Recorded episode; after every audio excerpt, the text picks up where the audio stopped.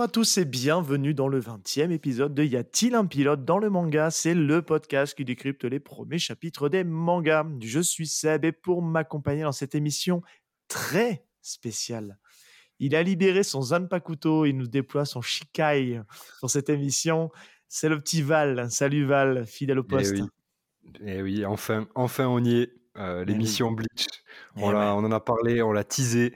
Euh, ceux qui ont la ref, euh, petit fil rouge depuis l'épisode de Assassination Classroom où on en parle, donc ça commence à dater. Oui. Et aujourd'hui on en parle et je suis très heureux. Et oui, et oui, oui. Bonjour, euh, bonjour mon petit Val. Et bah écoute, oui, oui, c'est une, bonne transition parce qu'aujourd'hui on est, on est accompagné par la, par la crème des crèmes des Shinigami, hein, les, les- les- les grands représentants euh, pour parler de Bleach. Oui, parce que pour une fois, on, on vous dit dès le début de quoi on va parler, parce que vous l'avez vu dans le titre, hein, de toute façon. Bon, on va commencer, euh, on va commencer par, euh, par le petit Chris hein, qui commence à devenir un habitué parce que c'est quoi? C'est ta troisième fois, Chris? Bonjour, Chris, de Ouais, crois-. Bonjour, vous allez bien les gars? Ouais, impeccable. Au top. bah, bah, Toujours un plaisir, ouais, la troisième. Hein. Et La troisième, et euh, c'est vrai que j'aime bien ce format podcast. C'est chill, c'est détente, et, euh, et ouais, hein, Shinigami dans l'âme, chauve comme Ikaku. Euh, donc, euh, let's go, on est Le ensemble. lustré comme Ikaku. Exactement, exactement. Bankai. C'est ça, c'est ça. Et puis on termine pour faire le tour de la table, puisque ce soir on est quatre. Et ben oui, oui, Val a dit tout à l'heure qu'il était venu sous le nom de, de Kevin pour Assassination Classroom, mais là il faut qu'on l'appelle Musashi. Donc bonjour Musashi de Mangaio. Comment ça va? Hello les gars, j'espère que vous allez bien.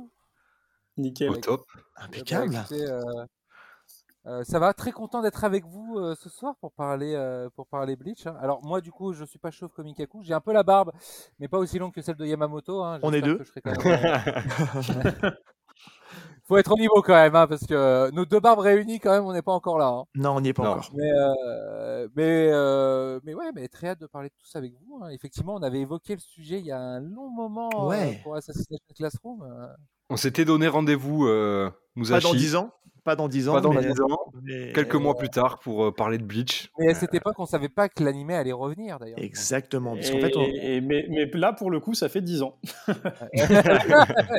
C'est exactement ça. Bah oui, parce qu'on a, on a bien choisi le timing, puisque là, au moment où vous, enregistrez, vous écoutez cet enregistrement, du coup, on, sera le, on est le 31 octobre. Et on a, on, normalement, on a bien entamé le, le début de, de Bleach en animé. Alors, on sait toujours pas si on l'aura, au moment où on enregistre, si on l'aura en simulcast. Ça semble assez compromis, hein, on va se dire les choses.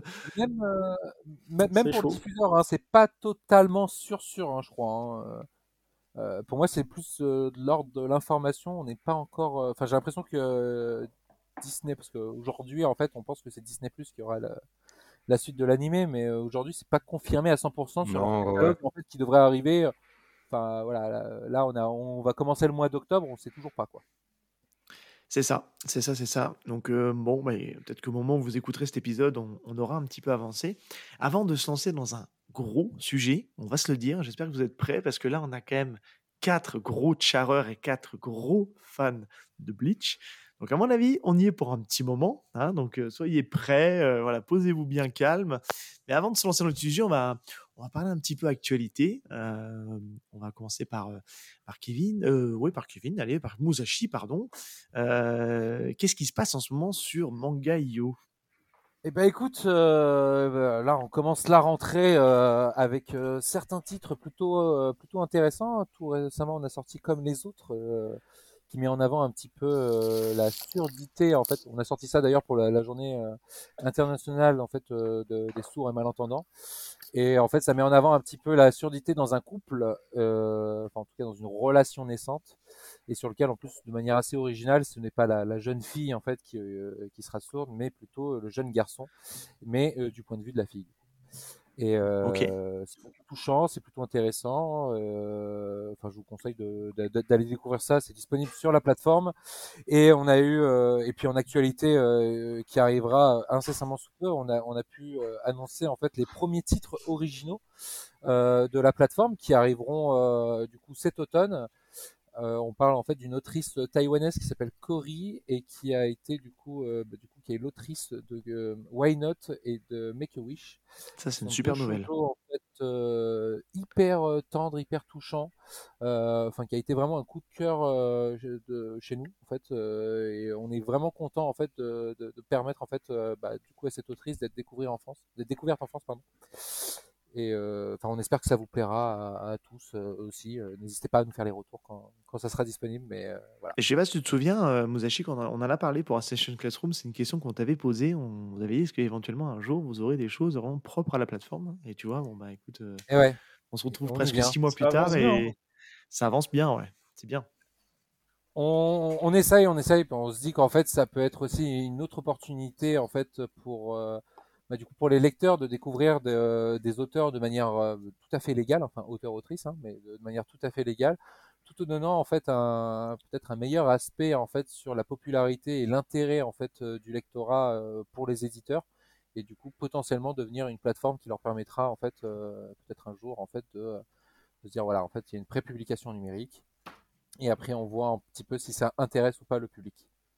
Complètement. Bah, c'est en tout cas c'est une super initiative et je pense que ça permet de faire découvrir un petit peu autre chose que ce qu'on peut avoir l'habitude de découvrir euh, dans les rayons de nos libraires euh, préférés. Euh, vous avez aussi une émission le premier mardi de chaque mois. Le premier mardi de chaque mois, tout à fait. En fait, bah, du coup, avec bah, Chris, du coup, de nos amis de Tomodachi, on, enregistre l'émission. donc, on essaye de descendre un petit peu l'actualité à la fois de la plateforme, l'actualité un peu manga, et après, on essaie de, de concentrer une petite discussion autour d'un thème ou d'un sujet en fait euh, qui va parler un peu à tout le monde. Euh, bon là du coup en fait au moment où vous entendrez ces mots déjà l'émission d'octobre sera déjà terminée. Mais euh, et pareil on essaie de garder quelques exclusivités donc on, on fait ça avec euh, Luchisco en fait voilà qui, qui, nous accompagne aussi à, à, chaque émission. On est très content parce que ça se passe plutôt bien. Sauf quand Twitch plante, hein, bien sûr. Hein, ça, euh, ah ouais, ça, c'est pas de notre ressort, ça. Ah oui. Non, mais quand on a 30 secondes avant le live et que Twitch plante, c'est quand même merveilleux. C'est un peu hein. rageant, ouais, c'est clair. Ça nous est déjà arrivé, effectivement. Oui. Mais, euh, mais ouais, non, non, euh, très content. Enfin, on espère que ça plaît, euh, ça plaît au plus grand nombre. Hein. Euh, nous, on est là pour un petit peu parler manga. N'hésitez pas à interagir aussi d'ailleurs là-dessus. Hein. Euh, vos avis sont, sont, sont, très importants et, euh, et on est très content aussi de, de, enfin voilà, moi je suis très content de pouvoir vous rejoindre aussi sur d'autres émissions en fait pour pouvoir parler en fait. Euh, Complètement. Euh, peut-être autre chose aussi que bah, de, du coup de manga. C'est un peu plus difficile de parler de, de faire un sujet sur Bleach euh, de nos émissions euh, vu que la, le titre n'est pas encore disponible sur la plateforme. Hein, je dis bien pas encore. Hein. on fait tout ce qu'on peut pour le récupérer. Oui, c'est bien. C'est bien ça. Ouais. Voilà. Ok, eh ben écoute, euh, écoute super. Écoute, bah tu vois, on, on a un podcast professionnel ici, vous voyez, on fait des transitions. Je te parle de ton émission Twitch et pouf, on est carrément pas, on arrive à Chris, à, Tomodachi. Vous avez eu un été un, peu Bah, un peu chargé, il me semble. Hein. Vous avez- ça a été, euh, euh, ouais, l'été, l'été a été très chargé, bah, même pour, pour Musashi aussi, puisqu'on s'est croisé à la Japan Expo et Eh ça a ben été oui. branle-bas le combat euh, des Ouais. deux côtés euh, des stands, parce que du coup, Tomodachi a réussi à avoir euh, un stand euh, grâce euh, à trois personnes, euh, un généreux donateur, euh, Fred de Ton Design et euh, Mido de Atmos Gear. Euh, D'ailleurs, je fais une petite parenthèse, si vous aimez Air Gear, Sachez que euh, Mido est passé dans l'émission euh, Oui, quotidien euh, il y a quelques. Alors là, on est, on est presque mois, fin septembre, dire un mois. mais il y a voilà, voilà, il y a un mois, il est passé dans l'émission. Et effectivement, là, bah, il a commercialisé ses premiers rollers électriques. Donc, c'est les premiers au monde. Il faut savoir que personne n'a fait ça avant. Et euh, du coup, là, c'est commercialisé. C'est 500 euros la paire de rollers. Donc, moi, je trouve ça plutôt correct. Et c'est grâce à lui et à Fred qui, lui, bah, euh, a la licence officielle de Hunter pour pouvoir faire euh, des autocollants. Euh, voilà, Ouais, c'est vrai. filer, euh, Il- voilà, s'est fait, déva- ça, dévaliser Ouais, en il s'est fait pas. dévaliser à la Japan Expo, donc voilà. Donc en fait, c'est avec ces personnes-là plus l'équipe de Tomodachi, avec euh, Kevan, Yo, euh, Romu et tous les autres de la team euh, qui nous ont aidés. Donc on a partagé ce stand tous les trois et du coup nous on a fait du live pendant les quatre jours de la Japan Expo euh, non-stop. Donc ça a été euh, très rude physiquement, mais on s'est bien amusé. On a eu beaucoup de personnes qui sont venues nous voir, euh, d'où l'équipe Mangayo aussi, euh, d'autres éditeurs, euh, des youtubeurs, des cosplayers. Enfin bref, on s'est bien amusé. et C'était euh, très très chargé. Ouais. C'était très cool. Ouais, et puis c'est une super mise en avant pour vous en plus. hein, Ça permet de donner un bon coup de Bah ouais, projecteur. ouais, les, les gens connaissaient, ne nous connaissaient pas forcément, il y en a qui nous connaissaient déjà, il y en a qui, qui participaient à l'émission euh, dans le chat et qui, qui sont venus euh, se présenter physiquement, donc ça faisait Oui. bizarre de les appeler par leur, par leur pseudo, tu vois. Mais vrai. euh, en vrai, non, c'était grave cool. C'était grave cool. Non, mais c'est cool. Et puis en tout cas, c'est tous les jeudis aussi votre émission qui C'est ça, passe. c'est ça, ouais. On reprend, euh, bah là, on a repris euh, depuis, et ouais, c'est tous les jeudis euh, à 19h30. Du coup, on a un peu, on a un peu décalé l'horaire de 30 minutes. Et Ouais. euh, il y a une deuxième émission aussi qui va, qui va arriver, qui s'appelle le React. Et en fait, c'est une émission où, du coup, en fait, on va reprendre les chapitres qui sortent officiellement sur la plateforme Manga Plus. Euh, cool, et plus les, animés, plus les animés de saison là qui, euh, qui, Ok. sont, en- enfin, qui, sont, qui Ah. sont déjà en diffusion. Et donc du coup on fait du react en mode canapé, chill, avec des bons becs et des invités. Euh, voilà, et on réagit un peu. Donc c'est tous les lundis euh, entre 19h30 et 20h à peu près. Enfin, voilà. Bon, Trop bien. Eh ben, c'est cool. Voilà. Un, Deuxième super idée. émission, Ouais, un bon ouais on se dit pourquoi pas. euh, Voilà, exactement. Bon, bah super. Eh ben, écoutez, ça, c'est des bonnes nouvelles. Euh, Val, je suppose que. Est-ce que tu as une actualité, Val? Est-ce que tu as des choses. euh, Pff, ah, moi, tu sais, euh, On les retombe. actualités YPDLM, euh, voilà, je, je- vraiment, je suis sous NDA, euh, j'ai pas le droit d'annoncer ce qui va se passer. C'est vrai. Ouais, tout, simple- tout simplement parce que ce n'est pas acté, il n'y a rien de prévu encore. Non. Non, non. Donc euh, voilà. Non, non, il n'y a pas d'actu. euh, tu peux passer à la suite, mon petit Sep. C'est vrai. Bon, Générique. merci, Ah merci parce que j'a- j'avais peur, euh, j'avais peur de, de laisser un malaise euh, juste après ces, ces belles présentations. non, mais écoutez, on va pas perdre de temps. On va se lancer directement dans le vif du sujet parce qu'on a un gros morceau qui nous attend. Mais avant ça, je vais rappeler rapidement le concept pour ceux qui se disent bah, tiens Bleach, je vais aller écouter ce qu'ils font les gars et pour qui ça serait la, la première émission. Euh, bah, Qu'est-ce qu'on fait dans YPDLM bah, On regarde ensemble le premier chapitre d'un manga afin de le décrypter, d'échanger, de donner son avis sur celui-ci. En fait, c'est surtout un prétexte hein, pour, euh, pour parler de l'œuvre de manière générale, sans trop spoiler. Alors, aujourd'hui, on va un peu spoiler puisque l'émission est spéciale et que Bleach a quand même quelques années et on va quand même revenir un peu en détail sur le phénomène Bleach. Donc, on va reprendre arc par arc dans la partie décryptage. Mais on va quand même regarder ensemble le premier chapitre parce que l'idée, c'est un peu de se rappeler un petit peu comment a démarré Bleach. Donc, aujourd'hui, eh ben, on fait une émission spéciale consacrée à Bleach. C'est parti.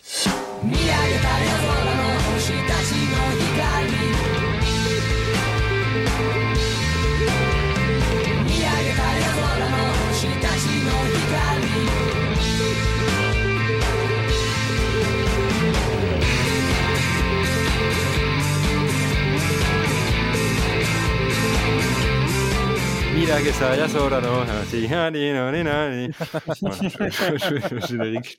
Excellent. Excellent. Bon, ben, mon excellent. petit Val, je te, je, je te, je te laisse la main parce que c'est c'est ta partie, ça. C'est la présentation de l'œuvre. Pour les, les deux, trois du fond qui connaissent pas Bleach, est-ce que tu peux nous dire bah, quoi ça parle et qu'est-ce que c'est Bleach? Ouais, bien sûr. Alors, Oui. euh, premièrement, si j'ai fait l'effort euh, de lire Bleach euh, à mon grand âge euh, de 27 ans, vous devez faire cet effort-là aussi. Je vous oblige. Euh, voilà. Mais on n'en est pas là. On va vous présenter l'œuvre. Donc, on va vous parler de Bleach, œuvre du grand Tite Kubo, bien sûr. Euh, C'est euh, donc euh, son deuxième manga. Euh, puisque avant Bleach, il y a eu un petit manga qui s'appelle euh, Zombie Powder euh, en quatre volumes. Euh, J'ai pas l'info si ça a été édité en France. Euh, je, je suis pas sûr. Ouais. Et ton cam, ouais. Ah, Tonkam. Tonkam Ouais, Ouais, la fin des exact. années 2000, ouais. Ouais. Donc. Première, euh, première pas de, de, de Tite Kubo, euh, suivi de Bleach, euh, le, le gros Bleach, 74 euh, volumes à son actif, euh, très, très gros gros manga. Euh, et euh, Tite Kubo a aussi euh, produit un autre manga qui s'appelle Burn the Witch, qui est euh, en cours de parution. Euh, j'ai pas l'im- J'ai l'impression qu'il est un peu en pause, je sais pas trop. euh, En fait, c'est un cas assez particulier sur ce- celui-ci parce qu'en fait, c'était un one. C'était un one shot? Tout fait, ça, ouais. un one shot en fait, et euh, on a eu après une annonce de sérialisation qui s'est fait en parallèle en fait d'une adaptation animée. Euh, du coup, euh, les épisodes sont disponibles sur Crunchyroll et euh, j'imagine que les chapitres. euh, Bah non, mais Le, man- chapitre, le tome 1 est disponible chez Glénat. Ouais. Et effectivement, ça s'est fait en 2020 et depuis, on n'a pas trop d'actualité. Ça ouvre des portes pour effectivement une potentielle euh, suite. Ouais. Vraiment, s'il y aura une suite, hein, ça reste ouvert en tout cas. Mais les avis sont assez mitigés. Hein. Je sais pas si vous l'avez vu, moi je l'ai pas lu, mais j'ai pas eu des retours très très bons sur Burn the Witch. Euh, moi, j'ai vu, j'ai vu l'animé et j'ai lu euh, du coup bah, ce premier, euh, ce premier one shot. Après, effectivement, ça sort un peu de, de, de ce qu'on connaît de Kubo et ce qui, ce qui nous a fait par le passé, tout en ayant un lien de connexion avec euh, avec euh, avec Bleach parce que ça se passe dans une autre branche de la Soul Society.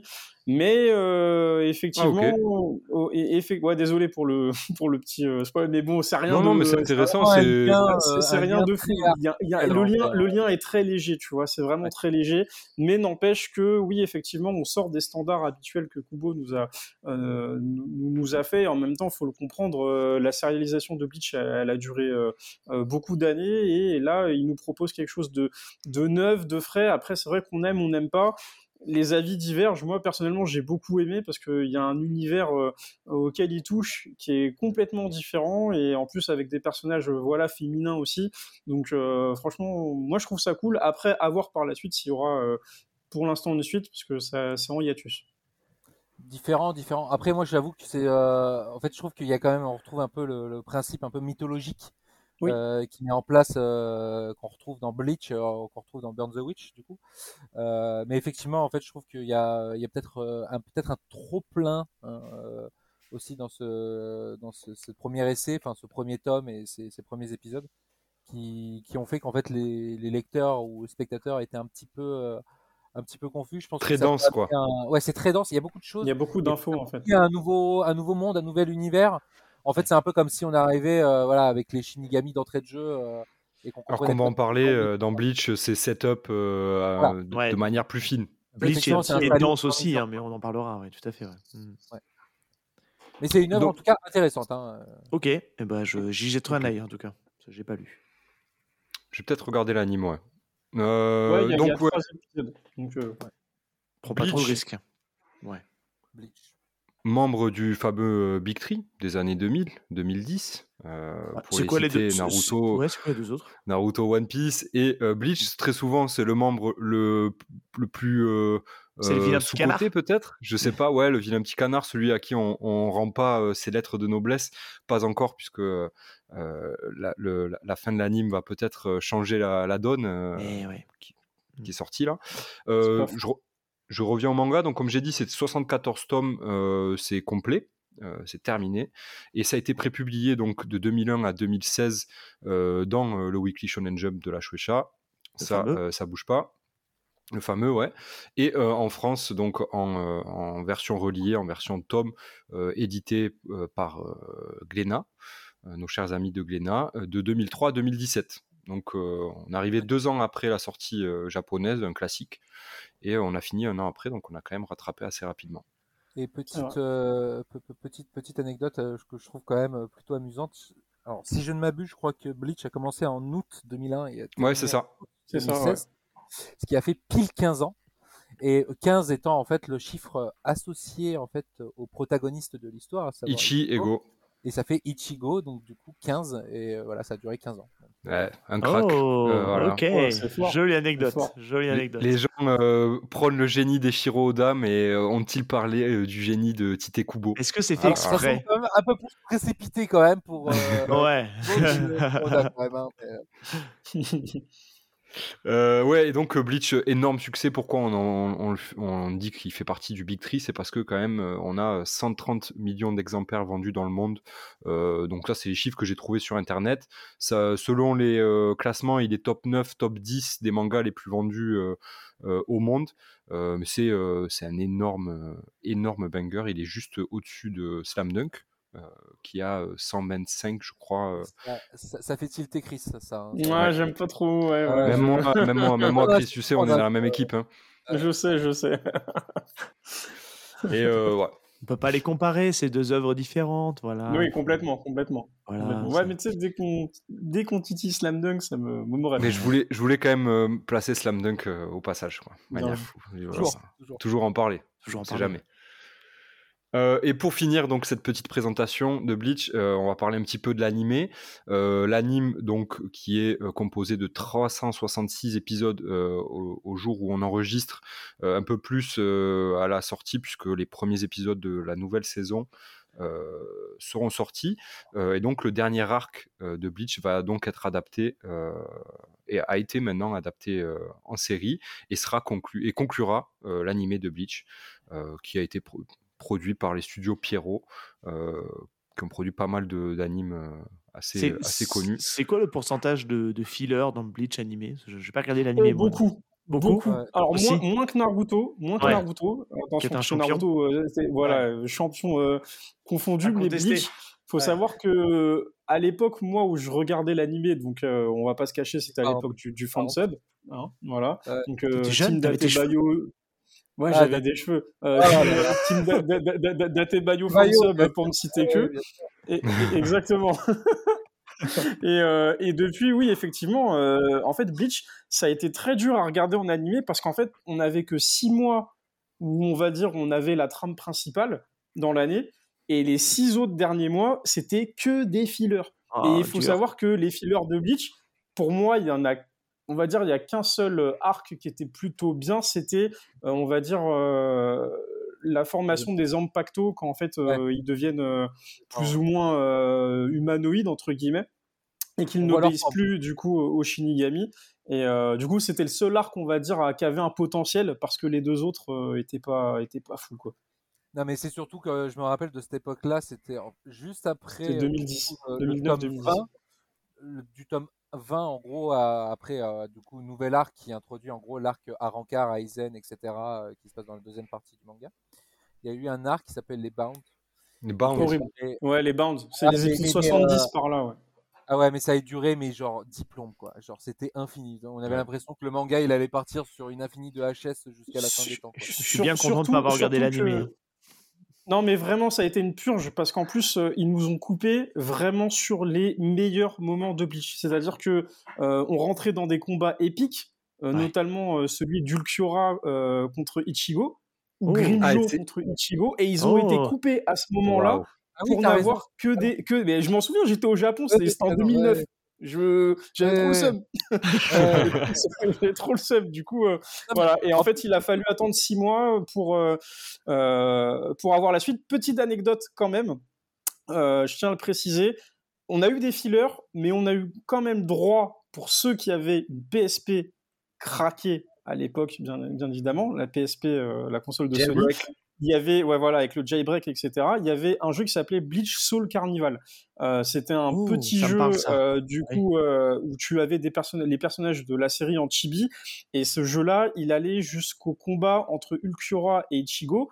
Faut savoir qu'à l'époque, les chapitres étaient prépubliés, et donc, du coup, moi, je ne savais pas ce qui allait se passer, et ça teasait en fait, quand tu finissais le jeu, tu avais un, un teaser de 45 ou 1 minute 30, je crois, où du coup, en fait, tu- avant même que l'anime sorte, tu avais déjà cet extrait du combat entre Ichigo et Ulquiorra, quand du coup Ichigo libère sa forme, euh, voilà. Et moi, j'étais Ah. comme un fou parce que c'était en japonais, je comprenais rien, je me suis dit, oh, je me suis fait spoiler. J'ai pas Et, vu ça, j'ai pas vu ça, euh, j'ai pas vu ça. j'ai- J'ai pas vu ça parce que l'anime était en pause à ce moment-là. Mais voilà, c'était dans le jeu Bleach Soul Carnival 2, je crois, ou 1. Et euh, voilà, c'est la petite anecdote euh, pour ceux qui, qui ont joué au jeu. D'ailleurs, ça, fuck? Ichigo avec un mulet, t'as dû péter un plomb, non euh? Ouais, mais je laisse tomber. J'étais là, je comprenais pas, mais c'était c'était incroyable. D'ailleurs, c'est un. On- on- vu bon. qu'on parle de animé manga, euh, bon, on connaît Val parce que ça fait déjà euh, 10 épisodes qu'il nous dit qu'il est en train de lire Bleach et qu'il découvre Bleach, donc je pense que les auditeurs le savent. Mais j'ai une bonne question à vous poser. mais on n'en a pas parlé avant qu'on attaque euh, le pitch, si tu me veux bien, euh, Val. Mais si vous l'avez découvert comment Bleach? C'est une vraie question. Alors là, Ah, là, on va parler vieux con. là. Euh, Attention. là, ça remonte, hein, ça remonte, ça remonte. Moi, je me rappelle, c'était quand j'étais en troisième. Oula. Euh, Il y avait le brevet blanc. Et en fait, euh, le principe, c'était que si j'avais plus de 15 au brevet blanc, euh, on m'achetait en fait euh, tous les Bleach sortis à l'époque. Bon, ça représentait 13 tomes hein, à l'époque. hein. Je précise, c'était il y a, Pas il y a mal. très longtemps. Mais euh, et du coup, euh, on m'avait vachement parlé de cette série. euh. alors à l'époque, moi, j'avais déjà, j'étais déjà à fond sur Naruto, j'étais déjà à fond sur Hunter x Hunter. J'avais pas encore Ouais. commencé One Piece parce que les dessins, je trouvais ça moche. Euh, Quoi? Et Bleach, en fait, c'était ouais ouais. euh, bah, One Piece pour moi, il y a eu, j'ai mis trois ans avant de réussir à dépasser les dessins parce que Tout début du, du manga, c'était euh, c'était un Ouais, bordel. c'est pas fou. pas Les, trois premiers tomes de One Piece, Ah c'était ouais, pas ouf à l'époque. Préparation mentale, quoi. Pendant trois ans, préparé. euh, et, et- et en plus, c'était c'était lecture de gauche à droite à l'époque. Ouais. Je les ai encore, les gars. Les gars, les gars, y a rien qui j'ai- donne je les ai encore cet homme-là. J'en parlais à Val. On fait une petite parenthèse sur. One Piece. Et la One First Piece, moi j'ai les cinq premiers tomes. Pour tout vous dire, j'ai acheté ça quand c'est sorti, donc je suis un peu la caution vieux con de ce podcast. hein, et je les ai en lecture française. Ah ouais. Ah ouais. Je crois que j'en un, avais en lecture française. je, les, je les étège, moi. hein. Je, je revoulais dans le sens de lecture. euh, Ouais, je, je les garde. Je me dis un jour ça valera peut-être des son pesant d'or. Moi, tu je peux, sais, sur moi, je la- peux pas parce que je, peux pas personnellement parce que j'ai les, j'ai les 60 premiers avec euh, l'ancienne édition, euh, donc l'ancienne traduction, et flemme de racheter 60 tomes euh, Ah ouais. Ben, juste parce que les noms, ont, les noms ont changé quoi. Et ben, euh, j'ai dû le faire, moi. Je l'ai fait Ah très ouais. récemment. Parce que, Ah ouais? gros, One Piece, j'avais rattrapé au tome euh, 34 la parution française. Donc, du coup, j'avais en gros encore les numéros blancs. À l'époque, c'était encore les numéros Ouais, blancs. c'est blanc. Ouais. C'est Ils ça, sont ouais. passés- C'est ça. Ils sont passés en fait au numéro jaune à partir du 67. Et là, en fait, ils ont sorti leur putain de coffret. Oui, Euh, Et le blanc ne du rentre pas dans le jaune.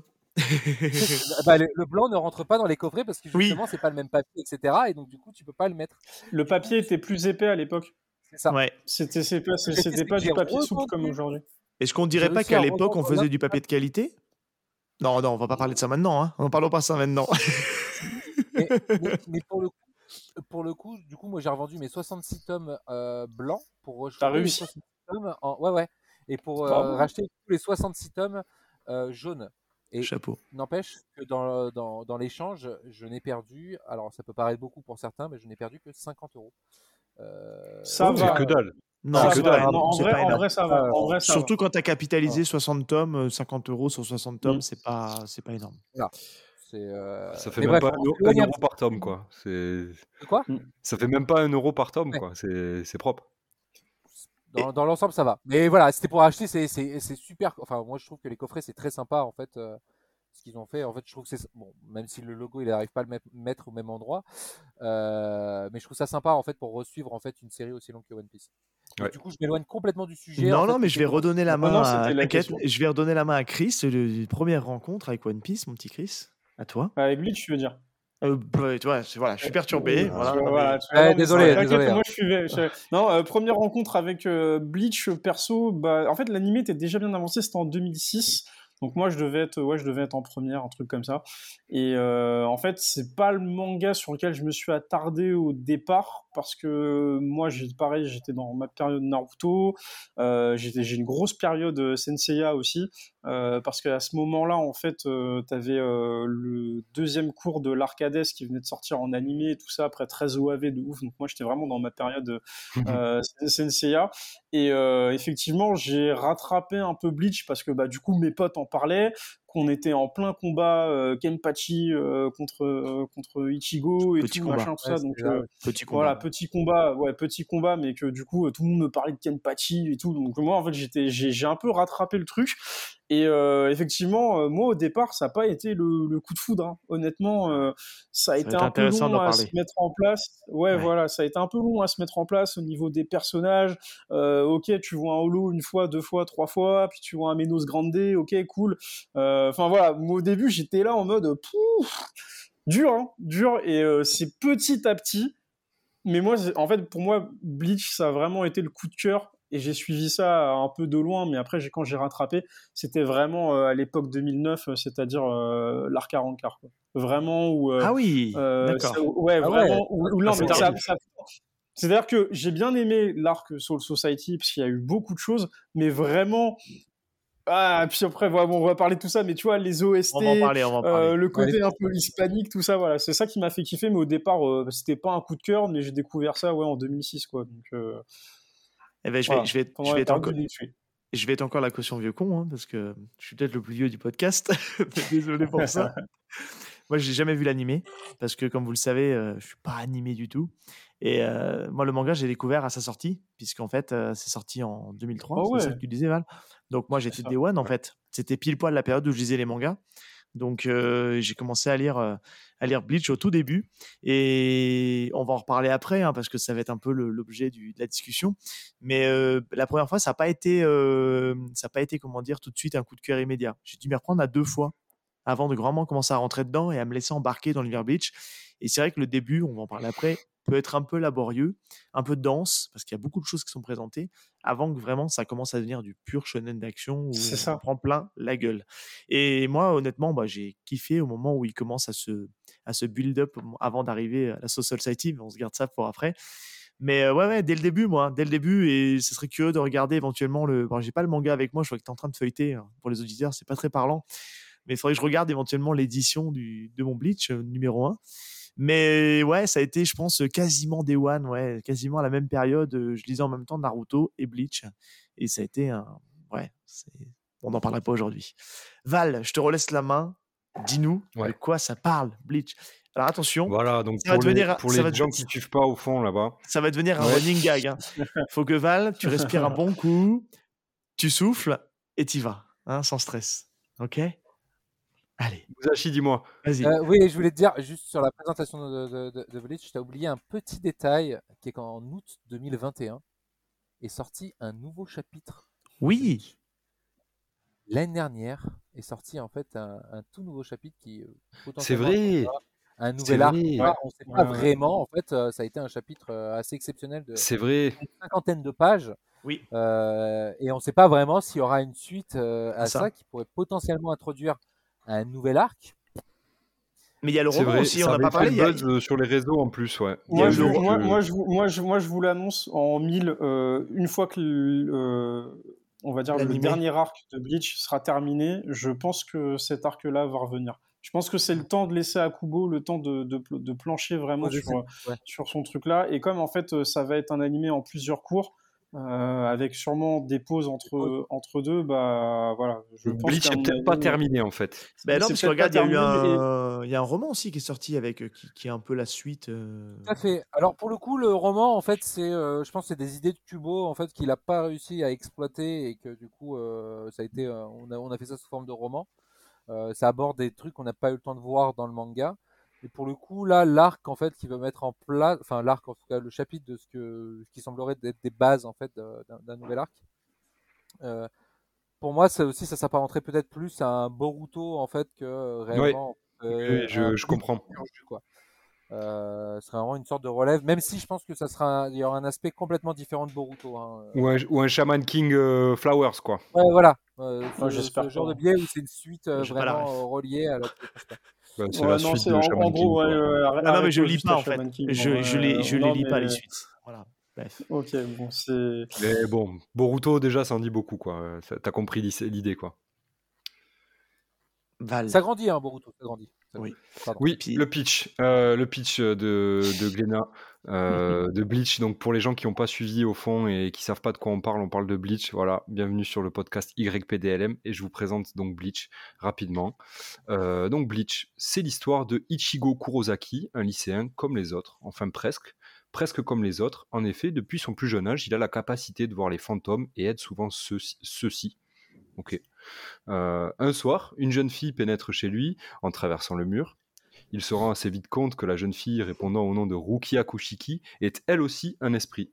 Cependant, elle n'est pas l'âme d'une humaine morte, mais une Shinigami chargée de la protection de la ville contre les âmes perdues nommées Holo.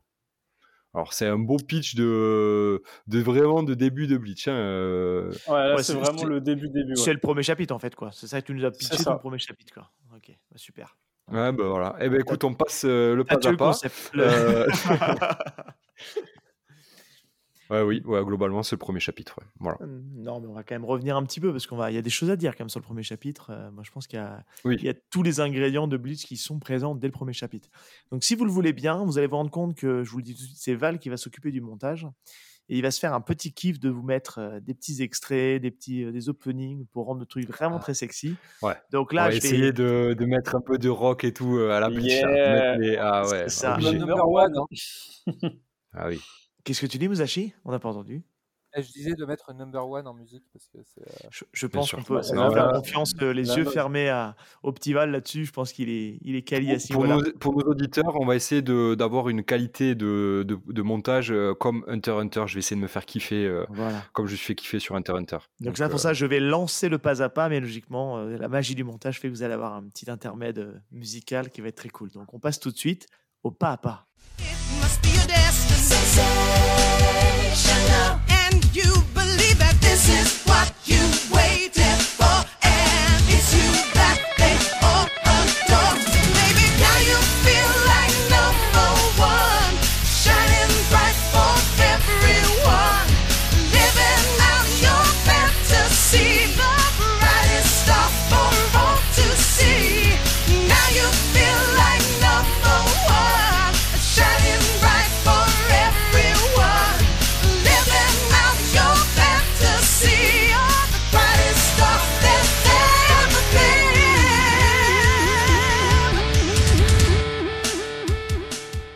Alors, le pas à pas, le premier chapitre qui se nomme euh, sobrement, je sais pas si on dit ça comme ça, The Death and the Strawberry.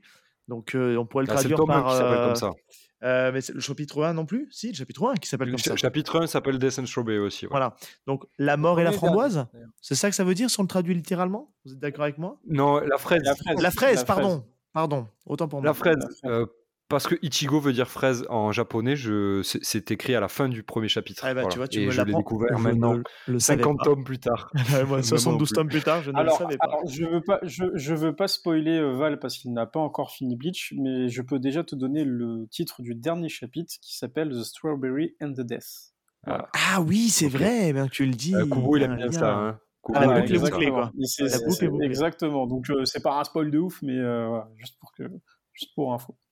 Alors, bah, le chapitre se- s'ouvre sur un- une sorte de petit prélude où on voit un, papillon noir et, et bon, on sait tout de suite que c'est le personnage de Rukia qui qu'on voit sauter et euh, elle est là parce qu'elle sent une activité spirituelle. Et ainsi, le sabre fend l'air. Et là, c'est là qu'on attaque justement donc le premier chapitre euh, avec euh, une double page où on voit donc euh, Ichigo d'un côté qui est pas encore à son design définitif. hein, on sent le, Ah, c'est pas du tout le design de, de- ah ouais là on connaît et euh, Énormément. Une belle tête de con. là c'est ça. Ichigo après le vaccin. hein. C'est ça exactement.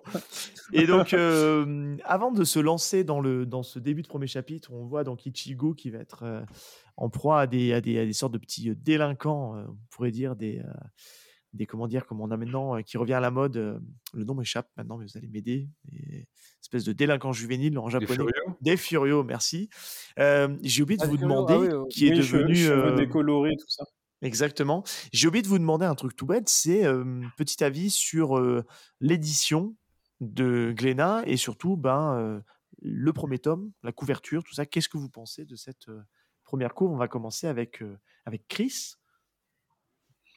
Euh, en vrai, la couverture, je trouve que déjà, elle, elle donne envie. En vrai, quand tu le vois comme ça, bon, tu vois, voilà, euh, le, Kara design avec du coup le kimono, les cheveux orange et le sabre. euh, franchement, euh, quand t'as 13-14 ans, tu vois, ça a l'air d'avoir du flow, donc pourquoi pas. Au, titre de la couverture. Après, c'est vrai que l'édition Glénat, moi, je la trouve plutôt correcte. Après, à l'époque, moi, j'ai tous les tomes à la maison mais euh, je lui trouve pas de défaut particulier et je peux même lui la féliciter pour une chose, c'est que en vrai, je l'ai même pris à côté de moi parce que je me suis dit je vais anticiper. Déjà là, vous avez quand même, alors je vous le montre, vous- alors les auditeurs vous pourrez pas voir, mais vous pourrez essayer de voir sur internet. Là, vous avez la cover du tome 1, là vous avez la cover du tome 19. Déjà, vous voyez déjà une évolution au niveau du Kara design. Vous Du voyez que design Ichigo de- c'est pas le même. Ça. Exactement. Mais et du coup, je pense que Musashi, de toute façon, il sait déjà de, de quoi, de quoi je vais parler. Mais dans ce tome, en fait, il y a quelque chose de très particulier que je n'ai jamais vu ou rarement vu chez une maison d'édition. Et je pense que c'est euh, une volonté de, de Kubo d'a- d'avoir fait ça. C'est quand on a quand même un chapitre en couleur. Oui. Complet. Et, complet. Complet. Et ça, ça c'est quand même balèze. Voilà. Incroyable. Et- Incroyable. et, je trouve que en vrai, ils auraient pu se cantonner à, à un peu les, les éditions collector qu'on a aujourd'hui, c'est-à-dire euh, genre juste faire les premiers tirages en couleur et après euh, les éditions d'aujourd'hui auraient pu se retrouver en noir et blanc. Et en fait, c'est une grosse force quand même parce qu'on euh, même encore aujourd'hui, bah voilà, vous pouvez trouver euh, du coup euh, ce tome euh, avec euh, tout un chapitre en couleur euh, qui représente le combat entre Ku- Kuchiki, Byakuya et, et Ichigo. Et je trouve ça très fort. Et après, au niveau de la traduction, euh, rien à redire. Et, euh, euh, Très non, quali. franchement, euh, très belle édition. Ouais, très quali. Voilà. Super taf de Glénat à ce niveau-là. Musashi? Alors, euh, alors, moi de mon côté, déjà, je vais juste revenir rapidement en fait sur le, le visuel du tome et un petit peu ce qui l'inspirait, enfin ce qui m'inspirait en fait à l'époque où je l'ai découvert. Euh, en fait, ce que j'aimais beaucoup, c'est euh, le logo. Je trouvais qu'il avait quelque chose d'hyper, euh, d'hyper frais, d'hyper scintillant en fait. Ouais, c'est vrai ça.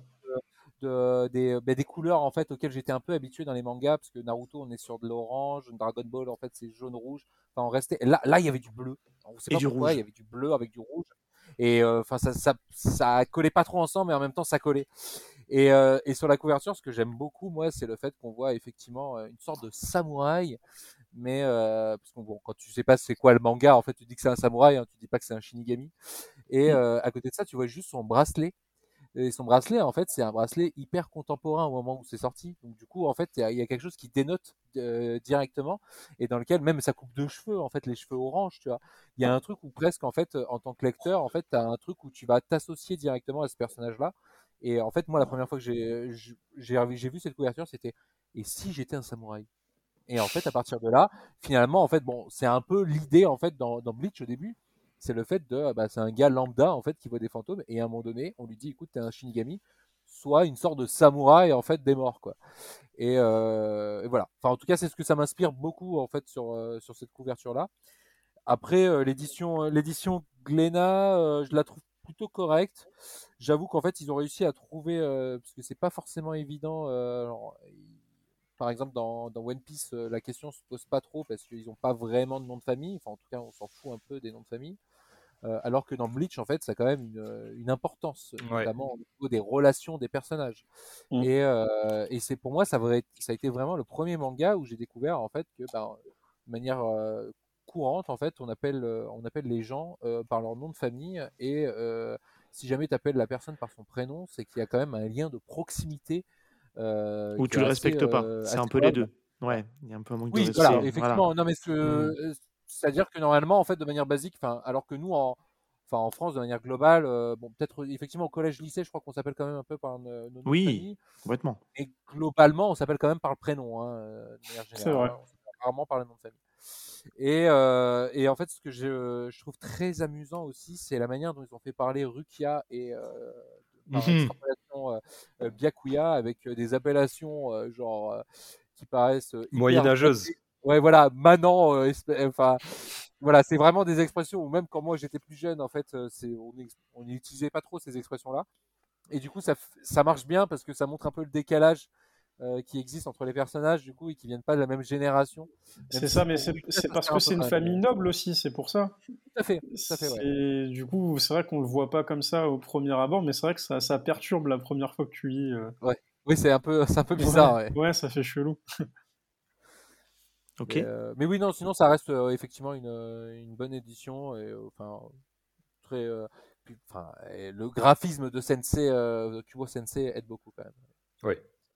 Oui, je pense qu'on va y revenir, mais je pense qu'on on aurait pu donner une, une, thématique un petit peu à cette émission euh, Bleach. Est-ce que Bleach a été un petit peu avant-gardiste sur sa façon de, de dessiner, de concevoir l'action par rapport à, ses, à ses pairs?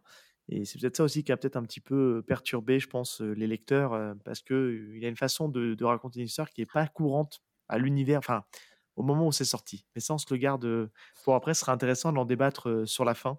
Val, dis-moi.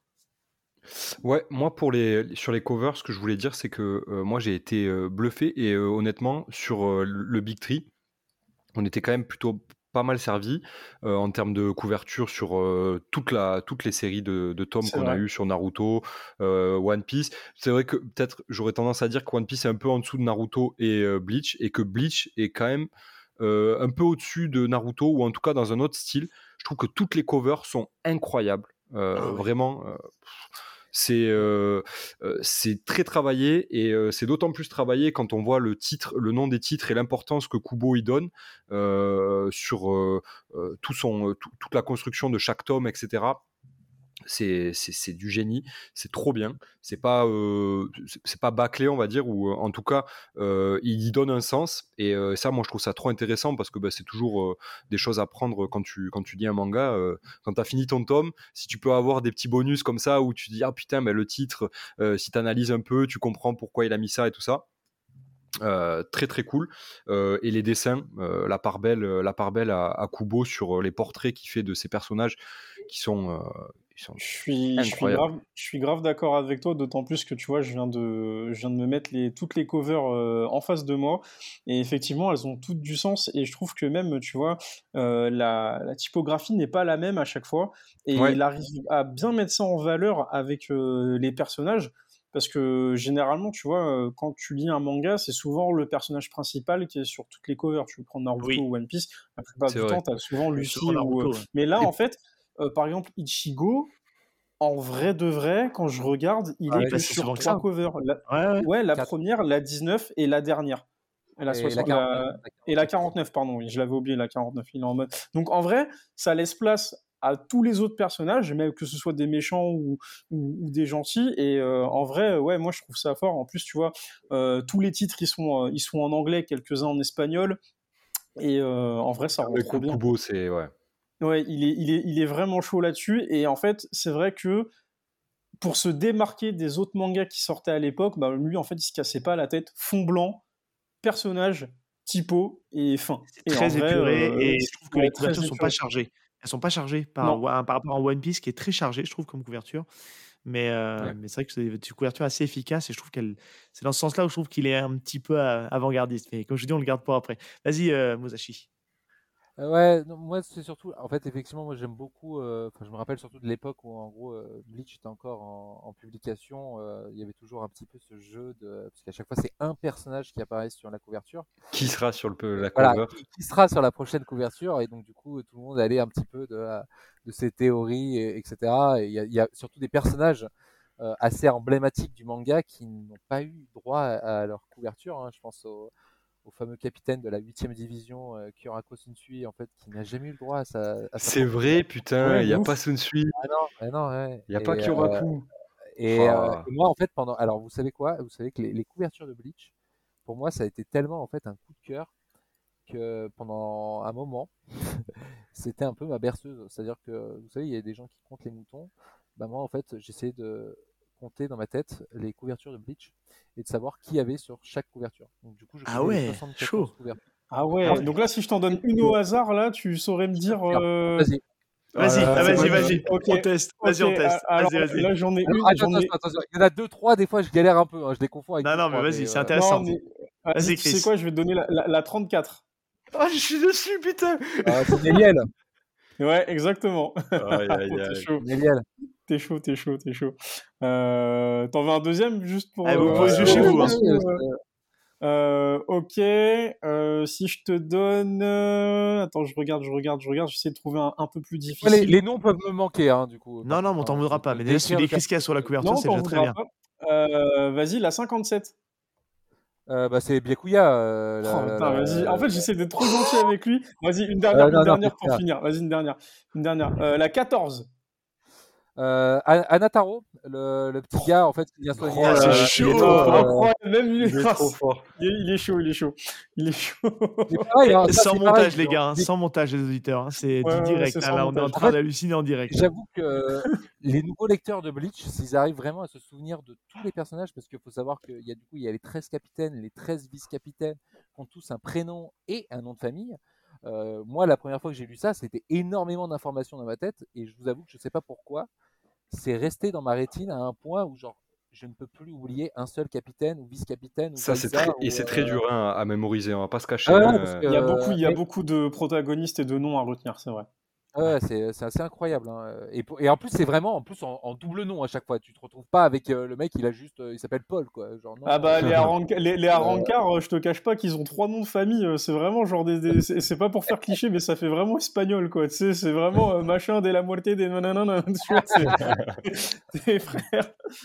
Alors que moi sur ma pièce d'identité, j'ai des- j'ai déjà trois noms de famille, je galère. Alors euh, Cela dit, je crois que je galère quand même un peu sur les Quincy à me rappeler parce que là, en fait, euh, le gars il s'était dit qu'avec 13 capitaines, euh, 10 espadas, on en avait pas assez. Du coup, il nous a, il nous a les Quincy, Ouais. c'est chaud.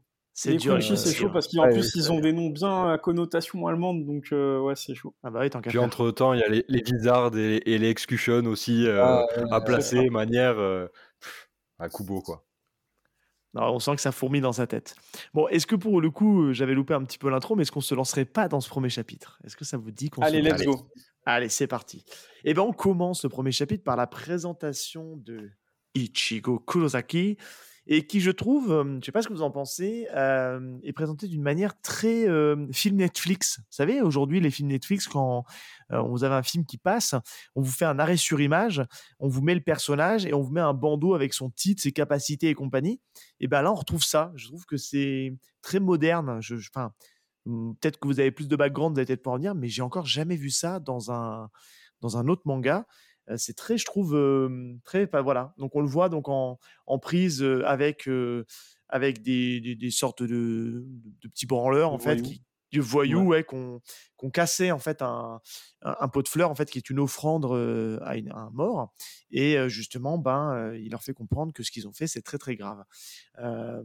Et on va tout de suite voir sa capacité juste après mais juste sur cette introduction dans la manière d'introduire le personnage j'aurais voulu savoir ce que vous en pensez. Et je vais commencer par Val qui demande la main Ouais, euh, moi je, justement, je, je trouve que ça fait très. euh, alors, je sais pas si ça fait moderne euh, ou Netflix, j'ai pas trop l'impression. En tout cas, c'est pas le ressenti que j'en ai. Par contre, j'ai ressenti que ça faisait très comics pour moi et très Oui. présentation de d'alias de super héros un peu, tu vois, genre nom prénom, l'âge, en fait toutes ces caractéristiques. Et- Excuse-moi de te couper, c'est un, c'est un peu comme My Hero Academia aujourd'hui, en fait, avec euh, les personnages, leur alter, euh, C'est vrai. font, quelle classe, tu vois, c'est un peu dans ce même délire-là, en fait, sauf que c'était précurseur. mais Et- et, et Macha, je pense et que Macha, Kubo pour est le un coup peu, leur dit euh, énormément est un peu fan hein. oui parce Ouais, que bah bah, déjà en mettant tous Bah, ces titres en anglais euh, ça donne déjà une petite euh, une petite tendance excusez-moi Mm. j'ai pas dû parler au-dessus de toi Mais euh, ouais, donc du coup, euh, tout ça pour dire que en fait, je pense que Kubo est un, est un fan euh, des States, ou en tout cas à cette époque-là, il y avait une grosse culture. euh, la- L'Amérique avait quand même une grosse part de, de, de- de culture euh, sur le monde. Et euh, je pense que Kubo était dans ce- délire-là, d'où les couleurs aussi, peut-être le bleu, le blanc et le rouge. Voilà. Et ça se voit dans et ça se voit dans les cara design des quand tu regardes les color spread euh, de, de, de Bleach. D'ailleurs, bah tu sais quoi, je vais. Mais Chris, on, est partage mais- le même cerveau. C'est pas possible. mais c'est- non, mais exactement. Bon après parce que toi et moi, toi et moi, on a, on a, on a, on a un peu bercé par la même culture, mais effectivement, pour rebondir sur ce que tu dis, euh, en fait, quand tu regardes tous les color spread, euh, en fait, ce qui est stylé, c'est qu'en fait, les personnages de Bleach ne sont pas forcément habillés comme ça dans l'œuvre originale. Tu les verras, ils sont toujours en habit de lycéen ou soit avec euh, leur combinaison, euh, voilà, costume de Shinigami, etc. Et je pense qu'en fait, Kubo, il se lâche. Par exemple, si je vous prends euh, bah, du coup ce color spread là, alors je vais essayer de vous le montrer comme ça, vous voyez vraiment qu'on est sur des outfits euh, vraiment Ouais. différents et c'est vraiment culture pour le coup américaine. Et ça, je Les les illustrations, sont ouais. ouf. Ouais. Ah Ouais, ouais, exactement. c'est- une dinguerie, hein. euh, il, se, il se régale. D'ailleurs, vous savez pourquoi ça s'appelle Bleach? Oui Euh, C'est délavé Bleach ou euh, un truc comme ça c'est en anglais, non? Javel. En fait, c'est Javel, Javel. la Javel euh, et qui est accessoirement aussi le titre fait d'un des albums de Nirvana pour ceux qu'on la reste Tout à fait. Tout à fait. Et euh, en fait, c'est aussi, euh, bah, c'est un hommage en fait du coup euh, que fait euh, Kubo et qui donne en fait un petit peu ce côté un peu rock'n'roll euh, à ces Grunge. personnages en fait quand tu les vois habillés, ouais grunge effectivement, euh, quand tu les vois habillés en dehors de leurs habits euh, traditionnels de lycéens ou de Shinigami quoi. D'où le rock dans l'anime aussi, euh, le côté euh, rock. ça joue, euh, ouais. Je pense que Kubo, Ouais, il a dû choisir quelques, quelques OST ou ce genre de choses. Tout est lié. Un, un grand maître. Alors, on, on apprend bah, assez rapidement que, que Ichigo a une capacité à la sixième sens. Est-ce qu'il est accompagné de Bruce Willis? Non, non, mais non, non, Ichigo, il a la capacité. euh, Non, désolé, ouais, c'était facile. Bon. bon, en fait, Vas-y, bref. de boomer. Bon, bah ça va. Hein et ben en fait, il est capable de voir les morts. Il est capable de voir des fantômes. Et on se rend compte en fait qu'il protège en fait une, une âme égarée qui, justement euh, est présente euh, sur ce lieu-là, donc il, la protège. Et on rentre tout de suite dans le sujet parce que le manga est assez dynamique sur cette, ce premier chapitre. On, voit tout de suite Ichigo qui retourne chez lui et là on voit que il, il rencontre, on rencontre la famille d'Ichigo, donc on sait qu'il a deux sœurs, qu'il a euh, un père euh, qui l'accueille en lui mettant un, un high kick, on va dire, c'est ça, un bon coup de pied dans la tête, donc c'est une façon euh, très C'est ça. sympathique de, de Il l'accueillir à la maison. faire que ça, de toute façon. C'est exactement ça. Et, euh, et ouais, donc on voit qu'il a une famille qui est quand même euh, assez riche euh, en couleurs et, et qui, bon, voilà, qui est dans un univers assez cool en fait. On sent qu'il, voilà. Mais il y a que le père, il n'y a pas de mère. donc on ne sait pas trop encore pourquoi, mais on en parlera juste après. Qu'est-ce que vous pensez de cette présentation de d'Ichigo? On va commencer par, par Musashi. Euh, alors, en fait, moi, je trouve que c'est marrant parce que dans le premier chapitre, tu trouves en fait euh, à la fois les codes du shonen classique, mais à la fois la manière en fait de les retourner légèrement. Euh, C'est-à-dire que la première chose qui nous apparaît, c'est qu'en fait, il voit les morts, mais en fait, il n'a pas de super pouvoir. Euh, c'est pas, euh, enfin voilà, c'est pas un ninja, c'est pas un, c'est pas un pirate éla- élastique. euh, il apparaît juste en fait comme étant un mec qui voit des morts. Donc, euh, t'as pas trop l'impression que c'est un super pouvoir en fait qu'il a. C'est un Euh, lycéen même classique. chose en fait quand tu le vois. Euh, pardon? C'est un lycéen classique, je un lycéen, un lycéen lambda, quoi. Bah, bah, bah, en fait, c'est exa- exact, exact, exactement l'écho de Yo dans, dans Shaman King. hein. C'est, on, en- on en est là. hein. C'est, il voit les fantômes de la même façon, il leur parle et, euh, et ça, a l'air d'un gars lambda. Yo, Yo, en fait, effectivement, je suis d'accord avec toi. En fait, c'est le truc où euh, le personnage, mais lui, en fait, il y a un peu la- l'aspect différent, c'est que Yo, il te paraît comme étant un gars plutôt tranquille, alors que Nonchalant, en fait, ouais. il a quand même une carrure, en fait, un Ouais. peu plus, euh, voilà, euh, c'est un mec, euh, c'est un bad boy, quoi. Ouais. Et euh, même chose, en fait, quand tu, tu découvres sa famille, parce que ça, c'est euh, c'est assez récurrent dans les mangas, hein, mais enfin, en tout cas dans les shonen neketsu, mais c'est l'absence du père, ou en tout cas l'absence de repères du coup parentaux, mais qui s'illustre notamment chez, chez le père. hein. dans One Piece, il a pas de père. Enfin, en tout cas, on- Le père est tard, absent. voit- voilà, il est absent. Euh, Naruto, c'est la même chose. Mais ici, en fait, le père est bien présent. Et le père, en fait, a une relation euh, très, euh, très particulière, du coup, avec son fils. euh, contrairement euh, au shonen, voilà, euh, dans, dans ce biais-là, hein, même Hunter x Hunter, hein, le père est pas là, en fait, Gon part à la recherche de, de- de- de son père. Et les personnages de, la mère, en fait, en général, en fait, c'est bon, la maman qui s'occupe Au foyer? Finalement de l'habitat, en fait, du foyer. Ouais, ouais, c'est hein, euh, C'est, Euh, c'est- un bon point que tu soulignes parce que c'est fou cette particularité qu'on voit dans les, les héros de shonen à ne pas avoir de parents, même dans, on parlait de Shaman King juste avant, mais euh, Yo pareil en fait il est élevé euh, par son, par, son grand-père, c'est, c'est un, c'est un reflet en fait de la société japonaise en fait aujourd'hui où les ouais. hommes sont des sont des salarymen et ils passent leur temps à travailler pour amener l'argent à la maison, que les femmes sont plutôt femmes au foyer. C'est un cliché, mais je pense que c'est aussi un témoin de réalité. voilà un témoin de l'époque en fait à laquelle est sorti Bleach. Je sais pas si c'est toujours d'actualité, mais en tout cas euh, Peut-être moins qu'avant, mais Oui, euh, je pense ouais. qu'effectivement. Il y a toujours des euh, traces, ouais. Et en tout cas, en fait, ce qu'on comprend, en fait, c'est aussi que le, la, la figure paternelle est tellement, est tellement absorbée par son travail que, en tant qu'enfant, en fait, tu ne vois pas ton père, en fait. Il part le matin avant que tu te lèves euh, et revient, t'es couché, quoi. Donc, euh, donc c'est, enfin voilà, c'est assez euh, effectivement euh, intéressant. Et du coup, dans ce premier chapitre, ouais, voilà. Déjà, en fait, je trouve que dès le départ, en fait, on a des points d'ancrage qui sont à la fois, on respecte des codes, mais en même temps, en fait, on va aller à l'exact opposé de ce que tu t'attends, en fait. C'est vrai. Ouais. Voilà. c'est exactement ça. Chris, à toi. Euh, à mon tour. Euh, franchement, bah, ce premier chapitre, euh, perso, j'ai. alors, comme je vous l'avais dit au tout départ, euh, moi, Bleach, j'avais pas trop trop accroché parce que, en fait, il y avait plein de similitudes avec d'autres mangas que, que, que j'avais lus. Euh, quand je regardais la cover, moi, le premier réflexe que j'avais eu, c'était de me référencer à, à Samurai Deeper Kyo, euh, que je Ouais. lisais à l'époque. Donc, forcément, j'étais déjà dans une euh, orientation samouraï-esque, je, je- si, je, si je puis dire et j'avais Shaman King en référence. Donc du coup, forcément, moi, j'étais pas trop, trop forcément hypé jusqu'à n'empêche la présence de, de Rukia parce que au début en fait euh, dans le premier chapitre c'est voilà beaucoup d'embrouilles Euh, Ichigo il s'embrouille avec euh, des mecs des gars dans la rue puis après il s'embrouille avec son père Euh, voilà on sent on voit que la mère la mère est absente et en fait c'est quand ce papillon arrive et que du coup il y a ouais. voilà qui, Ouais, exactement qui, Ouais, arrive. Euh, voilà, là on est encore dans une espèce de, de, de, conflit avec Rukia parce que bah ils arrêtent pas de se chamailler.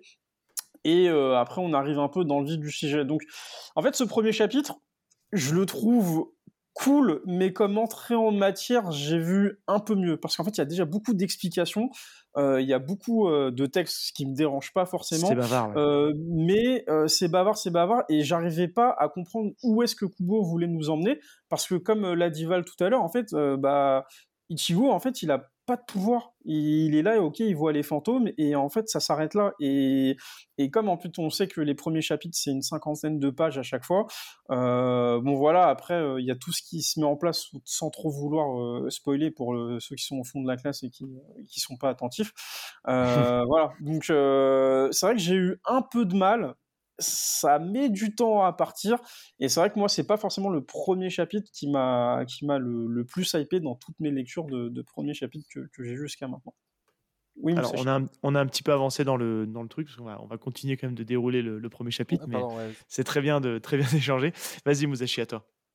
Non, non, c'était juste en fait pour ajouter effectivement que, euh, comme tu l'évoquais, en fait, euh, le personnage il n'a pas trop de pouvoir, il Mm. a, il a pas l'air d'avoir en fait non plus de motivation en fait qui le, qui Merci. le draine en fait, Oui, euh, qui le pousse en fait à aller de l'avant. Hein. Luffy Non. veut être le seigneur des pirates euh, dès le départ, Naruto veut être Hokage dès le départ. Euh, Son Goku, on sent que bon, peut-être pas qu'il va être le plus fort, mais peut-être pas, pas très loin. Enfin, en tout cas, en fait, il y a un chemin en fait assez clair en fait qui se dresse devant eux. Ichigo, il est un peu là, en fait, il est pas, euh, il est pas moteur en fait de. de- C'est vrai qu'il n'a pas d'objectif euh, au, premier, euh, au premier abord. Non. euh. Et même, il- Non, il on va le voir assez vite, situation. hein, c'est assez Ouais. par défaut en fait. Il subit la situation, le bonhomme. Et subit, Enfin, on ouais, va le voir, complètement. ouais, il subit complètement la situation. Et en fait, pareil là aussi, c'est hyper distinguant par rapport en fait au, au canon du genre en fait qui sortait à la même époque. Euh, bon, aujourd'hui, on peut voir un peu des choses différentes, mais effectivement, euh, à l'époque, c'était assez différenciant en tout cas. Parce que c'est vrai que justement, là, on est, on est au moment où Ichigo retourne dans sa chambre au niveau du, du chapitre pour reprendre le cours du premier chapitre. Euh, il va faire la rencontre de Rukia et qui, elle, passe son chemin comme si elle a l'impression d'être invisible, sauf que lui, forcément, il la voit. Et, euh, et c'est là qu'on qu'il va faire sa rencontre, que vous disiez tout à l'heure, ils vont un peu se chamailler parce qu'on sent déjà que c'est un peu volcanique entre eux, qu'ils qu'ils ont tendance à, à se rentrer un petit peu dedans. Et euh, on va assez vite faire la rencontre en fait d'un euh, premier euh, monstre qu'on va appeler du coup les, les holos. Et, euh, et je trouve que le design des holos, moi pour moi, en tout cas la première fois que j'ai lu ça, j'ai trouvé ça juste assez fou parce qu'ils sont entre le clown, un peu le clown effrayant, et je trouve que le, le graphisme de ces, de ces bestioles-là est entre le côté inquiétant mais dangereux. Enfin, tu sens la menace, mais ils ont un côté très perturbant en fait. Je sais pas ce que vous en avez pensé, mais euh, c'est cette attaque de holo, puisqu'on on va assez vite apprendre en fait que que en fait, même si on disait tout à l'heure que Ichigo n'a pas de pouvoir, il a une pression spirituelle. Ça va revenir beaucoup dans le manga, la pression spirituelle, euh, qui Ouais. est assez importante. Et c'est ce qui, en fait, c'est lui qui attire le holo, puisque les holos sont attirés par, euh, par les pressions spirituelles. Et justement, donc, on, va faire une petite pause ici pour justement vous demander un petit peu de votre avis sur cette entrée en matière des, des, ho- des holos et justement de la mission des Shinigami. Qu'est-ce que vous en avez pensé de tout ça? On va redonner la main à, Val. Ouais, euh, à vrai dire, moi c'est un peu, peu l'avis que j'ai sur le globalement sur le premier chapitre et un peu aussi sur le, le- début de Bleach, où moi je suis pas, j'ai eu beaucoup de mal à rentrer dedans. J'ai pas trouvé, en fait, étant donné que c'est hyper original comme comme type de monstre et comme design, j'ai pas réussi à comprendre ce que je voyais quand je lisais le manga au premier abord. Euh, et j'ai aussi trouvé que l'explication euh, du job de Shinigami, etc., puisque bon, dans, dans la chronologie du chapitre, d'abord euh, on, rencontre, on rencontre Rukia et après elle, donc elle constate qu'il peut la voir et que c'est pas normal et elle lui explique son travail, que en gros elle s'occupe de faire éle- d'élever les âmes vers la Soul. Society. C'est à cause des dessins de Rukia, c'est pour ça que t'as pas, t'as pas kiffé. Parce qu'elle les- dessine, les elle- dessins de elle dessine Rukia, mal. c'est- Voilà.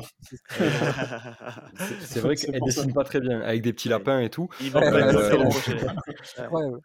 Et euh, elle nous explique donc qu'elle, qu'elle- euh, avec euh, son pouvoir de Shinigami, avec son Zanpakuto, son sabre, euh, qu'on n'a pas appelé Zanpakuto encore, mais avec son sabre, elle fait, euh, elle élève les âmes vers euh, les âmes errantes vers la, la Soul Society pour les sauver. Euh, et euh, je sais pas, moi, j'ai, en fait, j'ai trouvé ça très, euh, parce que je pense que c'est aussi très japonais comme connaissance euh, et, comme croyance, les Shinigami et, et cette gestion des âmes. Donc pour des profanes comme nous, Européens, euh, c'est pas forcément très compréhensible au premier abord, mais là, je, là, je vous explique que quand j'ai lu le premier chapitre, quoi. Maintenant, c'est beaucoup plus clair parce que ça, l'explication vient euh, euh, avec euh, le temps. Mais sur le, mon premier avis, c'était plutôt ça, quoi. Voilà. Qui veut se lancer? Musashi? Euh, bah oui, oui, avec grand plaisir. Euh, écoute, euh, euh, non, moi en fait, si tu veux, le truc c'est que encore une fois, hein, moi j'aime bien montrer un petit peu la différence avec les, les, compères. hein. Mais là encore, en fait, sur les compères, en fait, t'as toujours, en fait, sur le premier chapitre, en fait, un antagoniste que t'es capable, en fait, de personnifier, en tout cas que c'est une personne euh, euh, vivante, euh, en tout cas qui a une personnalité, euh, qui a une âme et qui est en fait quelqu'un qui est euh, pas très sympa avec toi. Euh, ici, en fait, euh, on a quelque chose en fait qui euh, n'a pas d'âme. En fait, Euh, on voit vraiment quelque chose qui est euh, à l'inverse, qui est euh, euh, pas personnifié du, du tout. Désincarné, tu veux Et dire? euh, désincarné, merci, Ouais. je cherchais le mot, je l'avais plus. Euh, désincarné et, euh, et qui paraît du coup hyper froid et donc du coup dont le rapport à la mort en fait est complètement différent de ce qu'on peut voir et euh, qui donne un petit. euh, alors, euh, je, je me remets en fait dans la position euh, d'un, euh, on va dire d'un enfant de 12 ans hein, qui va qui va découvrir Et le Eh oui, titre. hein, c'est la euh, cible, Plus ou moins le s'adresse hein, à la Bien base. sûr.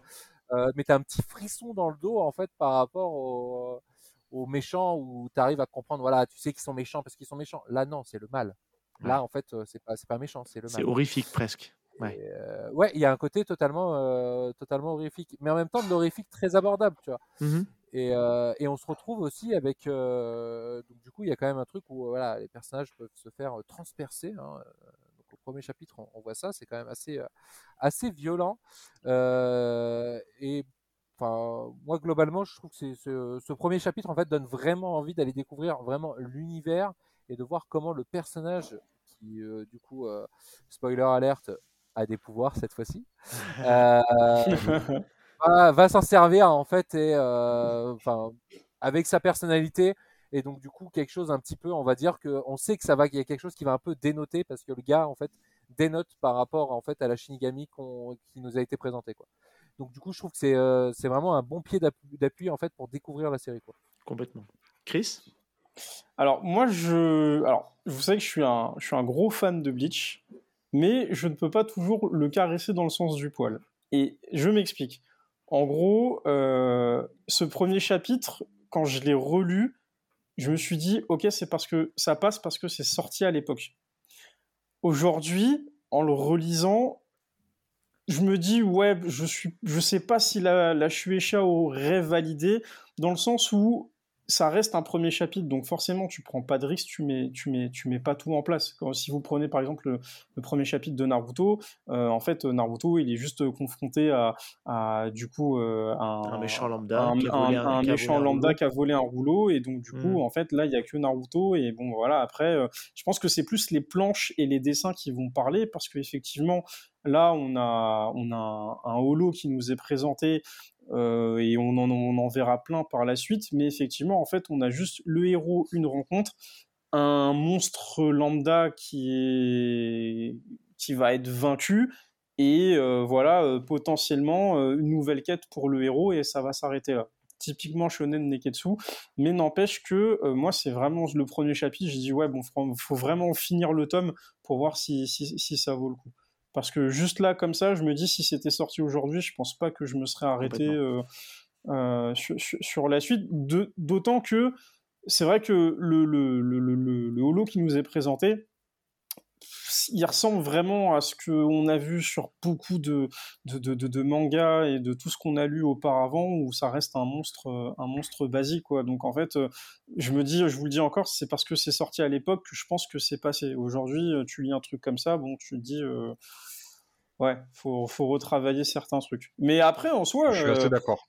Après, en soi, euh, une fois qu'on a bien avancé dans Bleach, on découvre beaucoup de choses. C'est pour ça qu'on disait euh, au tout début euh, de, de ce podcast. Bleach, ça met beaucoup de temps, à se mettre en place. Et moi, personnellement, oui, ce premier chapitre, il m'a pas totalement convaincu. Et ça a mis du temps. Mais voilà, je n'empêche que j'ai toujours mon amour pour Bleach, mais ça a mis du temps. Non, mais je pense qu'on va être assez d'accord là-dessus. Euh, on, va, on va un peu accélérer parce que grosso modo, je pense que tout le monde connaît le truc parce que voilà, on est déjà en train un petit peu de- d'aller un peu plus loin. Je sens qu'on a envie d'avancer dans la- dans l'explication. Grosso modo, qu'est-ce qui s'y passe? C'est qu'en fait, Ichigo, va demander, va récupérer les pouvoirs de Rukia parce que Rukia est en difficulté. Et là, il va se passer qu'en fait, son, le sabre va doubler, tripler de volume par rapport à ce que Rukia y avait. Et il va, en grosso modo, mettre une énorme branlée au holo alors qu'il n'était pas censé être aussi fort d'un coup. Et c'est là-dessus que se conclut le premier chapitre. Je vous rejoins pour aussi conclure parce que l'idée, on va ch- changer un petit peu notre, nos habitudes. On va donner notre avis sur ce premier chapitre dès maintenant, puisqu'après, on va partir sur une partie un peu plus spoil, sur la partie décryptage où on va revenir sur les arcs. Donc, pour ceux qui n'ont pas lu Bleach, Yes. bah, vous pourrez vous arrêter là et aller lire Bleach et revenir après. Mais grosso modo, je suis assez d'accord avec vous. Moi, je trouve que le premier chapitre, malgré tout, il est efficace parce qu'en fait, il pose quand même les bases du héros. Il nous montre potentiellement le glow-up qu'il peut avoir derrière.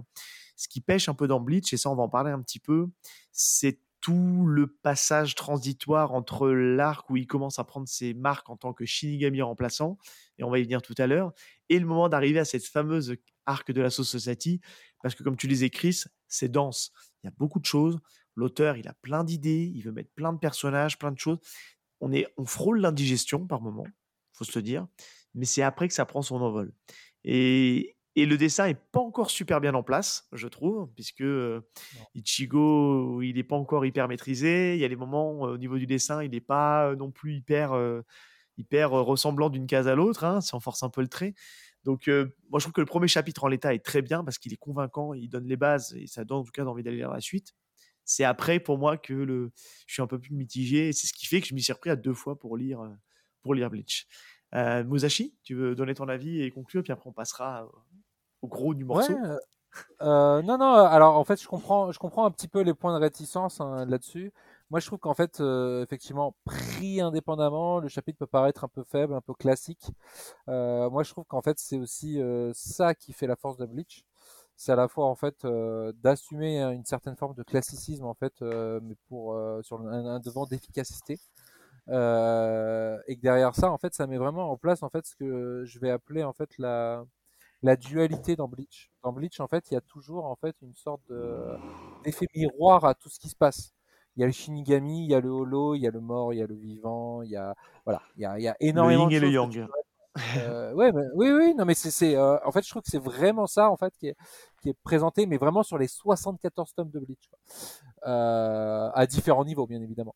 Et, euh, et là-dessus, en fait, je peux comprendre que c'est assez random, euh, ce que, ce qu'évoquait Chris, hein, pour le, le, le monstre, euh, etc. Mais pour moi, en fait, c'est, euh, euh, tu vois, on va pas perdre trop de temps, en fait, à te présenter le personnage, en fait, l'antagoniste, en fait, au premier, au premier chapitre, parce que, en fait, on veut construire de quelque chose de, beaucoup plus profond derrière.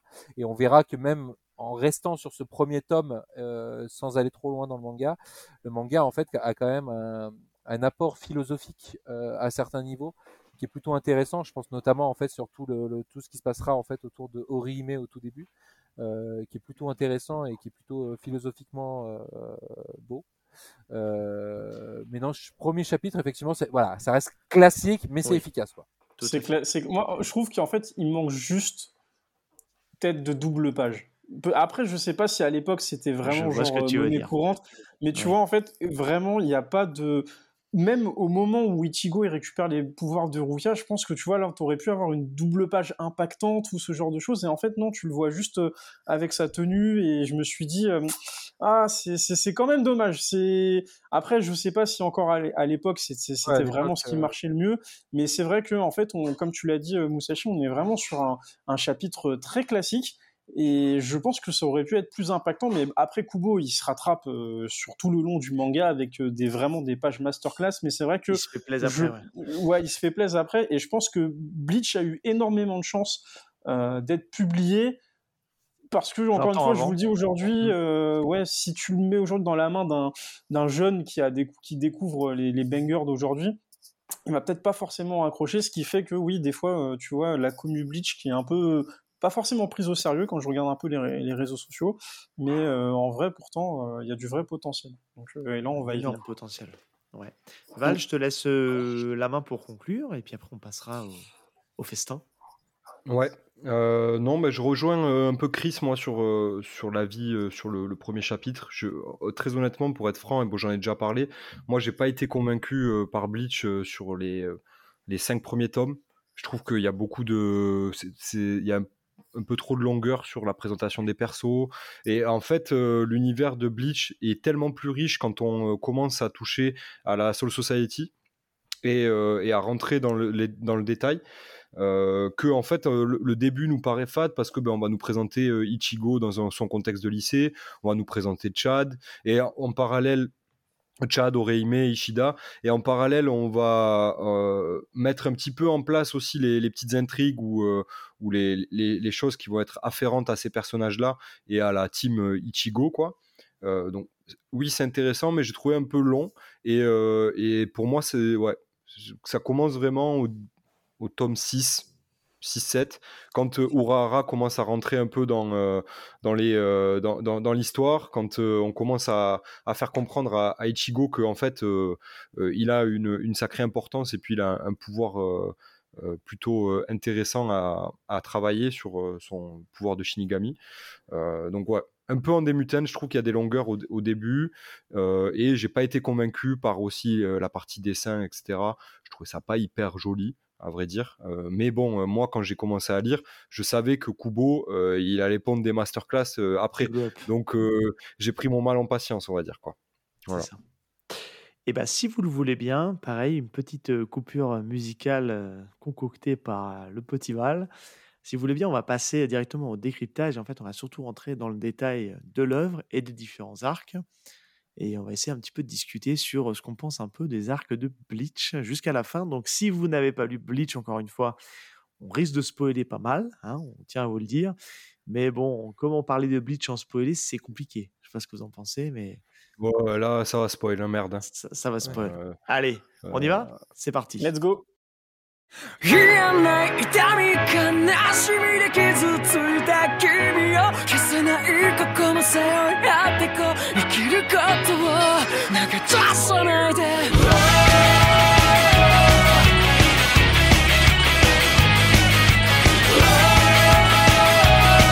繋いだ君の手を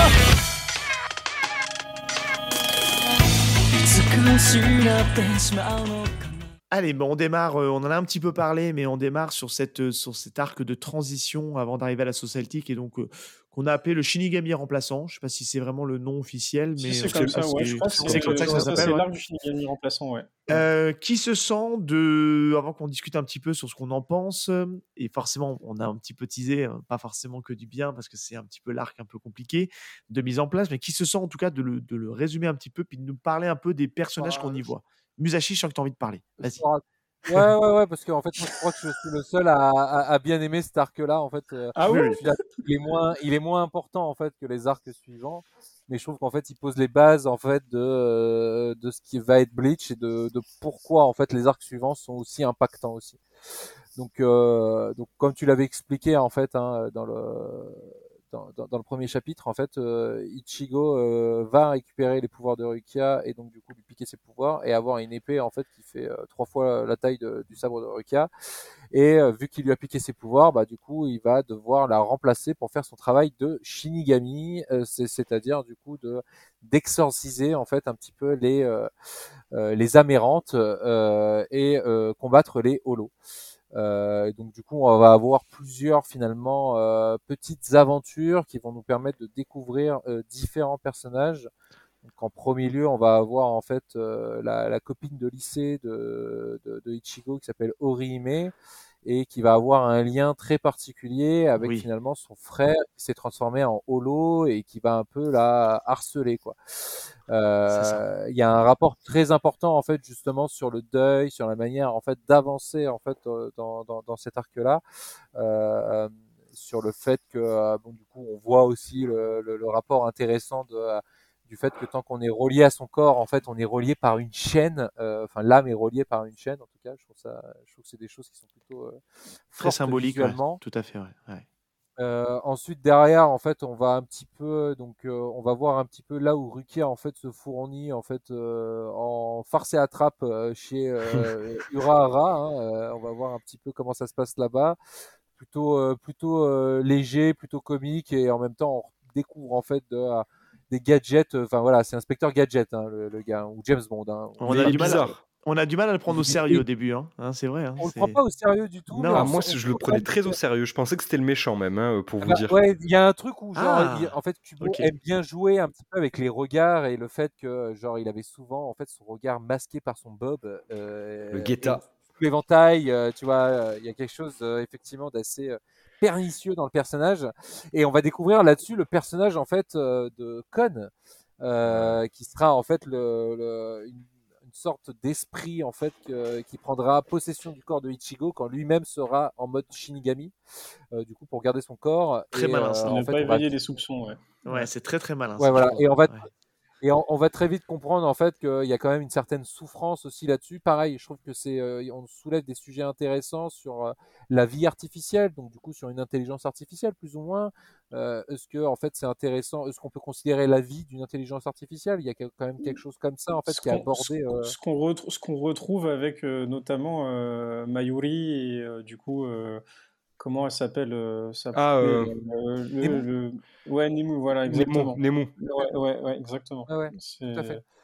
et, euh, et qui est déjà abordé ici, tu vois, alors que, enfin voilà, on est au tome 3 ou 4 de, de, de- de- enfin plutôt 4 là, je crois, de Bleach. Et après, voilà, on va découvrir aussi un petit peu euh, son autre, un autre de ses collègues, en fait, qui s'appelle euh, Sado, enfin Yaso, euh, Yasatora, je crois qu'il s'appelle. Yasutora, ouais. Chad, hein, surnommé euh, Chad. Chad, euh, qui a une, une force tranquille. Hein, euh, Force de la nature, colosse, ouais. euh, Ouais. euh, qui est en fait finalement assez timide et assez réservé. 14 Et, ans, mais il en, a fait, il en fait 32. Ouais, c'est- c'est Ils font, peu ça. ils ouais. font tous plus vieux que leur âge, hein, de toute façon. Après, c'est le principe un peu dans les mangas. Oui. hein, Je pense qu'ils Ouais, font ouais. jamais vraiment leur âge. hein. Mais euh, là-dessus, en fait, on a un rapport justement, en fait, euh, qui est un peu abordé dans Dragon Ball, par exemple, avec le personnage de C16, où euh, on a quelque chose d'assez C'est vrai? Ah oui, il y a une parenté, ouais, c'est vrai. Exact, j'avais pas vu ça. ouais. Après, je suis pas tout à fait certain. je- J'avoue que c'est plutôt moi qui interprète là-dessus, mais Non, mais je suis plutôt en phase. plutôt voilà Ouais, euh, la, la force, la, la force brutale en fait finalement avec la, la sensibilité en Ouais, fait très poétique. personnage Ouais, ouais. et, euh, et sur lequel en fait c'est très difficile. Enfin, on sent qu'il y a quand même un, un combat intérieur pour le personnage en fait de, de devoir utiliser la force, si ce n'est pas en fait euh, supporté par des convictions morales importantes. Euh, donc je trouve que c'est plutôt intéressant.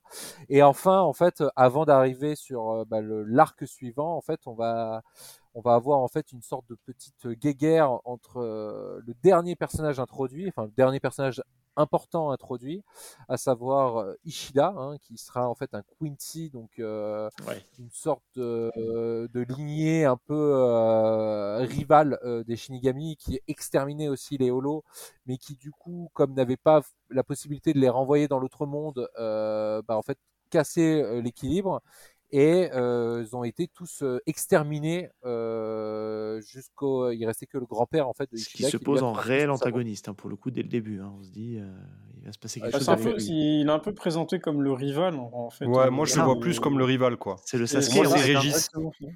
Euh, avant l'arrivée de Renji en fait, mais euh, je suis plutôt d'accord avec vous. Avant l'arrivée de Renji, en fait, quand- dès qu'en fait il arrive, en fait, il devient support plus que euh, rival. C'est Sasuke, en fait, un peu, dans le délire. en fait, t'as- Bah, au début, effectivement, c'est de présenter comme ça, et tu vois que le personnage est un en peu taciturne tout ça euh. En fait, Mm. euh, Ichigo n'a pas de rival, hein, euh, parce que pareil, tu, dis- tu dis Renji, mais Renji euh, c'est aussi court-circuité, quoi, puisqu'il fait partie du crew, et puis à un moment donné, il, Bah, c'est plus le fait, rival de Ichigo, quoi. En fait- par Grimjo après. Ouais, voilà, en fait, c'est ça, par Grimjo. ce qui, moi, ce qui me- ce qui m'a un peu perturbé avec toute cette flopée de, personnages et du coup camarades de lycée de, Ichigo, c'est que par exemple là, si on repart sur les titres du Big Free, euh, tu sais que par exemple dans Naruto, euh, tu sais que Sakura et par exemple Sasuke et les personnages que tu vois, mais on va dire juste Sakura et Sasuke, tu sais qu'ils sont amenés à accompagner le personnage principal euh, parce que bah du coup euh, ils ont tous les trois le voilà euh, l'envie d'être d'être d'être Chunin et dans le dans One Piece tu vois très bien que les personnages qui sont présentés c'est pour rentrer dans l'équipage de, de, de Luffy donc le présente comme ça et tu peux deviner que c'est des potentiels membres euh, de, de- du futur équipage Ouais. alors que dans Le- Bleach c'est un peu différent parce que c'est ses camarades de lycée et moi j'avais du mal à, à, à savoir où est-ce que Kubo voulait nous emmener avec ces personnages parce que la question que je me posais c'est fonction est-ce du personnage, être ouais. voilà la Mm. fonction est-ce qu'ils vont être Ouais. Parce que quand tu vois Orihime quand tu vois Chad quand tu vois euh, Ichi, euh, Ichida bah tu te dis euh, ouais bon ils ont l'air d'avoir du potentiel surtout moi Orihime c'est pas parce que c'était la seule fille de l'équipe que je me suis dit elle va être dedans mais euh, j'arrivais pas à voir où est-ce que ça allait nous emmener parce que on, voyait que des holos ça se tape contre des holos, puis après finalement t'as le Menos Grande, Grande qui apparaît. Donc euh, je me suis dit bah les autres ils sont un peu mis de côté parce qu'à un moment donné c'est accessoires. Ils sont, Mm. ah, ils Ils sont- sont voilà, pas Shinigami, en fait. voilà, Il y a voilà, et Kishida, c'est vraiment en des- fait, hein. des- y a Kishida qu'on peut se dire, il ça, il y a qui- truc il y a- de ce mec-là, ouais. ouais. Alors, voilà. juste, euh, pour, vous ra- pour rappel, en fait, à ce moment-là, en fait, les deux n'ont pas leur pouvoir encore. En fait, c'est le moment où il y a toute la, la, la, la- la guérilla contre euh, le Menos Grande, enfin avant le juste, enfin que Ishida Ouais, ils ont des sensibilités, Ouais. mais ils n'ont pas leur pouvoir. Voilà, en fait, ça. ils vont découvrir vraiment leur pouvoir qu'à ce moment-là. Donc, du coup, en fait, leur utilité finalement commence au moment où Ishida en fait intervient lui aussi, mais finalement en tant que euh, rival du héros, quoi. Donc avant, en fait, si- finalement, en fait, ils étaient juste introduits par leur personnalité. Effectivement, ça peut être un peu long parce que euh, sur l'ensemble, en fait, euh, surtout qu'on a développé des personnages qui ont qui servent à rien.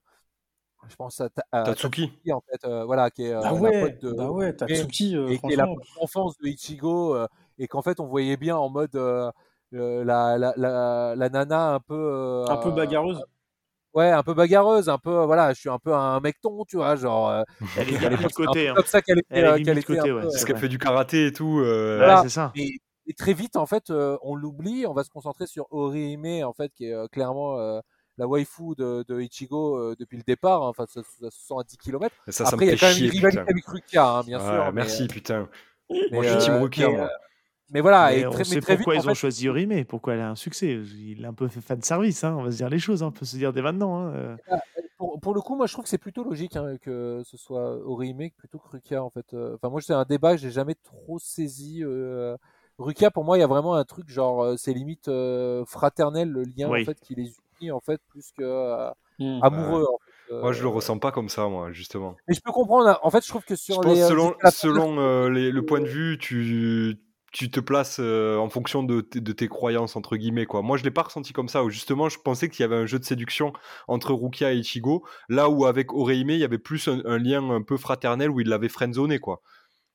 Alors, Alors- effectivement, de son, de son côté, c'était un peu ça, effectivement. Je... Ouais, mais au niveau de Rukia, tu vois, moi je suis pas d'accord parce qu'en fait, il n'y a pas un jeu de séduction. C'est qu'en fait, c'est nous on est habitué au code de euh, quand tu as une personne de sexe masculin et une personne de sexe féminin dans un manga qui se chamaille, qui passe leur temps à se pourrir et à, et à se, tu sais, à se, à se chercher un peu comme ça.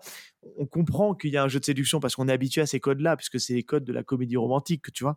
Mais, euh, mais c'est pas, euh, tu vois, y a, alors que du côté de Rimé, on peut comprendre, il y a un petit côté, même si elle est un peu friendzonée, un petit côté un peu, tu sais, elle, elle a un petit côté amoureuse transit, tu vois, un peu de. Ah, mais elle, elle est folle amoureuse de Ichigo. Quoi. Et elle le voilà. sait, euh. tu le, tu le vois. Et, euh, et Rukia, pour le coup, tu sens qu'ils sont plutôt en train de se mettre euh, sur la tronche et que elle lui avouera jamais ses sentiments parce qu'il passe son temps à se mettre dedans. Mais elle, on sait qu'elle aime. Mais voilà. Mais c'est les codes de la comédie romantique, quoi. Je vais vous donner une, un, un exemple qui, je trouve, et représente un peu le, ce, que, ce que moi je pense. C'est par, par exemple Naruto et Hinata. Ben, euh, Ichigo et Oreime, pour moi, c'est Naruto et Hinata. C'est que, ok, euh, c'est ça, ça allait que dans un sens. L'autre, il, il a ouvert les yeux à la fin, quoi. Et, euh, et, et du coup, contrebalancé par la relation que l'on voit au début euh, entre Naruto et Sakura, où on se dit, ah Ouais, ouais, bah attends, ça peut être son, son love interest, en fait. Mais parce que peut-être que moi, je cherchais à avoir un love interest chez, chez Ichigo, alors que lui n'en a absolument pas, en fait. Ouais. Enfin, y a- je pense qu'il y a bah, effectivement je- le lien est pas forcément, euh, c'est pas bête quoi. Euh, mais euh, mais en soi, effectivement, je pense que tu fais en fait un amalgame en fait à ce niveau-là, dans le sens où je pense qu'il n'y a pas forcément un lien de, de- émotionnel. Il y a une sensibilité entre les personnages où il y a une vraie compréhension. Ouais. Et je peux comprendre en fait que selon l'interprétation que tu peux avoir en, en lisant, en fait, tu peux en- sous-entendre qu'il peut avoir un sous-entendu euh, d'affection amoureuse, mais, euh, mais enfin, c'est pas du tout développé. hein, Non, non, non. ah, bah, on est dans un shonen après, donc. euh, Non, mais tu vois, dans Naruto, en fait, c'est dit clairement que Naruto est amoureux de Sakura, en fait. Oui. euh, au début Ouais, c'est vrai, au début. Euh, Tandis que là, que là, Ichigo, il, il en kiffe sur personne, il fait sa live, tu vois. Et, Ouais, ouais. et c'est développé bien après parce que je pense que, comme dans tout shonen qui se, répè- qui se respecte, il faut bien euh, une petite romance, une petite histoire. Et après, tu vois, c'est au lecteur de, de plus Bah, y a pas mal de essayer triangles, ouais. de- de- ouais, voilà, de se dire qui va avec qui, quoi. Et puis il y a de l'interaction entre. Orime et Ichigo, ce que je trouve que. hum, Alors, je comprends ton parallèle, hein, Val, hein, mais euh, Hinata Naruto, il y a quasiment aucune interaction, tu vois, dans tout Mais le si, manga. mais elles vont- elle est que dans un sens, en fait. Après, ouais, mais t'as pas euh, d'interaction entre les deux personnages, tu vois, il n'y a pas trop d'échanges, alors que tu vois, il y a, il y a un arc autour d'Orihime, on va y venir justement, il y a des Oui, trucs, oui, enfin, ouais, tu qu'il y a un enjeu, en tu fait, vois. C'est vrai. t'as une scène quand même incroyable dans le tome 27. euh, Il a, dit, il a cité le euh, tome, je suis mort. ouais. Incroyable. Avec euh, Cover du tome 27 Orihime, Orihime, Horrible. cover du tome 27, horrible. bah, Orihime. Oh, Oui, putain, incroyable. Et même, euh, même t'as un autre écho au, au tome 40, euh, du coup, euh, Qui est qui? contre le combat euh, contre euh, Ulquiorra. Et c'est Ulquiorra sur la couverture, du coup.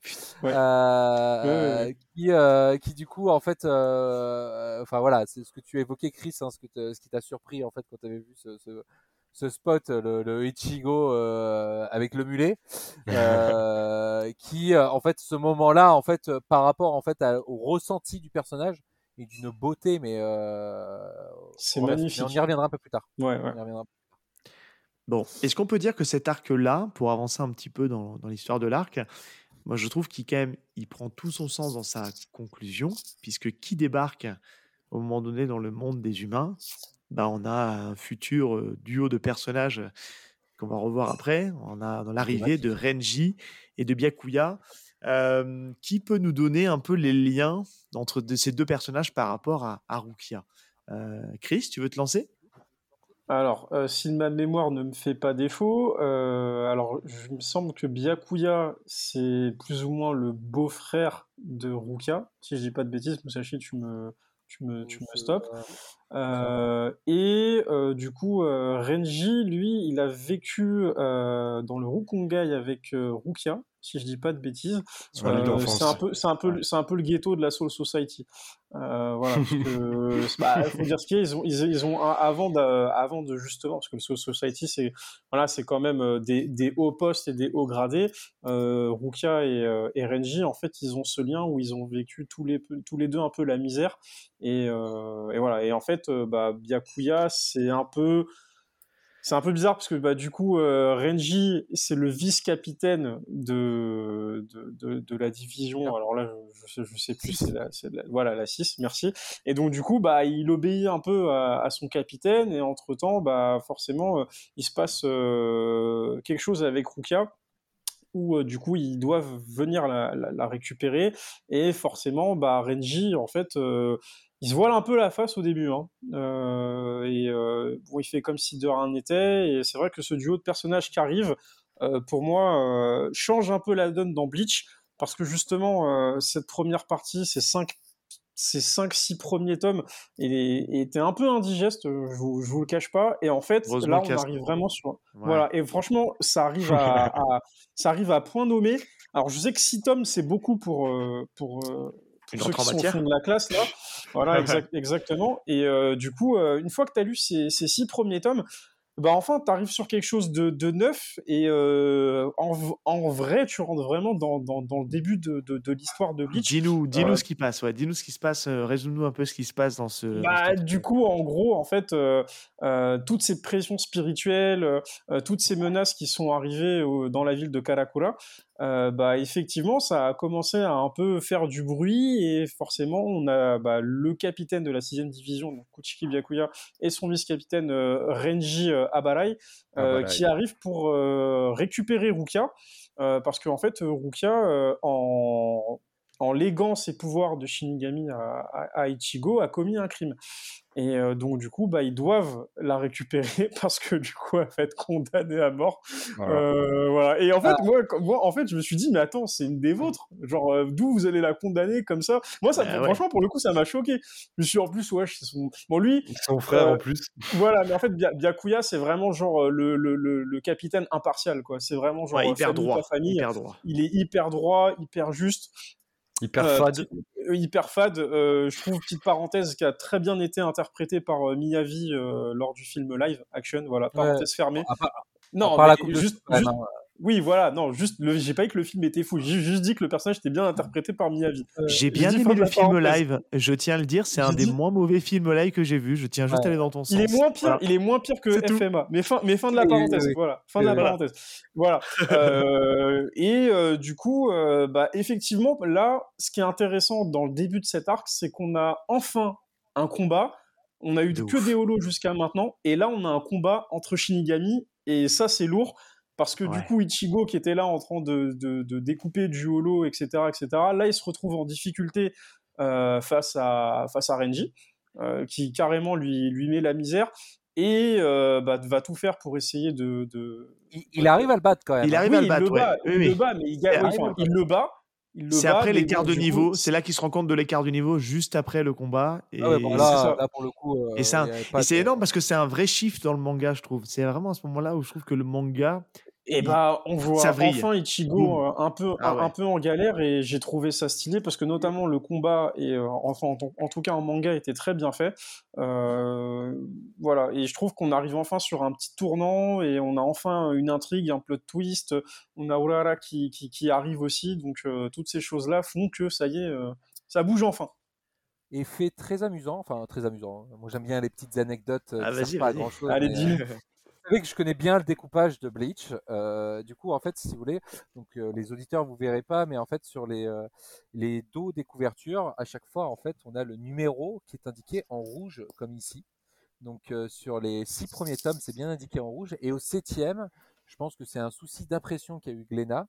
Le numéro 7 est inscrit en violet. Ouais. Et c'est le seul et unique tome où il y a le 7 qui est inscrit en violet. Mais c'est aussi ce tome-là où Renji et Byakuya débarquent, comme si en fait c'était aussi le tome de l'évolution, enfin de la transition de Bleach. Oh C'est le tome où euh, voilà. Ça m'a ça- toujours, ça m'a toujours perturbé ce, ce chiffre. Ah, j'ai même pas euh, fait gaffe. ce, ce- ce chiffre 7 en violet m'a toujours perturbé parce que, en vrai, C'était corrigé hein, depuis quand même. hein, quand ça a même. été corrigé. Voilà, c'est la question que j'allais te poser. Est-ce qu'ils l'ont gardé? Ou Ah, ils l'ont Je me corrigé suis posé la question et j'ai un pote qui a le tome 7 de Bleach, il m'a envoyé qu'il avait le tome euh, avec le, Ah. le- la bonne couleur. Faudra que je vérifie Ok, s'il est bah, en violet. Normalement, il doit être en Moi, violet. moi, aussi moi, chez moi, il est en violet. C'est les- premières éditions, je pense pendant 3-4 ans, euh, il y avait que du violet, je pense. hein, Et, et d'ailleurs, sur le tome 7, euh, c'est qui en couverture? Byakuya. ah, Byakuya. Ok, putain, forcément. Non mais en fait, si, si tu veux, en fait, pour le générique de fin, je fais une petite chanson en récitant en fait chaque couverture. Ça sera pour vous accompagner sur la fin de l'épisode et pour vous faire partir. Si vous écoutez cet épisode un soir avant de vous endormir, bah restez bien jusqu'à la fin parce que Musashi va vous faire une petite comptine. Voilà.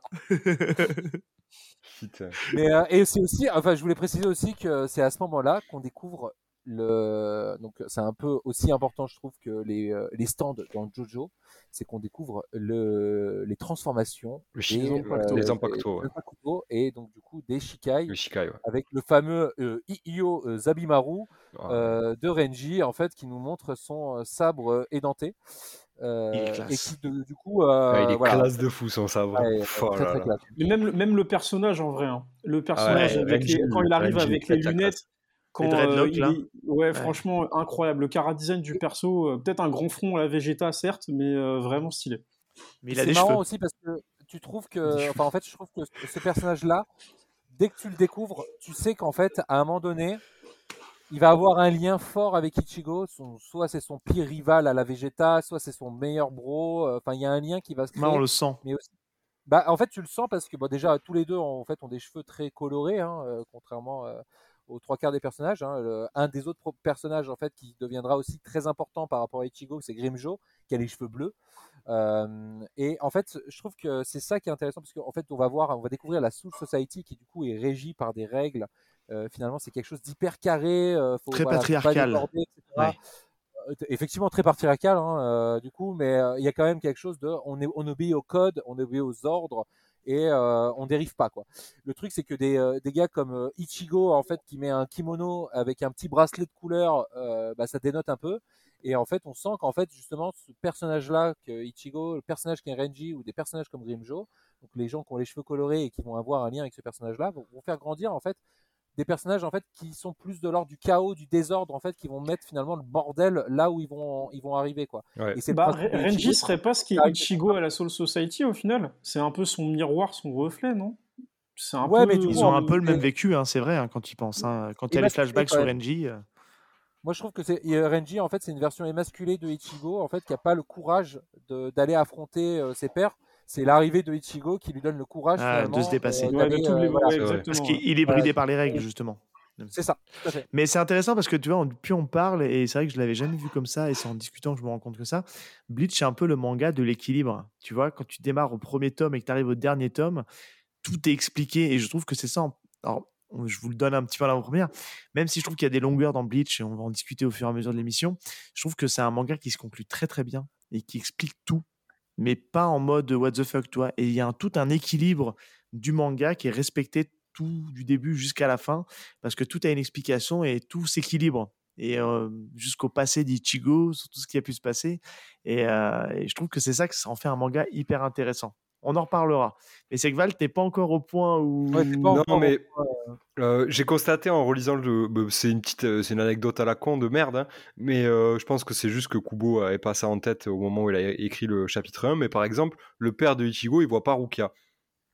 On est en section spoiler. On en a Il à l'explique à la fin. C'est expliqué à la fin? C'est expliqué à la fin, mais on quitte, limite, tu Ouais, quittes le podcast. Est-ce qu'il se En fait, rattrape aux branches? tome 60. Faut- En gros, il faut que tu lises le tome 61 exactement. Ouais. Et, et Ouais. c'est qui la couverture du tome le- le- 61C'est Masaki. C'est C'est incroyable, c'est incroyable. c'est C'est la merde, c'est merde d'Ichigo. Mais en vrai, 60, non, le, tome 60 le, 100 le tome 61, il est magnifique. Il est vraiment magnifique. Ah, il est sublime. Moi, ça explique, tout. Ouais. Non. Franchement, c'est pour ça que tu, tu, tu t'en es pas à ce niveau-là. euh, Ouais, c'est bon, bah, je limite, me casse. Allez, euh, on va quitter le podcast au moment où on fera les deux derniers arcs, mais il y a vraiment une explication à tout ça. Il conclut En fait, c'est parfaitement. le, le passé de, le passé de Ichigo, tu l'as découvert toi au tome 3-4. Euh, on te l'a montré, mais du coup du point de vue de Ichigo. Et en fait, au tome 60-61, tu vas le revoir. Oui. Du coup, d'un point de vue beaucoup plus, euh, enfin, on va voir différents points de vue et on va comprendre un petit peu les tenants aboutissants de ce qui s'est passé à ce moment-là. Pourquoi la mer? Qu'est-ce qui s'est passé avec la mer? Et tout est expliqué.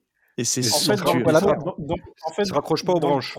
Ah non, pas Non. du tout. Moi, je l'ai pas Non, senti comme ça. franchement, non. C'est Dans somptueux. dans le, pre- dans le Ouais, premier chapitre, en fait, tu vois un poster de, de la mère d'Ichigo et en fait, euh, euh, vraiment, tu vois son père, il est là en mode, euh, tu vois, c'est même pas Ouais. une petite photo, il est vraiment fan de, de- de sa femme alors qu'elle est décédée, donc t'es un peu en mode what the fuck, mais en fait, euh, tout est expliqué plus tard. Ouais. Tu verras. Même si le manga a des longueurs, il a des faiblesses, il y a des arcs qui sont un peu moins bons, ou c'est un peu tiré sur la longueur, tout est expliqué et c'est ça qui est parfait. Et je fais juste un petit parallèle et comme ça on va pouvoir après enchaîner avec euh, l'arc So Society, puisque forcément le, combat euh, avec l'arrivée de Renji et de Bakuya, ça, sonne la fin de l'arc euh, Shinigami remplaçant, puisque ça va être, euh, ça va, ça va courir à ce qu'on va voir juste après. C'est là où je trouve que Bleach est très bon parce que c'est une fin qui est logique, qui est cohérente, à la différence d'un Naruto ou qui est parti dans tous les sens et qui, je trouve, la fin est pour moi ratée. Je le dis, je l'ai déjà dit dans un autre podcast, un autre épisode. Kishimoto n'a pas su conclure son œuvre comme il fallait et a trouvé des trucs pour étirer le propos euh, en longueur. C'est ce que c'est ce que certains ont dit pour Bleach aussi. Après, c'est vraiment ça, c'est vraiment les points de vue qui, qui, qui divergent. Après, faut. Et Ouais. je, voilà, Faut- c'est mon avis. Je prends. euh, voilà. Ah ouais.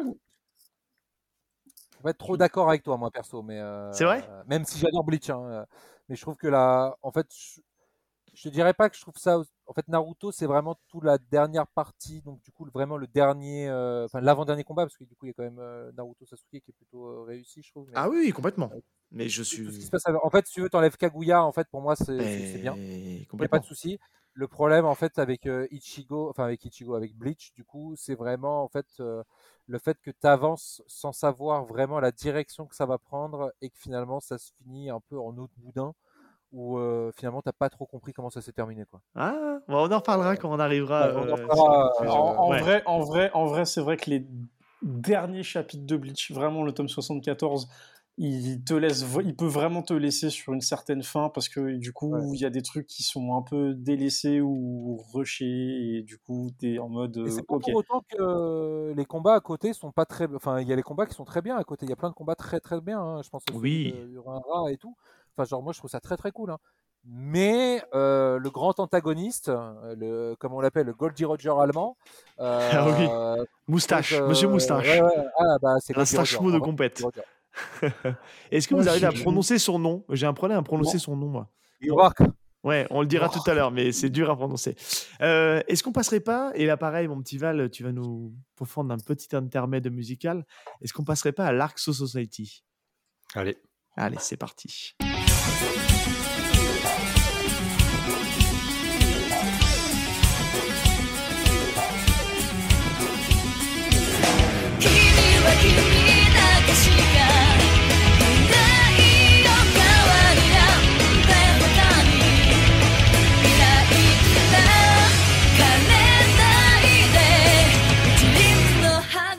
Eh ben mon petit Val, je sais que tu en as parlé il y a pas longtemps. Je vais te laisser nous résumer grosso modo un Ouais. petit peu le, le pitch de, de l'Arc de Society, puis après on va débattre un petit peu de ce qui nous a plu, euh, les trucs cool de Society, qui est un, on va se dire, un des super arcs. Yes, pour rappel, c'est sur la chaîne de Loïc que j'en ai parlé euh, de case en case, où on a fait une review euh, du début de Bleach. Euh, on va faire l'arc en quart aussi, etc. Et à chaque fois, on parle un peu de nos personnages préf, nos combats, etc. Donc allez checker, c'est cool. Euh, et donc l'arc Soul Society, donc euh, qui est pour moi euh, le, début de quand j'ai commencé à vraiment devenir fou de Bleach et être complètement fan. On est tout simplement amené avec Ichigo et ses potos dans le monde de la Soul Society pour aller sauver Rukia. condamné à mort. Donc Ichigo se rend grâce à l'aide de Urahara dans la Soul Society euh, et euh, va se confronter euh, donc au Gotei 13, euh, au, au capitaine et donc à la hiérarchie de la Soul Society, puisque donc Rukia est amené euh, au, QG des, Shinigami. et, va être exécuté là-bas. Et donc la mission de sauvetage sera donc de, de court-circuiter cette exécution et sauver euh, Rukia. Euh, pour ça, donc, euh, qu'est-ce qu'il va faire? Il va euh, arriver donc dans le Rukongai. Euh, donc c'est le, un peu le, c'est la banlieue de. j'ai j'ai plus le nom de hum, de la du, du- du QG des Shinigami. Euh, c'est donc dans la Soul Society. Il y a le Rukongai autour et euh, on a euh, le C'est Retei le Sereitei. Voilà, exactement. C'est réalité, ouais. Et, donc euh, Ichigo va euh, pénétrer le Seireitei, donc cette enceinte, euh, via l'aide d'une, d'un personnage qui aura son importance un peu plus tard, qui est une artificière, anciennement Shinigami. Et, donc on va avoir les premiers combats. En fait, je trouve que c'est là que Kubo commence à, mettre en place la partie un peu Neketsu, pure et dure, de, de Bleach, puisque euh, en, gros, euh, Ichigo, il va euh, combattre à chaque fois des personnages euh, hiérarchiquement de plus en plus puissants, euh, puisque Ouais. son, son premier combat, ça va être contre euh, Ikaru euh, de la... Ikaku. euh, Ikaku, pardon. Ikaku de la, de la 11e, euh, de la 11e euh, compagnie, Madarame. euh, Madarame Ikaku. Euh, puis, On apprend qu'il est du coup troisième, enfin il est lieu, enfin dans la version française du coup c'est capitaine, vice-capitaine, lieutenant, et du coup lui il est lieutenant. Lui, il est la- lieutenant, voilà, il n'est pas vice-capitaine. Euh, donc lieutenant de euh, Kenpachi Zaraki qui sera euh, le, le- Non, si, c'est le deuxième combat. euh, de... En. C'est le troisième, il y a, Renji d'abord. Il y a Renji, Mais ouais, il est vice-capitaine à Kenpachi, on est d'accord hein Il y a un. Non, Kenpachi. Non, non, c'est Kenpachi, il est capitaine. est capitaine. Ah, fait, je confonds, fait- ouais, d'accord. Lieutenant euh, Ikaku, après il fait vice-capitaine Renji, et après il se fait Kenpachi capitaine. C'est ça. Ok. Et le petit Kenpachi. personnage qui accompagne Kenpachi, il est vice-capitaine du coup, le petit, l'espèce de Yashiro, gamin là ouais. Ouais, Ok. la petite fille. Mais bon, Ouais. hein? Euh, on l'a compris, quoi. Hein? Clin d'œil. Euh, on a compris. verrez, vous, tu, moi, tu je verras. pas je me suis fait Ah, tu spoil. m'as fait spoil. Je me suis- Ah, voilà. putain, je me suis fait ah, spoil. Ah oui, euh, qu'il réagissait, c'est forcément qu'il est. Je me suis fait spoil. Mais euh, bon, il y a son vice-capitaine. C'est euh, Yachiru. Yachiru. Voilà, Yachiru. Exactement. C'est ça. Euh, donc euh, on a le deuxième combat contre Renji où euh, en fait Ichigo va mettre une branlée à, Renji, à Renji euh, et va lui faire comprendre que c'est lui le patron. Et Renji va aussi euh, dans sa construction de personnage, ça va le, le lui permettre de, bah, de s'élever aussi et d'aller euh, de vouloir aller chercher Ichigo et de monter son niveau quoi. Donc c'est très cool. Euh, J'aime bien comment tu racontes ça du coup, parce que j'ai l'impression que Ichigo il est arrivé, il a foutu une torgnole à Renji, genre toi ta gueule. Et il est passé en mode bah, euh, vas-y. euh, En vrai, Renji il se fait trancher en deux. euh, Ah oui, à la fin du combat, je suis d'accord qu'il est pas en bon état. hein, ah, mais, il, euh, il prend, il prend une branlée. Non, mais il a Euh, glow c'est- up Ichigo hein, quand même entre le premier combat et contre- le deuxième. Est-ce que, est-ce que tu peux quand même attirer l'attention sur le, le- le- la, la scénographie en fait de cette scène Ouais. quand il se fait Incroyable. éclater euh, par Ichigo justement?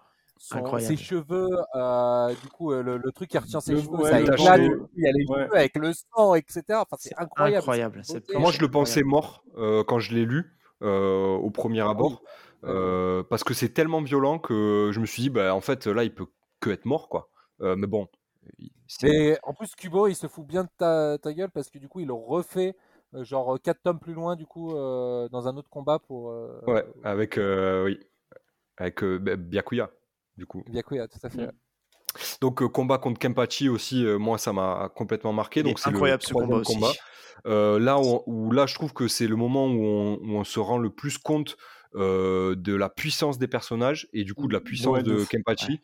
Euh, on a des planches alors, euh, orgasmiques euh, de, Ouais. euh, de Reiatsu, donc le- de pression spirituelle, euh, où on voit celle de Kenpachi et celle de Ichigo se confronter dans cette espèce de couloir là où ils se battent. Euh, moi, je, bon, juste euh, sublime. Euh, vraiment, euh, c'est là. En fait, c'est à ce moment-là que j'ai compris, euh, donc dans tout cet arc, que Kubo c'était un monstre. Euh, les dessins euh, incroyables, euh, la narration La scénographie des combats aussi. C'est et la saison, ouais, exactement. Mais est-ce qu'on pourrait pas dire, est-ce qu'on pourrait pas dire que Kenpachi est peut-être le personnage qui définit le mieux le Neketsu? Est-ce qu'on n'est pas d'accord avec ça?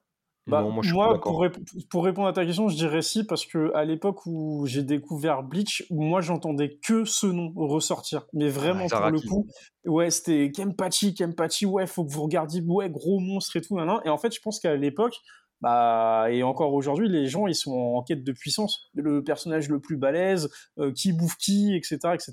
Après, oui, nous, forcément, on n'est pas forcément très fan de, des, des, des, des persos, euh, on va dire, euh, bourrins, etc., euh, qu'on fout de partout et qu'on ait puissance illimitée à la Broly. Mais euh, voilà, après, euh, c'est le game, c'est ce qui fait partie du, du, du, des, des, des, des, des shonen Comment? T'aimes pas Kenpachi? C'est pas que je l'aime pas, j'apprécie le perso, mais en fait, Ah ouais? c'est dans, dans, sa, dans sa carrure, c'est des trucs que j'ai déjà vus en fait. Non, je suis d'accord, je suis d'accord que c'est pas, enfin c'est le perso assez classique, mais comme Byakuya c'est le perso euh, euh, froid, Je- calculateur en fait aussi. Ouais, c'est Itachi, quoi. C'est Ouais, Itachi un voilà, peu dans peu dans, le, dans le style effectivement. C'est. Itachier. Mais tu vois, moi, moi, je trouve qu'en fait Kenpachi en fait il a le, le, le truc J'adore. c'est que son design il est tellement balèze. Ah, il est trop bien. Il est tellement un truc On genre sent qu'il a chié, vois, quoi. il chie dessus des- direct quand tu le vois. Tu sais pas qui c'est le mec, tu sais pas ce qu'il peut faire. Mais genre rien que sa coupe de cheveux, le bandeau, la cicatrice, genre t'es t'es déjà pas bien quoi. Il est Et le flippant, moment ouais. où Ichigo, Ouais. il est là, vas-y, je vais essayer de le frapper. Et que son sabre en fait, il arrive pas en fait à, à- à couper le gars. En fait, le sabre il veut pas bouger en fait.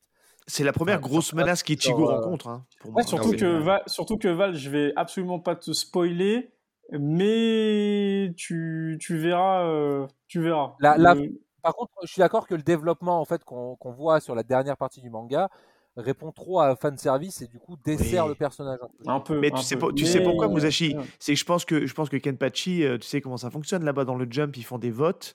Et, Ouais. et je pense qu'à mon avis, Kenpachi, j'ai pas les trucs devant les yeux, il devait, euh, il devait être arrivé très haut dans les votes. Et c'est ça aujourd'hui qui autre- définit un arc. hein.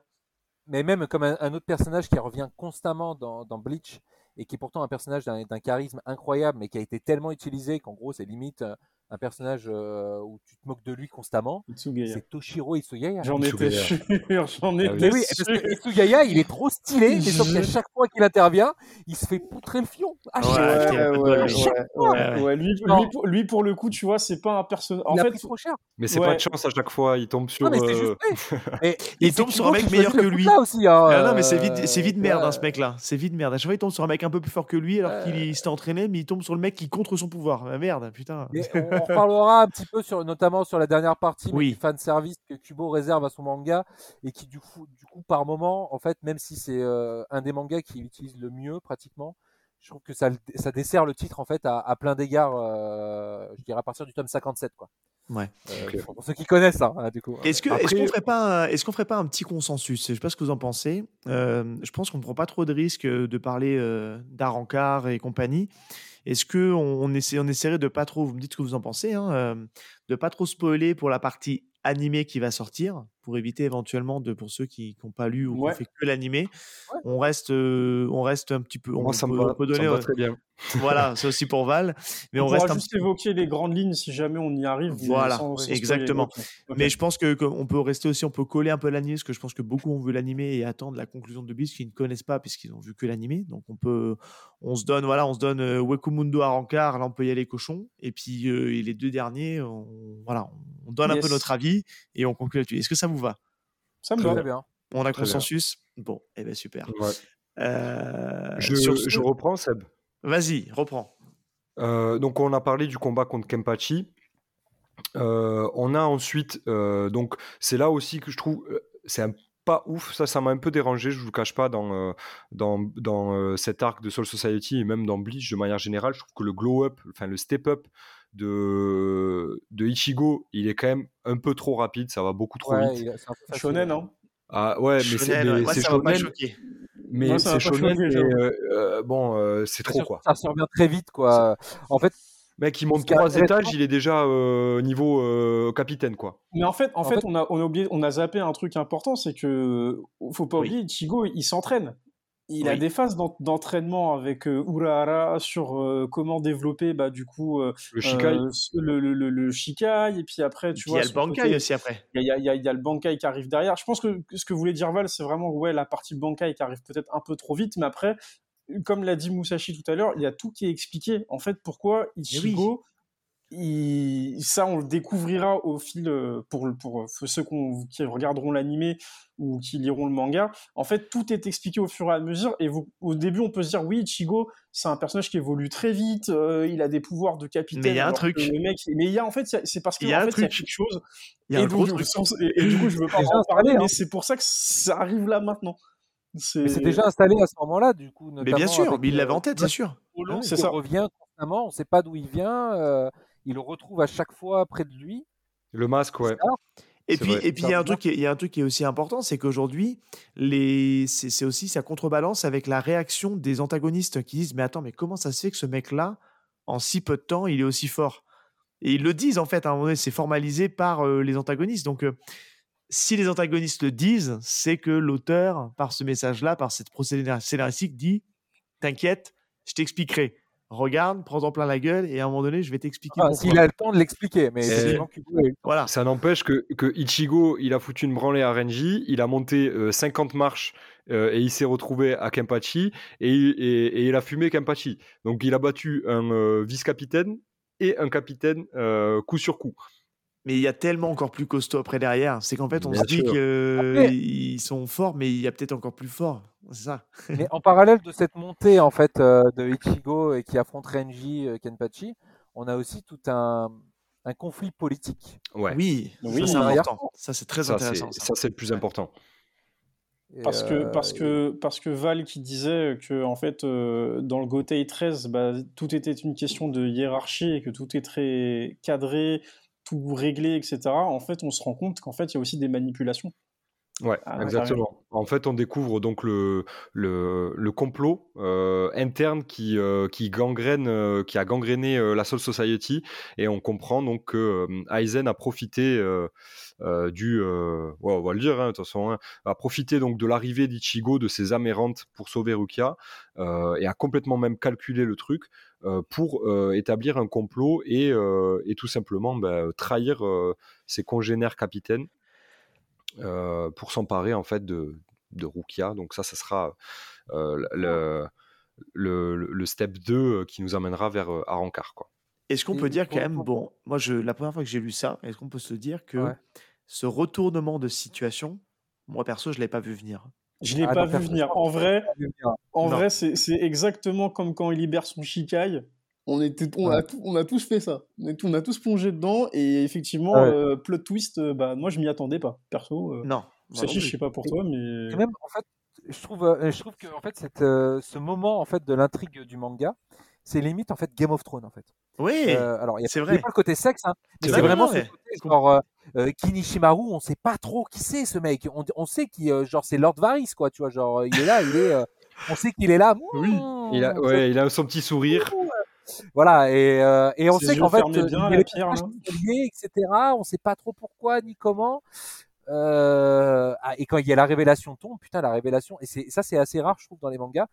Euh, par exemple, je pense que le fait que, euh, allez, euh, bon, si vous avez pas lu Naruto, désolé, hein, mais euh, quand on apprend qu'en fait Toby est Tobito, bon, bah, la révélation, en fait, tu, euh, ah, genre, tu t'en fous, en fait.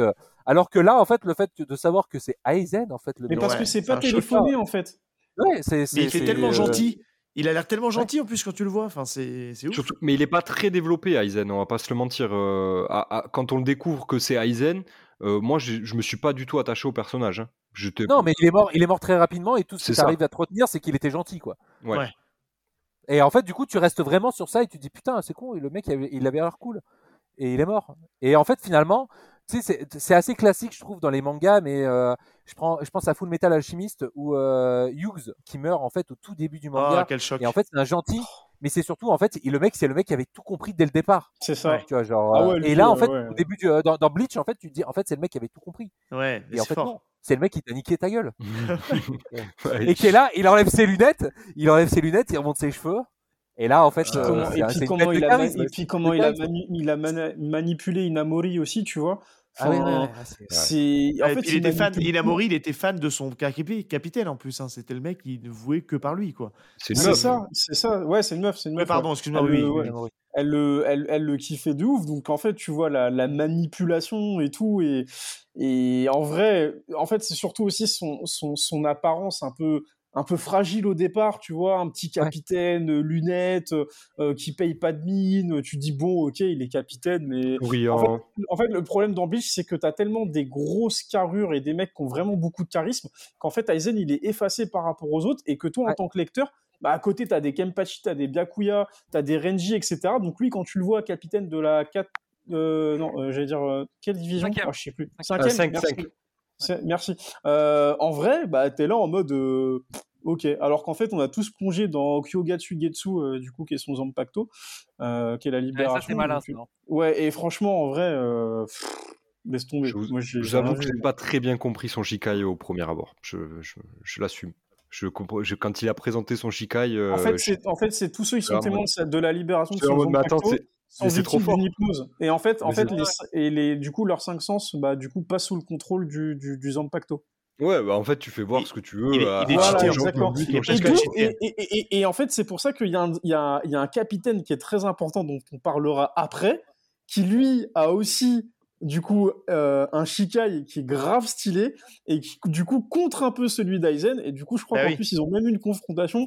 Vous voyez de qui je veux parler. Et pour moi, c'est mon capitaine préféré. Donc euh, voilà, on en Il est parlera trop après parce qu'on n'est pas encore Tu dans l'arc. Voilà. Non, mais alors, excuse-moi, je vais, je vais Ah, donner oui. juste.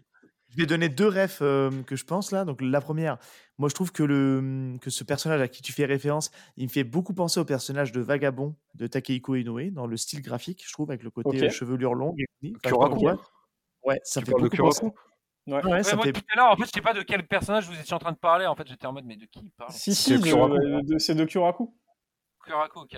Voilà. Parce qu'il y a Shinji, Et en fait, qui a réussi à faire un truc. euh, Oui, et il y, a- Shinji. Mais moi, en fait, moi, c'est Shinji euh, que je kiffe euh, de ouf. Après, oui, il y a Ah, c'est Kyoraku, Shinji mais- ton Mais préféré. moi, oui, oui, Shinji, parce que du coup, Ah. Shinji, a Shinji. Voilà, il a. enfin, tu- l'envers, là. Voilà, exactement. Et ça, j'ai trouvé ça insane. Ouais. Mais bon, bref, on en parlera euh, après. Et Aizen, moi, me fait beaucoup penser, alors, dans le côté euh, evil, tu vois, le côté méchant, il a un côté très euh, alter ego Clark Kent Superman. Tu vois, Ouais, le côté euh, très Bah, effacé ouais, avec les lunettes. Il se recoiffe et tout. euh. Et il les enlève, il plaque les cheveux en arrière, et c'est Superman, quoi. Mais bad, bad Superman, quoi, tu vois, mais. Et qui est pété, quoi. Qui, tu te dis, il a aucun point faible, ce mec, sur le papier. D'ailleurs, à, l'époque des, euh, des Big Three, en fait, je trouve que c'est celui qui a vraiment réussi à imposer son méchant comme étant euh, vraiment iconoclaste et qui dépassait. Alors à l'époque, en fait, il y avait Orochimaru en fait qui, euh, qui était là. Bon, et il a son style aussi, hein, Orochimaru.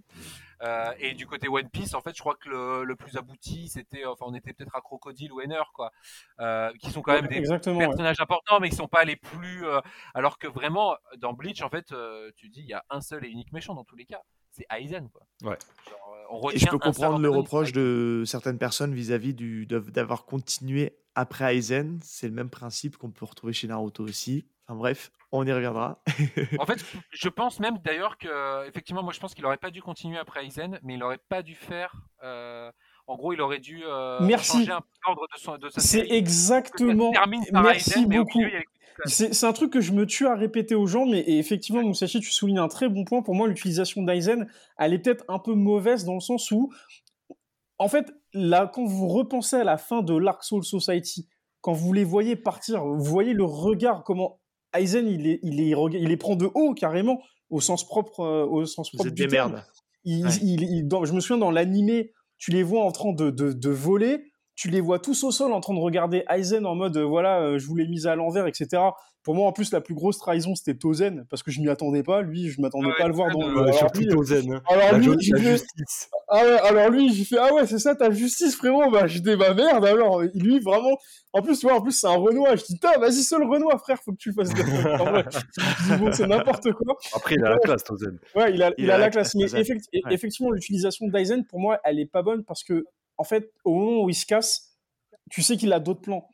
Et en fait, je me Ouais. suis dit, il, Kubo aurait dû le mettre de côté pendant genre un gros arc, un gros gros arc. Expliquer le Et- passé d'Ichigo à ce moment-là, ouais.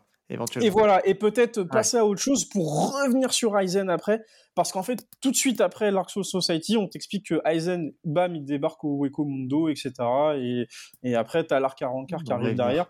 Ouais. Donc, euh, je trouve un peu ça, do- un peu dommage. Je pense qu'on aurait dû avoir autre chose euh, après Même si j'aime bien, moi, le grand méchant de fin. hein. Le, Oui, Team oui, Quincy, mais- euh, ouais, bref. On va... C'est la- En fait, c'est la résolution qui pose problème en fait sur le méchant de fin. C'est qu'en gros, euh, il l'a rendu tellement fort, son méchant, qu'il sait plus quoi en faire pour. Mais euh, c'est ça, c'est ça. Les héros arrivent à le battre quoi. Mais c'est ça. Alors que Aizen, en fait, je trouve que même dans la résolution qui, qui, va, qui berce quand même dans le, dans le too much, hein, euh, quand même dans le, Ah oui, dans le il est combat très final, fort. hein. c'est quand même euh, tout le monde se transforme 50 fois en fait avant de réussir à, à porter le coup final. J'y crois. Je j'adhère Oui. au truc. Je me dis c'est le dernier coup final. J'arrive euh, à ça dans dans la dernière partie euh, de Bleach, sans spoiler, hein. Mais euh, c'est quand même. Ouais. Il y a l'intervention. Ça fait très Deus ex machina qui permet Ah en oui, fait, complètement. de, Ouais, ouais. euh, Après, c'est l'écueil, c'est l'écueil du Neketsu. Hein. Vous savez, hein, quand on essaie toujours d'avoir un adversaire toujours plus fort qui permet de se surpasser, il y a un moment donné, et on en parlait avec Val dans, dans un épisode, euh, je ne sais plus lequel d'ailleurs, c'est peut-être One Punch Man qu'on parlait de ça justement. C'est comment est-ce qu'on arrive à régler le niveau de puissance, tu vois? Je trouve que ce qui, dans- si on doit parler de Dragon Ball par exemple, qui je trouve pour le coup l'a bien réussi, parce que alors. Je me dis, moi, je m'arrête au tome 42. Hein, je vais pas plus loin. Je, je- je- pour Il moi, ce qui se n'existe passe, rien après le il tome n'existe 42. rien. Il n'existe rien après le tome 42. On parle de ce postulat-là, qu'on soit bien d'accord, les, les cheveux blancs, les cheveux, enfin bref, on oublie. Voilà. Mais euh, ce que je veux dire là, c'est qu'en tout cas, c'est cet écueil dans le dans le Neketsu qui est de- c'est difficile de gérer la gestion de puissance. Donc euh, encore, encore aujourd'hui, avec un personnage dans un manga qui marche très bien, c'est Jujutsu Kaisen avec Gojo. C'est exactement le même délire. Il est trop puissant et du coup. Après, euh, pour le coup, pour le coup, c'est un peu le jeu du manga aussi, mais Ouais. tu vois, euh, je pense que Araki en fait a réussi à résoudre le problème et que c'était pas en fait une question de puissance, mais c'est une question de comment tu te sers de tes pouvoirs. Quoi. Ouais. Et, Totalement. euh, et en fait, je trouve que les mangas, en fait, et Jujutsu Kaisen aussi euh, jouent un peu là-dessus sur le fait que, euh, bah, en fait, tu as des utilisations, en fait, la personne que tu as en face, euh, bah, en fait, tu peux être fort ou comme tu peux être nul, quoi. Ça dépend, ça dépend qui, euh, c'est quoi son pouvoir à lui, quoi. Ouais. Et finalement, tu, tu réduis un peu ça.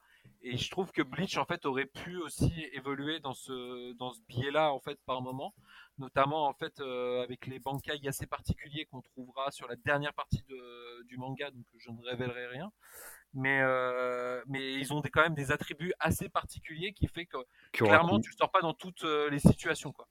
Ah, mais to- toi, t'as encore été spoilé, Mais quoi. oui, je t'ai dit, euh, je, je- je l'ai dit au début de l'épisode, j'ai vu le top des bankai et donc j'ai vu tous Ah les oui, c'est vrai. j'ai vu les bankai de tout le monde quoi. non, mais Val, Mais- faut mais dire je- un moi, truc. non mais je vous le dis, ça me hype, donc je- ça m'a remis dans Bleach. J'avais dit oui, à Seb, j'arrête de lire, ça m'a hypé, je veux le voir quoi. faut savoir une chose, c'est que Val s'est aussi, fait spoiler le, le twist, et je trouve ça Ouais, dommage. ça, je parce que moi, savais. C'est moi, dommage. je- le twist. Aizen, hein, il s'est fait, il s'est fait spoiler. J'ai commencé. Bleach en sachant que Aizen était l'antagoniste principal. C'est Ah, dommage euh, parce que c'est pour moi le sel du manga, quoi. Quand on vous dit Bah, qu'il y a après, 20 vraiment après, prescription. euh, Ouais, mais pour moi, c'est un peu aujourd'hui, c'est de se faire spoiler comme si tu savais que tu savais pas que Dark Vador c'était le père de Luke. Mais oui, c'est ça. Vois, on ça. en est là, tu vois, genre, Tu euh, peux même pas. si t'avais.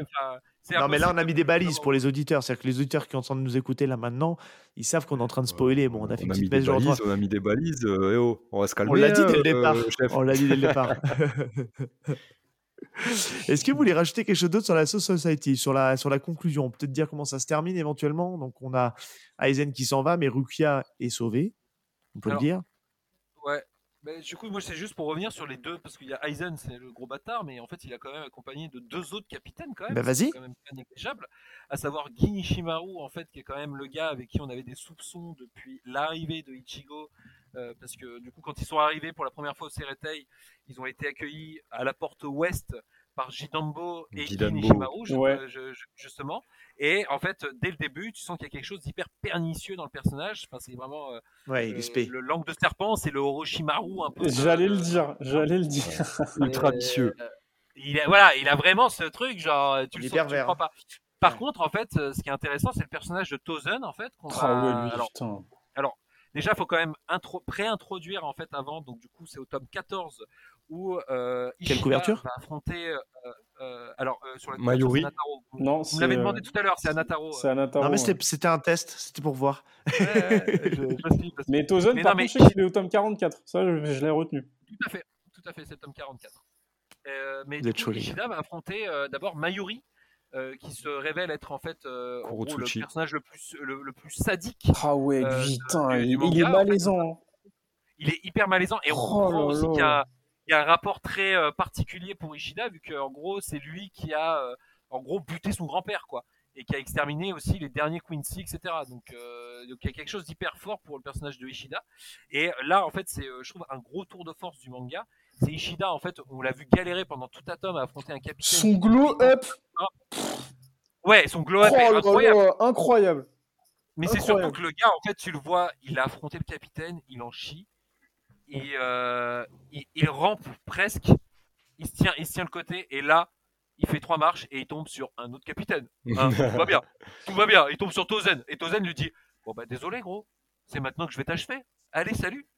Et, euh, Ouais. et Tozen en pleurant, etc., qui parle de justice, qu'on va revoir un petit peu plus loin, en fait, du coup, quand Kenpachi finalement va rejoindre un peu le, le clan des gentils et du, du coup va affronter à la fois Komamura et, Et Tozen. Euh, c'est quand même, et euh, quand même assez il va incroyable. hein, euh. gifler, il leur dit oh, Ah ouais, de ouf. hein. je vous prends tous. Mais, euh, mais du coup, en fait, c'est vraiment le personnage où, du coup, on l'a découvert à deux reprises, donc du coup, qui impose la justice de la Soul Society et qui empêche Kenpachi euh, de rejoindre finalement euh, les, euh, les Amérantes.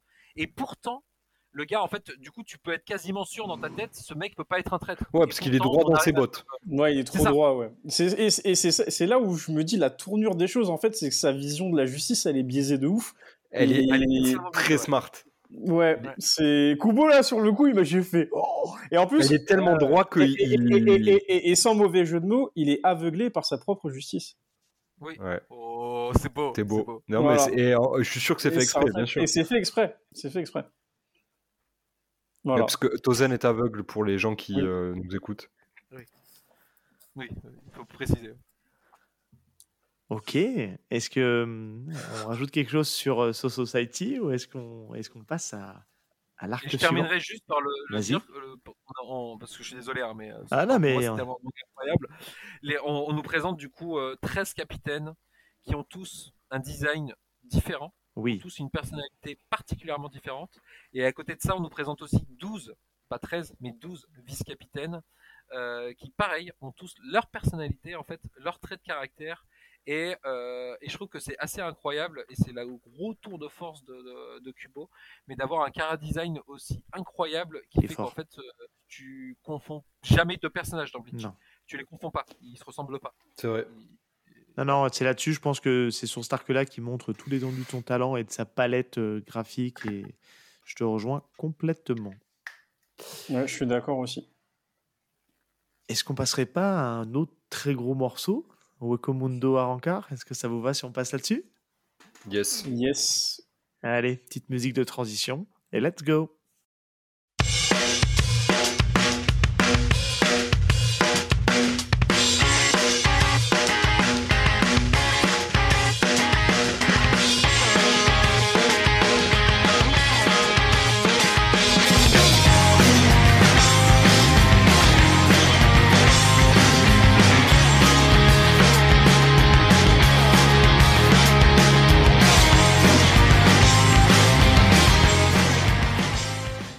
Se sent On va peut-être le couper en deux parce qu'il est dense. Hein, euh, Tu peux le faire euh, même en trois.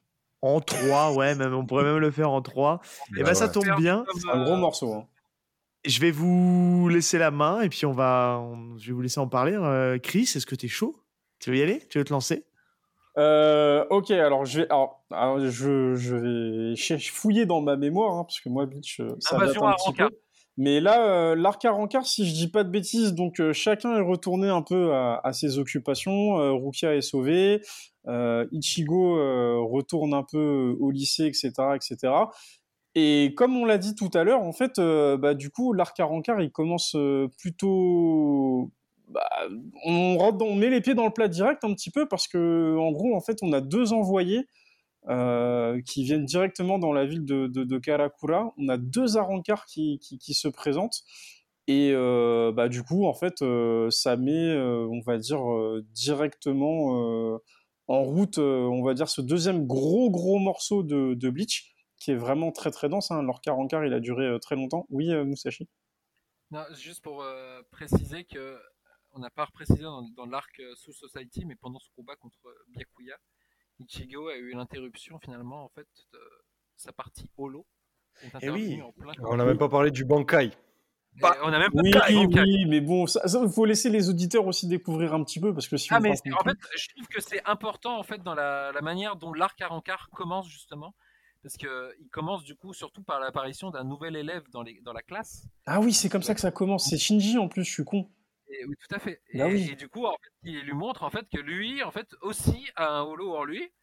Et euh, un peu plus tard, on va découvrir du coup l'invasion de Des- deux Arankars qui se trouvent être finalement des holos Shinigami. Alors ça. que lui est un Shinigami Holo. holo, Holo. C'est Exactement. très important, ouais, très très important D'ailleurs, euh, je, ouais. je- je trouve l'introduction de Shinji euh, vra- vraiment stylée. hein. Euh, on en Ah ouais, apprend un peu plus sur lui un peu plus tard dans l'arc à rencard, mais je trouve que c'est vraiment un, un personnage à la fois mystérieux, bourré d'humour.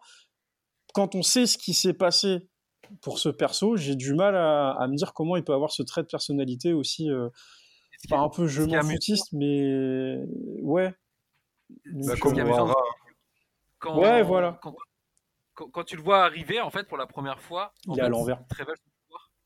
bah oui. Et en fait, à l'époque, tu le sais pas. Mais du coup, c'est, enfin, je trouve que c'est, euh, enfin, la meilleure manière d'introduire le personnage, quoi. Et d'ailleurs, euh, si vous avez le manga, le tome 1 chez vous, vous pouvez voir que sur la double page de couverture du chapitre 1, On aperçoit Shinji. Shinji est dessiné en fait dans- sur la double sur la double page Oh, parce que c'était un personnage qu'il avait que le personnage que euh, Kubo avait prévu et il Oui. pas finalement Oui, oui, c'est vrai. et il l'a introduit qu'au tome 21 du coup euh, 20 tomes plus loin. C'est vrai. C'est vrai. Petit foreshadowing.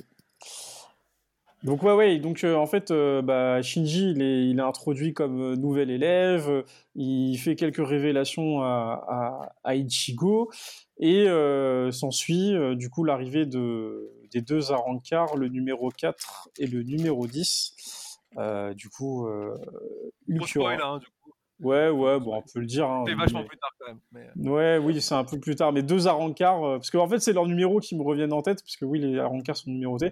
On a deux gros, euh, deux gros ennemis qui arrivent. C'est les euh, Espada, du coup. les Espada, Les ouais, Espada. du coup, euh, Ulquiorra et, euh, et euh, Yami, si je dis pas de bêtises. Et- Et juste pour Shinji, parce que je regardais en même temps ce que tu disais, Musashi, ça peut être perturbant parce qu'il n'a pas tout à fait le même design. hein. Il a la même coupe de cheveux, mais il n'a pas la même tronche. hein. Donc ça peut Ah être oui, bah, perturbant. après le trait de dessin ouais. de Kubo a évolué quand même entre. euh, sur les 20 mais c'est vrai, j'avais jamais fait gaffe. Et pareil, je- du coup, la- la- la- l'arrivée de Ulquiorra Yami, c'est une petite citation, un petit clin d'œil à Dragon Ball quand même. hein. Oui, Bah, pas, oui, pas Vegeta. hein. Oui, oui, oui. Clairement. Et pas le ca- Vegeta, le- le- 100%. le- les personnages sont les mêmes, quoi. Enfin, genre, il y a un mec euh, hyper bodybuildé et un petit gars euh, tout fin euh, à côté, quoi. C'est ouais. Grosse ref à, à, à Toriyama là-dessus, ouais. Mm. Euh, ouais, et du coup, euh, bah, du coup, voilà, bon, il se présente et euh, bah, du coup, baston. hein. Enfin, je crois que c'est ce qui se passe après. Sauf que je crois qu'il qu'il galère. Après, je, En fait, j'ai plus la suite, mais. Ils viennent, ils viennent capturer Orihime. Ah, voilà, Ah, c'est ça. Bah encore. oui, bah oui. Encore. Enfin, En pas fait, encore, Non, ils viennent, ils, ils viennent en fait voir un petit peu parce qu'ils ont entendu parler de Ichigo par Aizen et ils viennent voir un petit peu euh, mesurer un peu le pouls de savoir euh, vraiment si euh, Ichigo c'est une menace et ils se rendent compte que bah, Ichigo lui il est dans ses, un petit peu ces, ces- ces problèmes de dualité de genre euh, si j'utilise mes pouvoirs en fait je vais me transformer en holo il a des petits problèmes pour utiliser ses pouvoirs et euh, enfin il, se, il se bride lui-même et en gros il se fait mettre complètement minable par, euh, par Yami en fait euh, même s'il arrive à lui couper le bras à la fin du combat et qui finissent tous les deux par se retirer. Finalement pris de remords en fait il se dit ok je vais essayer de, de faire quelque chose je vais aller euh, euh, Je vais- même pas en fait. Je vais accepter l'invitation de Shinji, Non, même pas encore parce que du coup en fait derrière en fait Ulquiorra retourne voir euh, Aizen et en gros euh, t'as le numéro 6 qui se fout un peu de sa gueule en disant qu'en gros c'est un peu une merde Grimmjo. et que malgré l'interdiction qu'on lui dit de pas aller sur Terre et ben lui il en a rien à foutre il y va avec ses fractions euh, pour aller euh, tout zigouiller C'est au ça. même moment du coup euh, t'as en fait le truc c'est que t'as des Shinigami qui viennent sur Terre en mode habitant parce que bah, Ulquiorra et Yami s'étaient pointés, donc du coup Karakura est un peu en danger, donc du coup on envoie des Shinigami. Et euh, du coup ils ont du bol parce qu'ils sont sur place au moment où Grimjo débarque Et ouais. avec, euh, avec ses fractions. Et, alors là, combat, franchement, ouais, et alors là, Ouais. ce, ce- ce début d'arc, pour moi, il est incroyable parce que là, franchement, on a des, on a des espèces de révélations et en fait, on se rend compte que bah, les vice-capitaines, voire même les lieutenants, en fait, ils sont tout aussi chauds que, que, que des capitaines. Et là, pour le coup, moi, ça Ouais. m'avait mis une vraie gifle parce que moi, j'avais découvert ça en animé à l'époque. euh, le manga était pas, on n'en était pas encore vraiment là.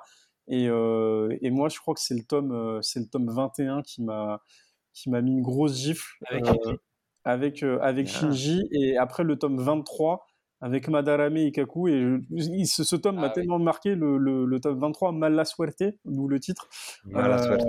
Ouais et en vrai alors là j'ai fait ouais non là c'est bon c'est trop pour moi c'était trop Non, mais on peut, on peut le dire, hein, de toute façon, cet arc-là, c'est peut-être là où on a la quintessence du dessin de Kubo et la quintessence des combats. C'est peut-être les meilleurs combats qu'on ait pu avoir. euh, Ils sont là-dedans, hein, en plus. hein. Alors dans, si tu prends tout l'arc à Rancard jusqu'au tome 48, Il y a du déchet, je suis d'accord. hein.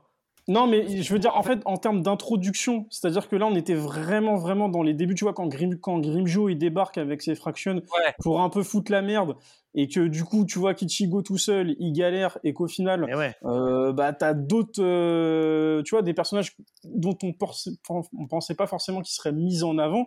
Moi, je me souviens quand j'ai vu euh, l'animé et le seiyuu qui crie Bankai, tu vois, et ça m'avait mis une grosse, une grosse, grosse gifle. C'est euh, Ouais, voilà. Ah ouais, non, ouais, ouais. Franchement, ce dessin là de Madarame qui crie, il est en sang, le mec, il est.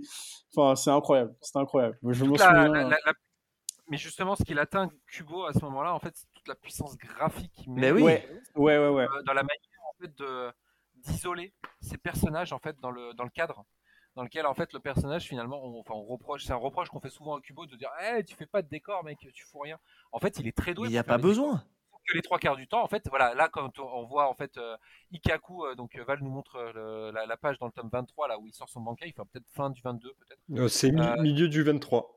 à milieu du 23, il sort son Bankai et là à partir de là en fait on a juste un fond qui n'est pas le, le décor euh, en réalité mais pour qu'on on se focalise finalement sur le personnage en fait et sur la manière dont lui voulu, va ouais. interagir à ce Ouais. moment-là. C'est ça. C'est d'une puissance à chaque fois et je repense même euh, je, je recite en fait pour moi en fait il y avait quand même un peu des prémices à ce moment-là mais c'était quand Renji se rebelle et du coup va affronter Byakuya euh, du coup euh, enfin va pour aller sauver Rukia et en fait on le voit courir et là en fait on- il s'arrête et le gars, en fait, il se retourne pas, mais il sent qu'il y a quelque chose derrière lui. Et en fait, il prend trois cases pour retourner Renji, pour lui montrer en fait qu'il a une goutte de sueur sur le front. Et la case d'après, en fait, c'est juste un petit carré noir coupé en deux, mais juste pour montrer que le combat a commencé, quoi. Et, euh, et très rapidement, en fait, à chaque fois, il te focalise l'action pour que tu sentes réellement le, le moment où en fait, euh, ça va être game changer euh, pour. euh, pour Mais il y a un côté, dans, le, dans la façon de dessiner de Kubo, il y a un côté très cinématographique. hein. J'ai l'impression de dire ça à, à tous mes émissions parce que mais on sent que le Ah, mec. le un- manga est très ciné. hein. Ouais, voilà. On sent qu'en fait, j'ai. C'est pour ça que moi, je vais vous dire un truc. Alors, je, pareil, je le dis souvent, mais je trouve que c'est encore plus vrai avec Bleach. Moi, j'ai pas besoin de le voir l'animé de Bleach Ouais. parce que je trouve que le manga, il fait le taf en fait dans le découpage, dans le. Le, Dans de- le rythme, découpage, ouais. Et, et même au niveau des décors, hein, on, on sait que de la ville. Mais encore une Ouais. fois, faut voir comment euh, les perspectives sont archi bien faites. Euh, je- même la ville, la ville, elle est vide, ok, euh, la plupart du temps, mais- mais en vrai, ça fout. On s'en fout, hein, ça- désert. C'est ça. hein. Ouais, c'est un désert, Quand- ouais, c'est un désert. quand, on lisait Dragon Ball, euh, franchement, euh, tu Il y avait rien, c'était un désert aussi. Il y y a rien, hein, c'est de la ville, de la montagne, euh, de la plaine, euh, enfin voilà, tu vois.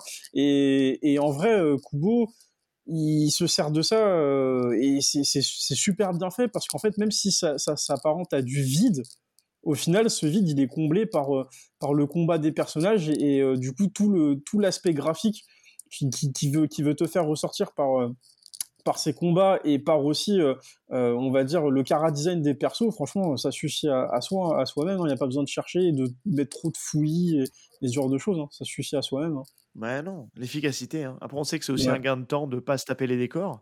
Ça. Mais, mais là, pour le coup, il y a une justification dans, dans l'écriture et dans la, dans la scénographie, en fait. Et c'est ça que je trouve qui est très fort. Et en fait, je trouve qu'il donne. c'est- C'est pour ça que j'aime beaucoup moi ce que fait Kubo, parce qu'il te donne un petit peu la température en te mettant une putain de jaquette. Tu as la couverture qui te déboîte, parce que toutes les couvertures, on le disait tout à l'heure, elles sont top. Et tu te dis putain, ça va être cool. Et à chaque fois, quand tu ouvres le tome de l'an, après qu'on soit d'accord ou pas sur l'écriture, le scénario, où est-ce qu'il va emmener ses personnages, graphiquement, c'est toujours. Enfin, c'est au top. Mm. Puis surtout, il arrive à te donner en fait une puissance. Enfin, Ulquiorra et Yami débarquent. En fait, euh, il pète la classe euh, genre en deux cases. Eh ouais. Euh, Grimjo, il est là. En fait, il te fait un gros fuck sur euh, sur la couverture euh, de présentation du personnage. Mais genre toi, t'es t'es là, genre oh, t'es ébahi tellement le, le gars est, est charismatique. Ouais, quoi. il Et tu, la et tu l'as dit, et tu l'as dit, Musashi, en plus, ce truc, c'est que tu disais tout à l'heure, il y avait plein de capitaines, ils ont tous un, un design différent, une- et même pour les méchants. Enfin, tu vois, enfin, c'est, c'est, Ah oui, même pour les méchants. ouais, c'est juste incroyable la palette qu'il a graphique. C'est, moi, je trouve que c'est impressionnant. Enfin, franchement, euh, c'est, assez on, fou. on l'a pas, on, on l'a pas cité aussi, mais en fait, en tout début de tome, à chaque fois, en fait, on a, on a quelques vers, Ouais, des petits, sortes Ouais. de petits poèmes. en c'est fait. très mystérieux pour moi ça, mais je trouve ça très poétique. C'est Alors, du c'est IQ à moitié ou quoi? Pas Euh, vraiment. J'irai pas jusque là. Je pense que c'est vraiment des vers en fait de, de voilà de qui vont aller qui vont aller peut-être représenter, je trouve, à chaque fois l'état d'esprit euh, de ce qui va se passer dans le tome. Euh, de comment en fait si tu veux ça va être le ressenti d'un personnage en particulier ça peut être Ichigo comme pas forcément hein, ça peut être un capitaine aussi et euh, sur lequel en fait il y a une certaine mélancolie ou un certain ressenti en fait que, qui se dégage de ces vers et que tu peux retrouver au fur et à mesure euh, euh, de, de, de, de la narration quoi dans le tome. Mm. Ah, c'est vrai que c'est très mystérieux. C'est c'est très poétique et euh, philosophique. Et euh, en fait, euh, je pense que ça, c'est très bien à la relecture. Quand tu as, déjà vu une pr- euh, t'as déjà lu une première fois Bleach et que tu te remets dans. Bleach, lire ces vers-là, ils ont plus de sens parce que bah, tu sais ce qui va se passer dans le tome et du coup, tu arrives plus facilement à faire les liens. Alors que quand tu lis le premier, euh, la première fois le tome, euh, ça te parle peut-être pas forcément. quoi.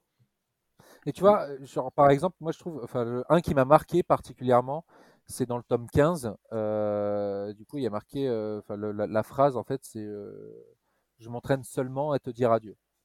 Euh, et pour moi, en fait, elle est euh, particulièrement symbolique parce que c'est là où en fait tout le complot euh, autour en fait de euh, euh, ce qui se passe avec Aizen, etc. en fait est mis en place. C'est le moment où Inamori en fait a la lettre d'Aizen euh, qui lui permet en fait de comprendre, euh, enfin en tout cas de croire que c'est Itsugaya le méchant.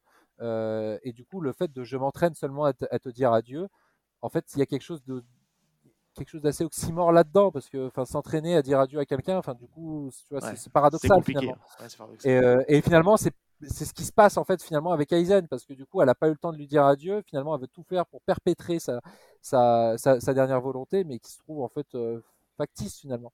Donc, du coup, il y a quelque chose comme ça en fait qui se dégage un peu du récit derrière. C'est très et, smart. euh, euh, et je trouve que c'est plutôt, enfin, c'est c'est assez intelligent dans la manière dont ça Ouais. passe. C'est, euh, je, suis content d'avoir euh, ces, ces petites, euh, ces petites explications là parce que j'avais pas lu ça, enfin j'avais pas vu comme ça et maintenant que tu l'expliques, euh, c'est Mm. clair, ouais. Ah, tu l'as lu Alors, combien de fois, Bleach, Musashi hein, je- Non, mais tu l'as lu, tu l'as lu combien de fois, Bleach Juste par curiosité. Euh, pas tant de fois que ça en fait. Euh, en gros, j'ai lu les 13 premiers tomes une fois, j'ai- je lisais à chaque fois en scan toutes les semaines, et dès que le tome sortait, je relisais le tome, Ah ouais, ok. et j'ai lu juste une fois quand le tome 74 est sorti. Ok. Ok. Je relis intégralement, en fait, je relis à chaque fois, je relis Oui. intégralement une série. quand Oui, oui, il faut le, faut préciser ça. Oui, c'est vrai que tu as, ce, chaud, chaud. ce petit. Ouais. Mais, euh, mais ouais, je sais pas, j'ai une bonne mémoire en fait. euh, Enfin, en tout cas, après, Ouais, c'est surtout à l'usage auquel tu les connais, euh, ça te marque plus que d'autres. Ouais, bien hein, sûr. mais- Mm. Euh, on continue, on avance un petit peu dans le, dans le Wekomundo. Qui c'est qui veut prendre, qui c'est qui prendre la suite? Val, est-ce que tu te sens de prendre la, la suite? Ouais. On parlait des. Donc euh, on, a eu donc le, on, on était au combat de euh, Ichigo contre Grimjo et donc Ichigo euh, euh, vit une, une défaite euh, cuisante euh, mais Grimjo par euh, euh, par souci d'être un rival euh, et pas parce que peut-être il voit euh, du potentiel dans euh, dans dans Ichigo et par vanité peut-être, je sais pas, euh, décide de ne pas l'achever euh, et euh, s'en Il va. se fait arrêter par Tozen, hein, je crois, de mémoire. Il se fait il se fait arrêter par Tozen, Tozen, et même il se fait couper le bras par Ouais, Tozen. il- mais se alors fait- ouais, il mais ça c'est quand il revient. Ouais, ça c'est quand il revient dans il dans le fait Et Oui, c'est vrai, c'est quand il revient, mais je crois que c'est Tozen quand même qui l'arrête. Hein, mais, euh, Ouais. Ok.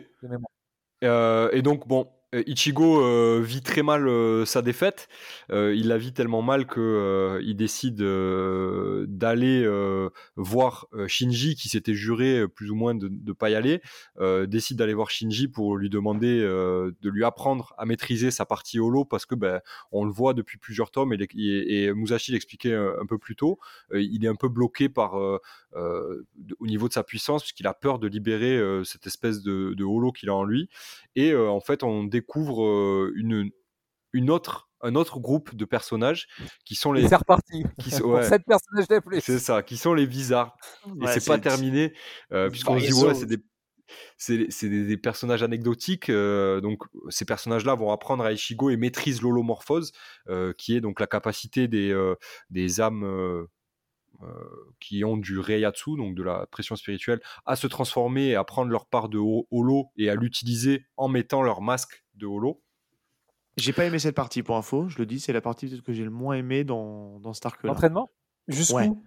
Ah, alors, C'est la partie de l'entraînement avec les. Alors oui, elle est, elle est bien parce qu'ils lui apprennent à maîtriser, mais je, mais ces, ces personnages-là m'ont vite un peu énervé, tu vois. Enfin, En fait, c'est J'étais que, je, en dis- fait, je disais pareil.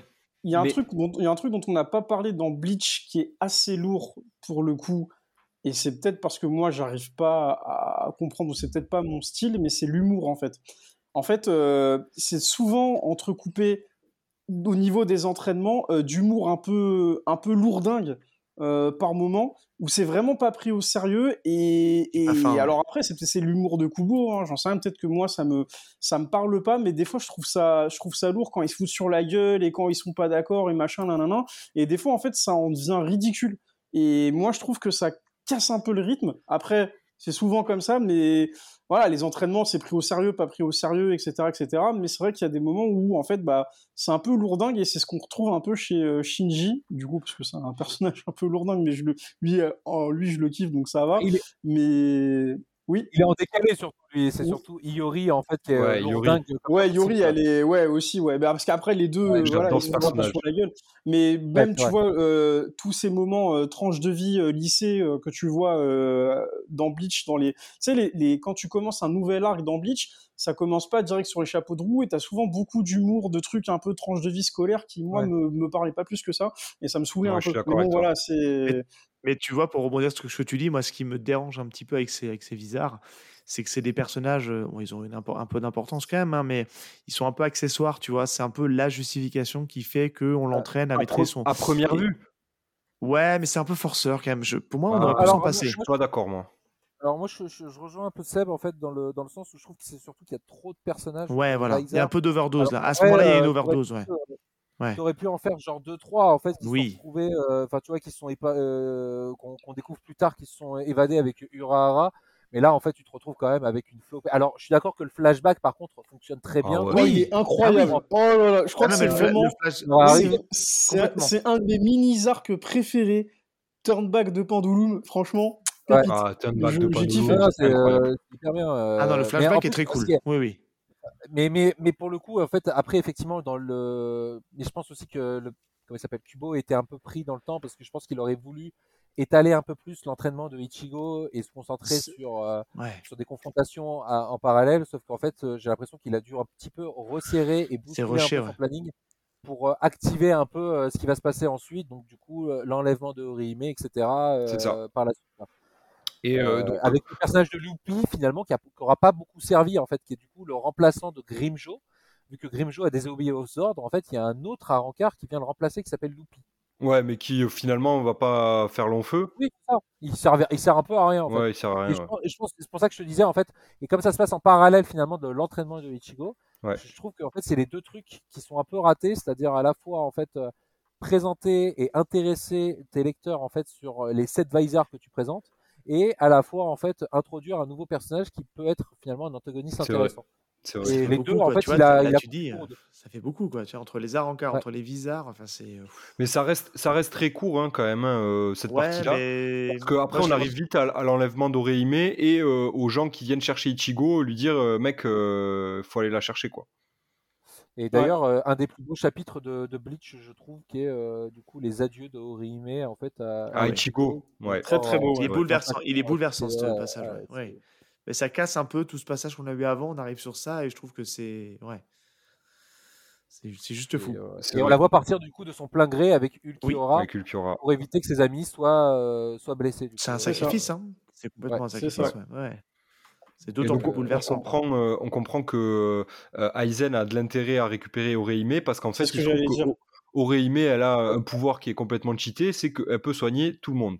Euh, elle peut euh, en fait même euh, inverser, enfin, en- annuler euh, tout ce qui s'est passé euh, sur une personne, quoi. Si j'ai bien Quand tu compris. perds ton bras, euh, elle peut te le réparer. Ouais, quoi. voilà, c'est ça. Euh, elle, elle, elle- elle peut bah, tout simplement ressusciter quelqu'un, elle peut tout faire.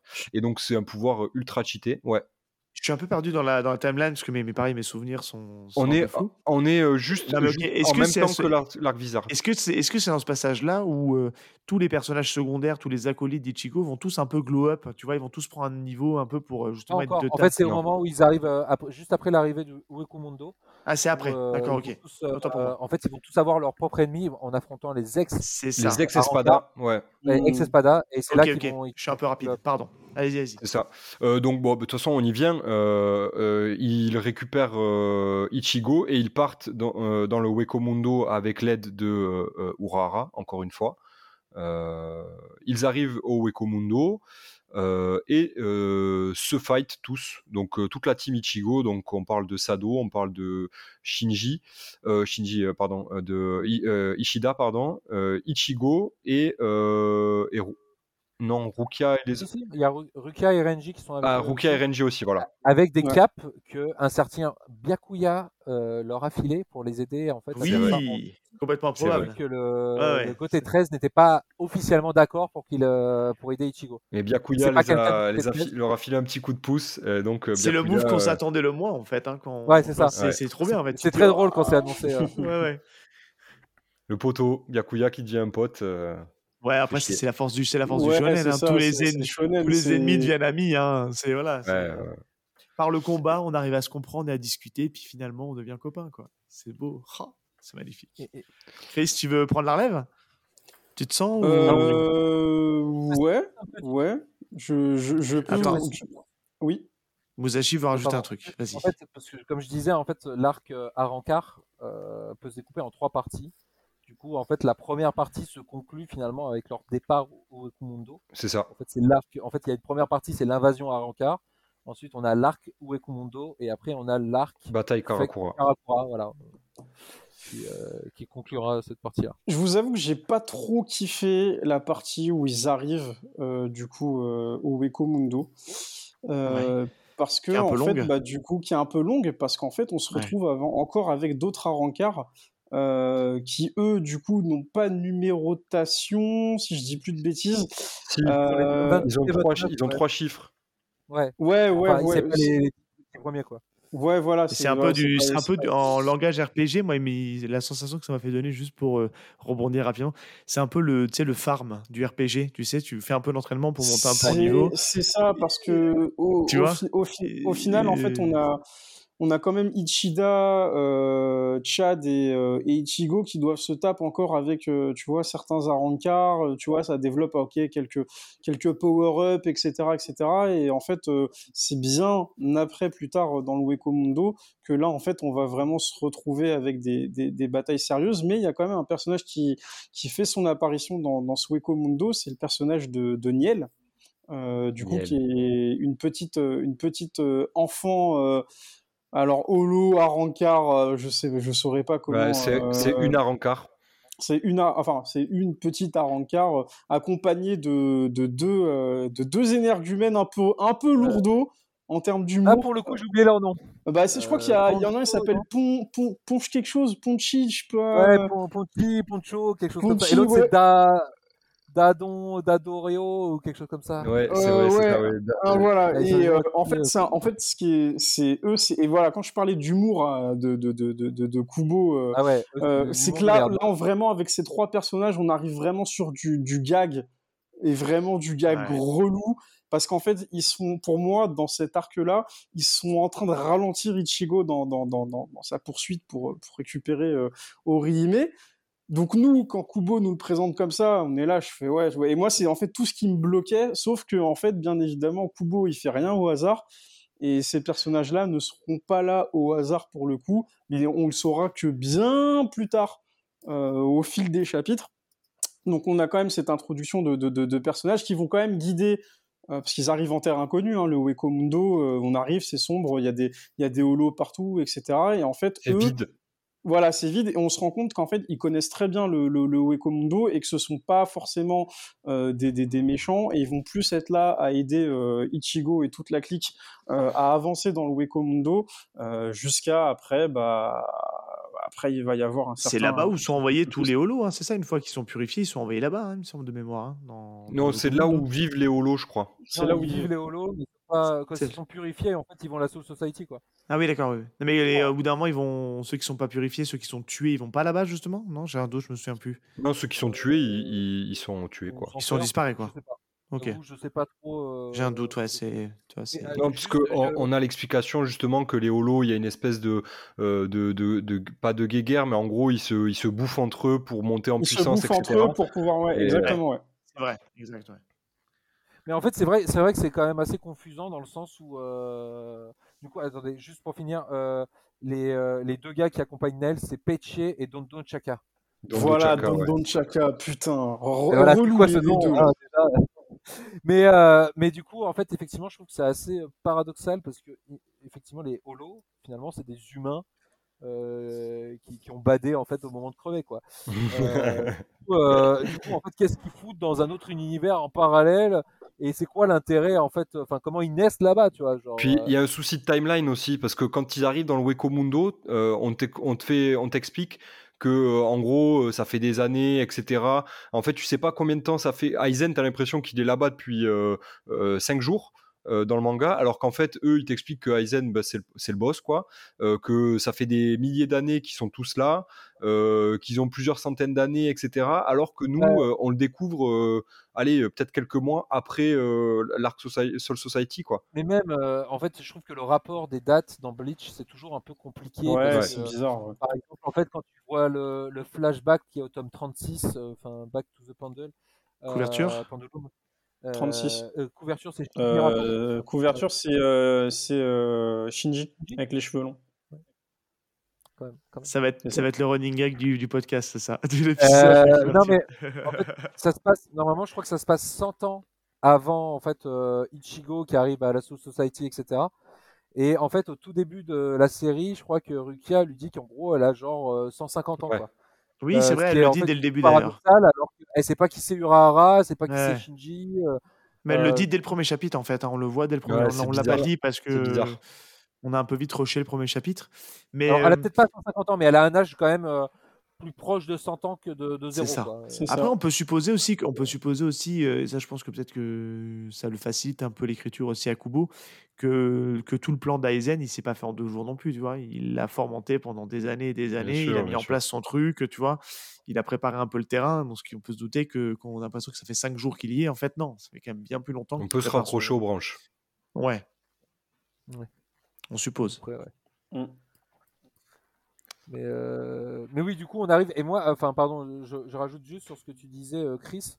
euh, c'est que, euh, in fine, en fait, je trouve qu'au contraire, en fait, ces combats, en fait, apportent de l'humanité aux Arancars. Ouais. Euh, Oui, euh, mais certains en ont. hein. euh, not- tous, notamment mais- Dordoni, en fait, qu'on voit euh, affronter euh, du coup Ichigo, et qui finalement va le protéger après leur combat, etc. Et on voit qu'en fait, finalement, euh, on n'a rien à foutre de Aizen, quoi. Que- et du coup, je trouve que ces combats-là, bon, ça dure deux tomes hein, avant qu'on arrive vraiment aux, aux espadas. Euh, c'est plutôt, euh, c'est plutôt bien foutu en fait dans la manière dont humainement en fait ils sont présentés, quoi. C'est vrai. C'est Je suis vrai, assez d'accord.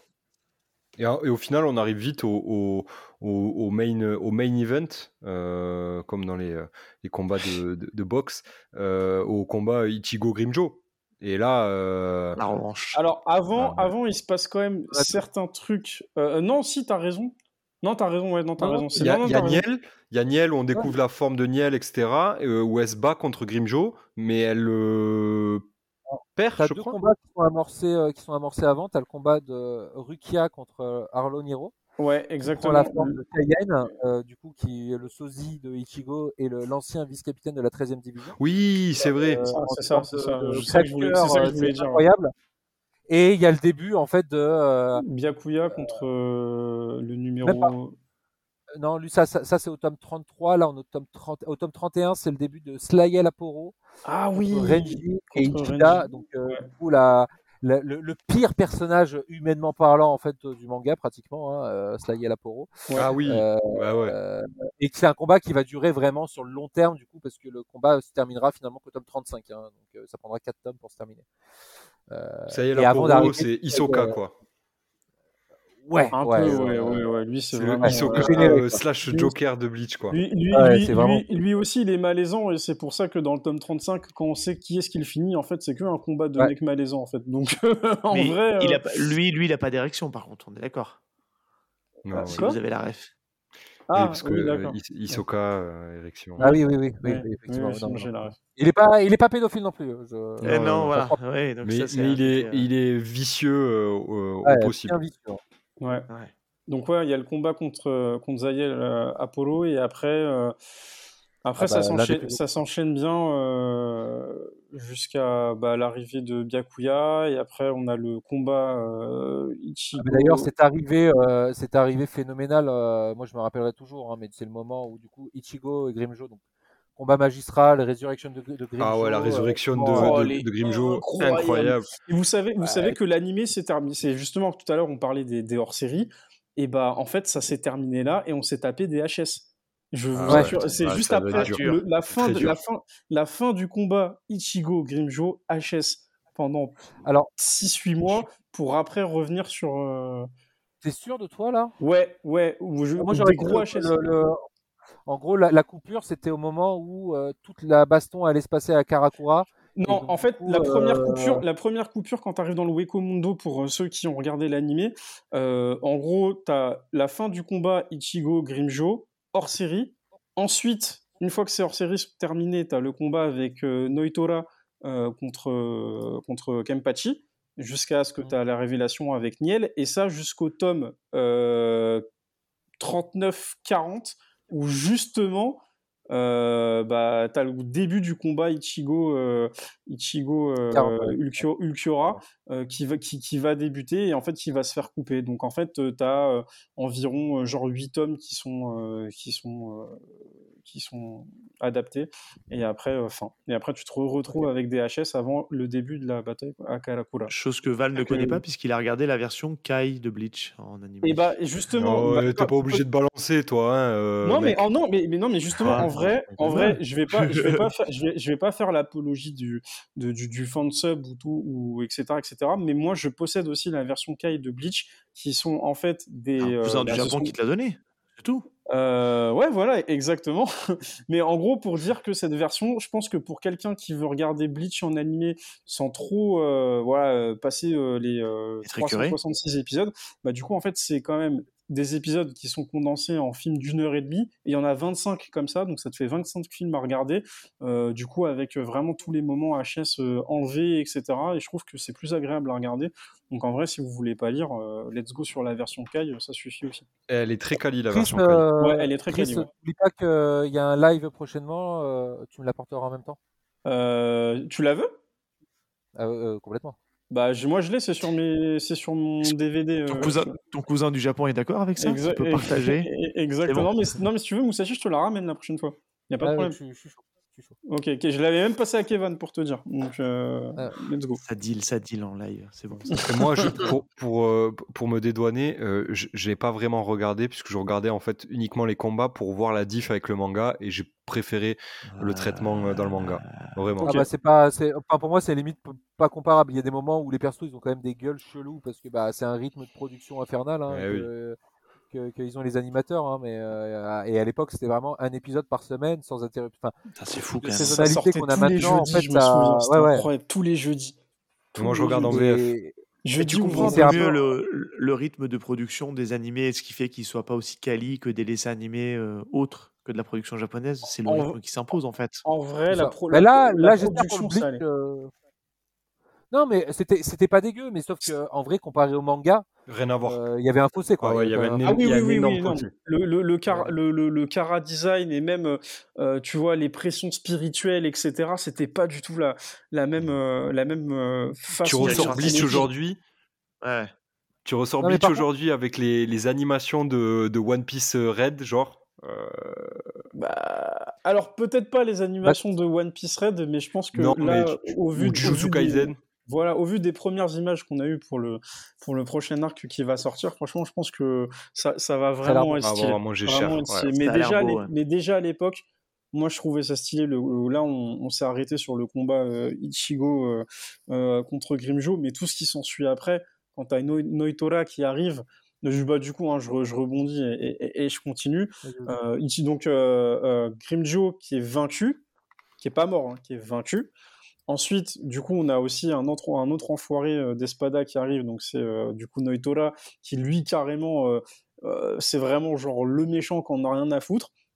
Et en fait, juste après, on a cette révélation avec Niel qui est arrivée au tout début du, du Weko Mundo, et où justement, en fait, on a une, quand même une grosse révélation, et on a un cara design qui est vraiment, vraiment stylé, c'est qu'en fait, Niel était quand même la troisième Espada du... Non, quatre, du- non Non, trois. Non, troisième. Trois, trois, trois. Troisième, euh, avec un gros euh, 3 tatoué sur son dos. Parce que faut- on l'a pas dit, mais du coup, les, les espadas sont numérotés de, de, de 1 à, à 10 en termes de, puissance. Oui.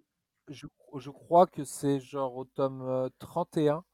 Donc du coup, le personnage de Ulquiorra est introduit au, personnage, au tome 21. Et en fait, c'est qu'au tome 31, donc il a fallu attendre 10 tomes pour savoir c'était quoi le numéro d'Ulquiorra. Oui. Que Ichigo, en fait, euh, a, en fait, après une défaite... euh, Oh, comment, lui, comment euh, il lui annonce ça en plus. Ah ouais. Oh.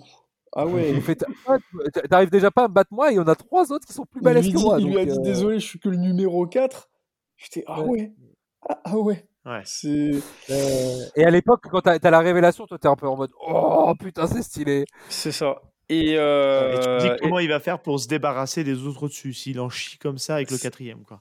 C'est ça, c'est ça. Donc en fait, on, on- on nous révèle que bah du coup, enfin Ichigo découvre que Niel, euh, du coup, est une, an- une, une ancienne Espada, c'est la numéro 3 et en fait, il y a eu un complot qui a été fait chez les Espadas parce qu'en finalement, en fait, on parlait du côté humain, etc., etc., mais en fait, ils sont pas tous euh, forcément à la solde de Daizen, à ce qu'on pourrait croire, et que en Oui. fait, bah euh, Noitora, en fait, avec un complot avec euh, bah, du coup l'autre enfoiré dont on parlait tout à l'heure, euh, Sapporo. Voilà, en fait, euh, ils se sont euh, tous les deux euh, ligués contre, contre, contre Niel, et donc du coup, ils lui ont cassé, ils lui ont brisé son, son, son masque. c'est tragique. ouais. hein, c'est tragique. Ouais, hein. et, c'est tra- Ouais. et, et, et, en fait, du coup, euh, euh, parce qu'elle était très forte, hein, voilà, elle, elle mettait la misère, euh, elle, elle faisait que d'humilier euh, Noitora, qui à l'époque n'était pas le numéro 5, mais le numéro 8, si je dis pas de bêtises. Il est touchant son Euh, personnage Aniel, moi je trouve. Enfin, moi, Ouais, beaucoup, ouais, très euh, touchant. Et, et au ouais. final, en fait, on se rend compte que les deux, les deux Gugus qu'elle se trimballait, euh, du coup, euh, de, Don Don Chaka et euh, l'autre, j'ai oublié euh, son nom, étaient ses serviteurs. Et donc, du coup, en fait, bah, tous les trois euh, se, se, font, se font battre, humiliés, et Niel Et euh, exilés. se retrouve exilé et se retrouve avec une apparence d'enfant. Donc, c'est vrai que, comme tu l'as dit, euh, Seb, Ouais. c'est très tragique pour Niel. Euh, Ouais, le ça. traitement du personnage est vraiment, est vraiment très dur. Et euh, justement, après, bah, le, elle revient un peu en mode, euh, un, un peu en mode vengeance euh, pour, euh, bah, pour du coup euh, se venger de, de Clairement. mais ça finit pas forcément euh, comme on l'aurait voulu. Ouais. Et Le, le moment où elle, elle intervient, quand même, ça sort un peu de nulle part. hein. Ouais. Euh, c'est pile, pile au moment où c'est face à son, euh, au gars qui lui a commis Ouais. son traumatisme, etc., qu'elle révèle, euh, qu'elle reprend sa. Voilà, c'est un peu facile. hein, c'est un un Oui, peu- oui. c'est un peu facile, c'est un peu fan service, mais moi je vous avoue, je suis tombé dedans et j'ai kiffé. Ouais. Pareil, j'ai kiffé. complètement. Moi, ça, cool. ça a marché sur moi. J'avais même une figurine d'elle, donc euh, pour vous dire. euh, on Je- sait ouais. pourquoi t'avais une figurine de Niel. euh, en, vrai, en vrai, déjà parce que la cover du tome 34 est vraiment stylée. La 33 et la 34 se complètent très bien, parce que du coup, c'est vraiment les deux ennemis euh, euh, qui se retrouvent euh, des années plus tard. Mais voilà, c'est de courte durée, malheureusement. Et, euh, et je trouve que le traitement, euh, non seulement de Niel dans le manga, est pas simple, mais Kubo aussi l'a pas forcément bien traité, parce qu'au final, Niel, on va plus, on va plus forcément la revoir avant un long moment. Et, Ouais. Alors- et, et sa transformation, au final, on se demande à quoi elle a servi, parce que, à part nous montrer que, ok, elle était balèze, bah, son On la utilité. revoit plus après Niel. On va la Non, revoir, pire. mais pas. On va la revoir. On va la pas- revoir. ouais, on- voilà. un peu un peu comme le personnage en fait qui est Grimjo en fait qui euh, effectivement en fait s'est fait poignarder euh, dans le dos par Noitora et euh, qu'on voit vivant euh, avant en fait que Neliel débarque et euh, en fait affronte Noitora on sait qu'il est resté vivant après le, le et on le reverra qu'à la toute fin pour une utilisation euh, bah, vraiment pas terrible quoi Ah, ok, ça. je comprends mieux le fan service alors. Voilà. Donc, euh, donc voilà. Et, euh, et effectivement, là, en fait, euh, bah, on termine un peu. euh, donc ce non, mais pardon. Après, il y a Mayuri. euh, Enfin, du coup, il y a effectivement l'arrivée de Kenpachi, en fait, euh, Noitora et euh. Mayuri côté euh, Slayel Aporo. Et effectivement, il y a Byakuya qui va venir euh, aider euh, Rukia, mais en fait, pas vraiment, en fait, puisqu'il affronte le numéro 7. Il affronte euh, le seul dont j'ai zappé le nom en fait de, des Arancars là. Euh, bah, le seul noir en fait de, Et qui fera même pas de cover d'ailleurs. Ah non, qui fera pas de cover Ouais. du tout. hein. Ah. Et euh, son pouvoir, on l'oublie assez facilement. Hein. C'est son truc de pouvoir de l'amour là. euh. Ouais, C'est ouais, un peu naze. bizarre. Après dans, après, dans Bleach, on arrive quand même. euh, bon, parce que, aussi on, parce que le l'arc Wekomundo est, est très long, donc on va essayer de. Oh oui. Enfin, faut pas tout décortiquer, mais il y a quand Ouais. même un, un Non, arc très, but. très important là-dedans, mais je vais essayer de le faire en, en bref. C'est quand même l'arc Turn, Turn Back the, the Pendulum, où en fait on apprend. Le flashback. euh, le- c'est un gros flashback, et moi j'ai beaucoup, j'ai beaucoup apprécié ce flashback parce que en fait, les Vizards, du coup, sont en fait des capitaines et des ex-vice-capitaines, euh, du coup, qui faisaient partie de, de la Soul Society et en fait, qui ont été victimes des manigances de Daizen à l'époque déjà. Ouais. Euh, Des, du- des prémices du complot d'Aizen en fait. d'Aizen, et en fait, Aizen en fait travaillait, enfin étudiait déjà l'holomorphose à l'époque, euh, et en au final, ne- les Vizards ont en fait n'étaient que les cobayes d'Aizen, euh, même si euh, Shinji avait déjà un, un gros soupçon sur euh, sur Aizen, il était pas loin de découvrir la vérité, et au final, en fait, euh, avec l'aide déjà de de, de de Tozen et de Gin, déjà qui étaient déjà des gros traîtres à l'époque. C'est ouf hein, quand même, hein, quand on y pense. Ouais. Euh, voilà. Ce, ce flashback, il- je trouve qu'il euh, il, a- il apporte du, euh, de, la, de, de, la, hum, de la matière à- Ouais, au complot et, euh, et il, a, il assoit vraiment le, la, la manigance, je trouve, Oui, d'une manière tu com- et- magistri- et tu- magistrale. Et, et tu comprends mieux la fin euh, du coup de l'arc Soul Society, c'est un peu mieux expli- Enfin, avec ce flashback, t'en apprends beaucoup plus.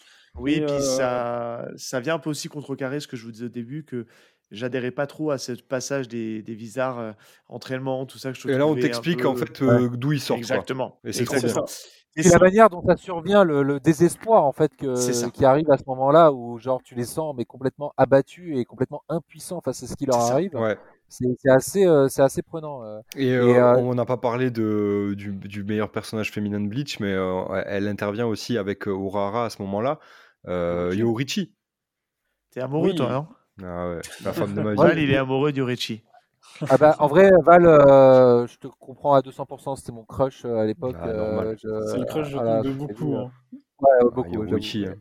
On la voit pas souvent, on la voit pas assez, Et, je et on comprend maintenant pourquoi, genre, tous ces, pe- ces personnages-là, à ce moment-là, de, de- dans ce flashback, on comprend pourquoi Urahara est exilé euh, et pourquoi Uru- euh, Yoruichi et Urahara, euh, les deux, sont, ont quitté euh, euh, le Seireitei et, euh, et la Soul Society et se, et se planquent euh, suite, en fait, au, au manigance d'Aizen. Donc, en fait, Aizen, il a vraiment foutu une merde, mais pas possible, mais euh, sans euh, se faire remarquer des, des autres Ça, capitaines. C'est ça, c'est ça Ouais, qui est incroyable. fort en fait. C'est son pouvoir qui permettait ça. C'est son pouvoir Bah qui oui. Bah, permettait bah oui, parce de- que parce que on parle pas de deux personnages, on parle de vraiment d'un groupe de personnes. Et c'était et c'était tous des, des, des, des personnes qui avaient un rôle important dans la Soul Society, tu vois. Donc euh, forcément qu'ils disparaissent Yamamoto. comme ça. Ouais, ouais, c'est c'est ouf, c'est ouf. D'ailleurs, on en Mais tu vois, ce que- c'est c'est là-dessus où c'est- je, je peux comprendre le reproche qu'on peut faire à, à Kubo, c'est qu'il prend un très long chemin scénaristique euh, où tu te dis, mais putain, où est-ce qu'il veut aller? Des fois, peut-être limite à l'overdose par moment dans certains trucs, en mettant des combats qui sont pas toujours utiles, en mettant des, des tours qui sont pff, un peu lourds. Et au final, pour avoir un, un peu ce climax, tu sais, ce côté Ouais. un peu waouh, je te retourne le cerveau, je t'explique en fait pourquoi, mais tu as attendu super longtemps avant d'avoir la réponse. Et je pense que c'est pour ça qu'il y en a plein qui ont été un peu dégoûtés de, bah, de la toute fin de Bleach. Parce que, quand même, on le dit, ça se termine à quel tome Rappelle-moi, euh, Musashi, l'arc 74. 44 Ah, l'arc en quart, 48. 48. Ça veut dire que derrière, il reste, si je calcule bien, il reste encore euh, 26 tomes. Mm. Et 26 tomes, c'est long. Et on se dit, qu'est-ce qu'il peut nous raconter? Et c'est vrai que je peux comprendre un petit peu derrière les, les gens. En fait, Je pense Ouais. aussi que Bleach, en fait, il a un rythme euh, qu'il a réussi notamment à imposer à, à partir de l'arc à quart, où euh, il y a les, beaucoup de blabla. Oui, euh, c'est bavard. On, s'écha- on- on fait trois joutes euh, du coup, euh, et en fait, on parle beaucoup. Et au final, dans un rythme en fait de pré-publication, c'est un peu chiant parce qu'en fait, tu as l'impression que tu lis rien. T'avances pas Ah ben je plains les. Japonais qui le lisaient Et, euh, chapitre après chapitre. hein. Et bah, Franchement. moi, je t'avoue que j'ai quand même rattrapé après l'arc Soul Society, et du coup, après, je regardais, je lisais chapitre par chapitre. Ah hein. ouais, Par courage. moment, c'était très long, mais en même long. temps, Ah en ouais. fait, euh, enfin, moi, je sais que quand il y a Kenpachi qui a déba... enfin, quand j'avais les... je lisais les spoils et que je voyais Kenpachi qui arrivait euh, pour euh, sauver Ichigo face à Noitora, ce moment était tellement magistral, euh, enfin, Ouais. euh, que, euh, que en fait, du coup, ça, ça, tu t'en fous en fait que c'est un peu long. Ouais, mais Et je trouve que quand tu lis en tome, après, tu as une relecture un peu différente. est-ce que que Bleach est adapté à la sérialisation? C'est ça qu'il faut se poser comme question. Est-ce que Bleach, Bah, pas forcément. tu vois? Sur, sur certains aspects, oui, mais euh, en fait, je pense que plus on avance dans le manga, en fait, justement à partir de cette deuxième partie de Arankar, plus en fait finalement le truc en chapitre euh, dessert un peu effectivement euh, Complètement. l'œuvre. Ouais, parce qu'en fait, il se, passe, Euh, il se passe tellement de choses à la fois que ouais, ça dessert complètement. En fait, même aujourd'hui, tu regardes les, les, les, lo- les longs shonen, les longues séries fleuves. En fait, en tome, tu vois, je- moi, je, Val, je me dis, bah, ça doit être un kiff pour lui parce qu'il peut tout enchaîner. Mais tu remets ça au contexte de l'époque, euh, un chapitre par semaine, Ah franchement, oui, oui. et en fait, tu passes d'un truc à un autre et tout. euh, franchement, c'était rude. Hein. C'était rude parce que mais c'est le c'était un cas- très long. Je vais, je prendre vois, un exemple tu- qui a rien à voir, excuse-moi Pardon. Musashi, puis je te laisse la parole juste derrière. Je suis en train de lire en ce moment et je le dis parce que je déclare mon amour pour ce, pour ce manga. Je, je lis Blue Box en, donc en chapitre après Ah, chapitre. bien, bien, bien. Et, et j'ai eu une, une période où j'avais beaucoup de retard, j'avais une trentaine de chapitres de retard. Donc j'ai lu les 30 chapitres d'un coup. Et j'avais trouvé ça incroyable parce que je le lisais dans la globalité. Et au moment où j'ai rattrapé et que je faisais chapitre après chapitre, donc je- toutes les semaines j'étais là pour le lire, ben, j'ai arrêté. Parce qu'en fait, si tu veux, c'est un shonen romantique ou c'est une histoire qui se lit dans la globalité. ben, je trouvais que ça me faisait chier en fait d'avoir rien à lire en fait. J'avais cette sensation de ne pas avancer dans l'histoire et dans ce côté trop frustrant. Donc j'ai pris ce parti pris, tu vois, de laisser sortir les Mmh. chapitres pour lire 4-5 chapitres d'affilée, tu vois, pour que ce soit un peu plus. Et je pense que le, Ouais. pour faire le parler avec Bleach, on a le même souci. Tu as l'histoire qui avance pas parce qu'il prend des longs tunnels, il prend des longs trucs. Ce qui fait qu'au final, je pense que c'est bien de le lire dans sa globalité. Vas-y, Musashi. Bah, bah c'est ce qui a. c'est- ah, vas-y. Ouais, allez-y. Non, Bah, vas-y, vas-y. Moi, pour, pour, pour le coup, en fait, j'allais faire le comparatif aussi plutôt avec euh, l'arc, le dernier arc de One Piece, Ah, euh, je qui est très très dense, Bouche les oreilles. que- Je sais qui pas. va dans, qui, qui va dans. Non, non, non, je je spoil pas, je spoil Non, pas. non, ça, en fait, si tu veux, ça va un peu dans tous les sens. Et l'arc C'est en fait, commence au, au tome 91 et termine officiellement au tome 104. Donc ça fait quand même 13 Ah, tomes euh, pour cet c'est long. arc-là. Euh, le truc, c'est qu'en fait, si tu veux, chapitre par chapitre, ça paraissait vraiment éternel. C'est- Là, C'était il y a le tome, éternel. euh, bah là, j'ai acheté le tome 102 qui est sorti tout récemment en fait euh, chez les éditions Glénat. Et je peux t'assurer, donc du coup, c'est contre les, les commandants, hein, les seconds en fait hein, de, de- De l'équipage adverse. Euh, mais en fait, je trouve que c'est beaucoup plus euh, fluide dans la lecture. euh, du coup, en tome relié qu'en chapitre où en fait, je me disais, mais attends, mais il arrive à le battre en un chapitre, mais c'est tout nul. Ouais. Mais en fait, le truc, c'est que j'avais oublié que en fait, cinq chapitres avant, euh, en fait, ils avaient déjà, le combat avait déjà commencé, il s'était passé plein de choses. Ouais, ouais, ça se lit dans fait, son euh, bah, ensemble. moi, il s'était passé, Mais- euh, mais- il s'était passé complètement. trois Mais, mois, quoi. mais c'est ça, mais c'est encore une fois parce que tu vois, c'est le jump qui le, qui le veut. Mais ra- rappelez-vous à l'époque, quand vous étiez quand vous étiez un peu plus jeune, euh, vous les achetiez par tome vos mangas, vous les lisiez pas par chapitre. Donc forcément, euh, tu kiffais plus ta lecture. Alors maintenant, aujourd'hui, on a on a Internet, on a on a Manga Plus, on a plein de trucs. Donc oui, forcément, aujourd'hui, Mangayo, et Mangayo, oui, il faut Mangayo, préciser. surtout Mangayo.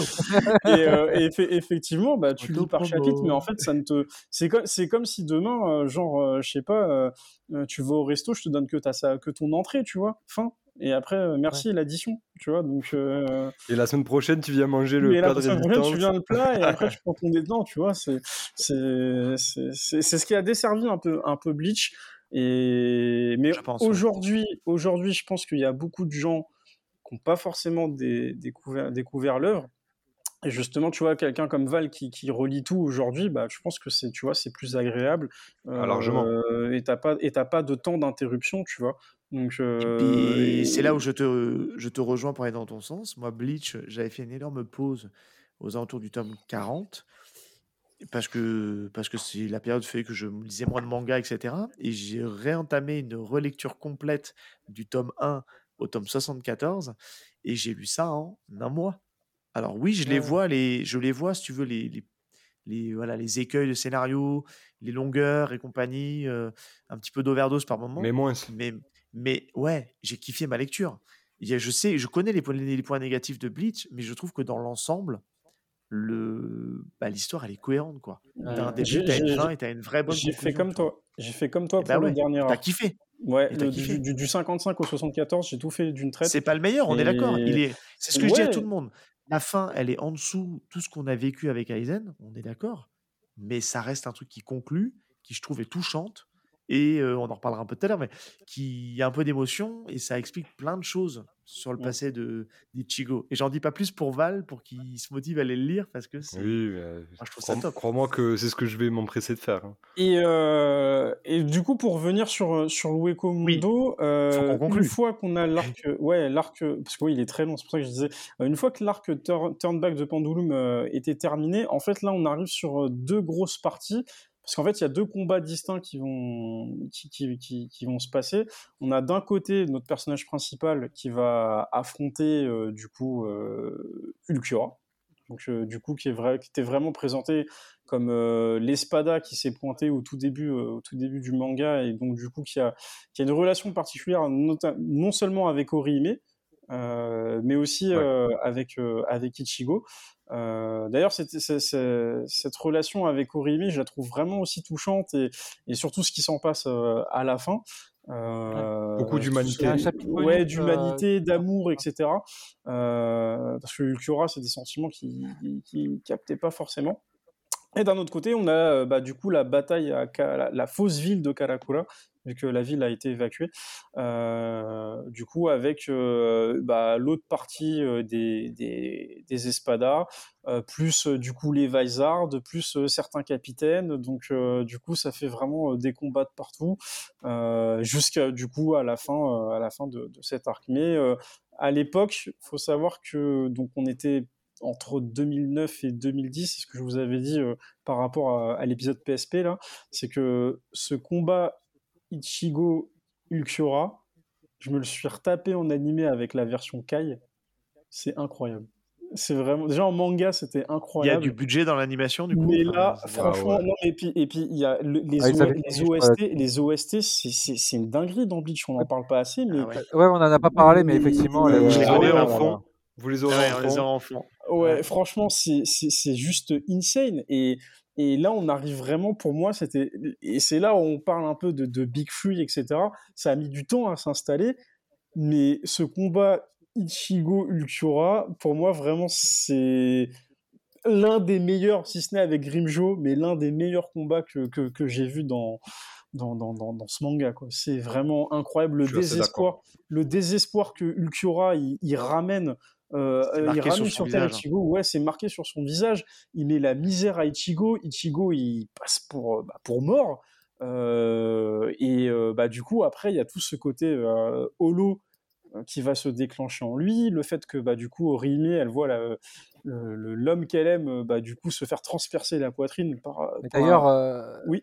ce, chapitre, en fait, moi, je trouve que c'est le plus beau chapitre et le meilleur chapitre de tout Bleach. C'est le moment où, en fait, euh, elle, euh, elle arrive, en fait, enfin, euh, du coup, Orihime arrive avec Ishida et en fait voit Ichigo avec un, un, un trou un en trou. plein, euh, en plein dans le cœur. Genre, le gars, il est mort, en fait. Il s'est Ouais. fait, péter Ouais, il il, est mort, mort. ça y est, c'est. Et genre, et là, en fait, elle le soigne et pendant tout le chapitre, on est dans les pensées de Orihime qui comprend qu'en fait, si tu veux, elle va tout faire pour essayer de le soigner, mais en fait, euh, Ça marche mort, pas. en fait, elle peut pas le soigner. Il est, il est, il est mort, en fait, c'est fini.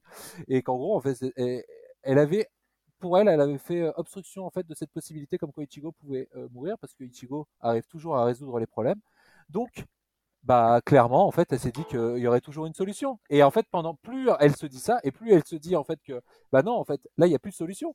Et en fait, on voit son désespoir la gagner petit à petit, jusqu'à en fait le gros coup d'éclat où elle en peut plus et sa pensée et sa parole se rejoignent, et au moment où elle crie le nom du personnage principal, qui lui derrière se relève.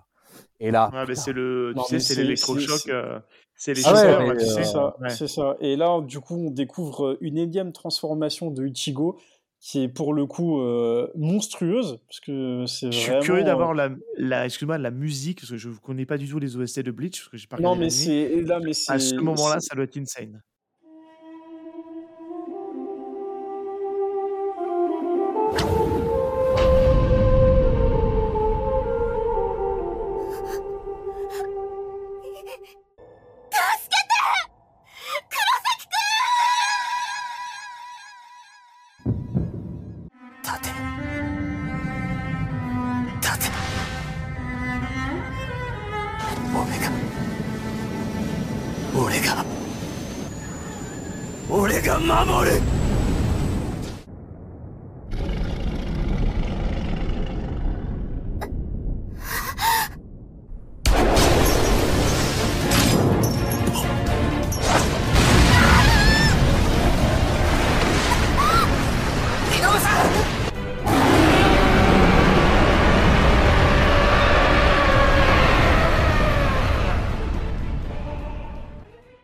C'était, c'était ouais. insane. Mais enfin, déjà en, en chapitre, moi j'avais trouvé ça dingue, mais quand je l'ai découvert euh, du coup sur ma sur ma PSP, euh, putain, bah, du coup, du coup c'était. UMD, Non mais ah, non mais parce qu'il y a tout, parce qu'en en fait il y a déjà cette transformation de, de Ichigo en holo euh, parfait, si je puis dire, ou Ulco- en holo Ulquiorra. complet, et Ulquiorra en fait qui est le seul. Ouais. T'apprends que c'est le seul à, à Rancard Espada à avoir une deuxième libération.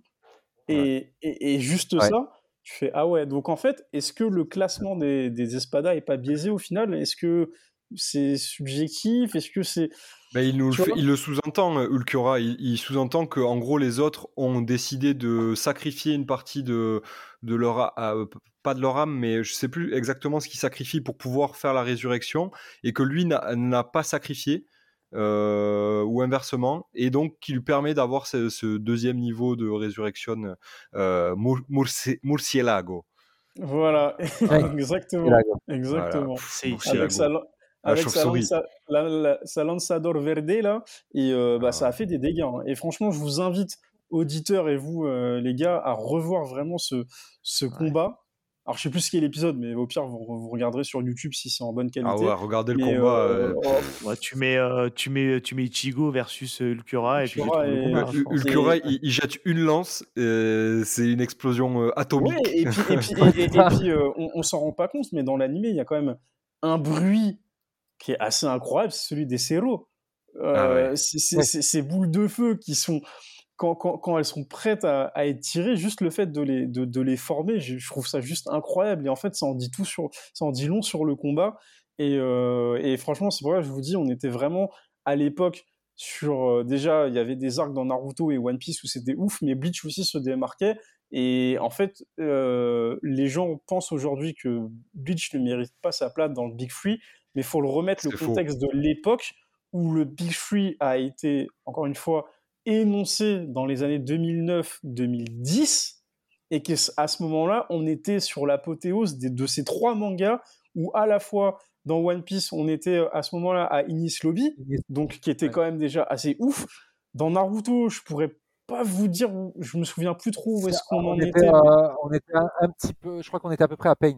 Ouais, ce Ouais, que j'allais si, dire, si, c'est si, Pain, c'est ça, c'est ça, C'est ça, c'était- Ouais. on était à Pain.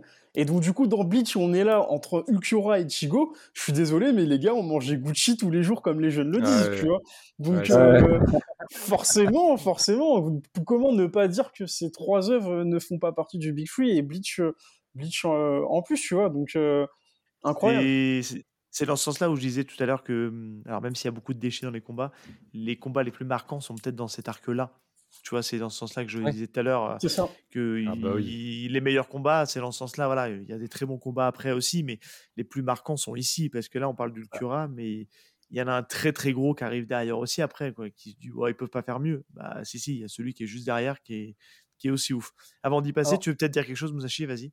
Ouais, c'était juste en fait euh, donc à la suite de ce combat contre euh, contre Ulquiorra et donc du coup en parallèle il y a le combat contre euh, à la fausse Karakura et euh, où en fait il y a le Big Tree du coup euh, des Espadas cette fois euh, qui va affronter du coup les capitaines euh, et les Vaisar et euh, moi Que d'ailleurs, Val, pour la petite parenthèse, a appelé le All-Star Game. Ah oui oui non mais c'est vrai que je t'ai dit ça, putain. Oui. c'est la Dream Team quoi. All-Star Euh, Game. Ah, je l'ai dit, ouais, c'est le All-Star Game. T'as tout le monde qui se tape là, euh, ça y est.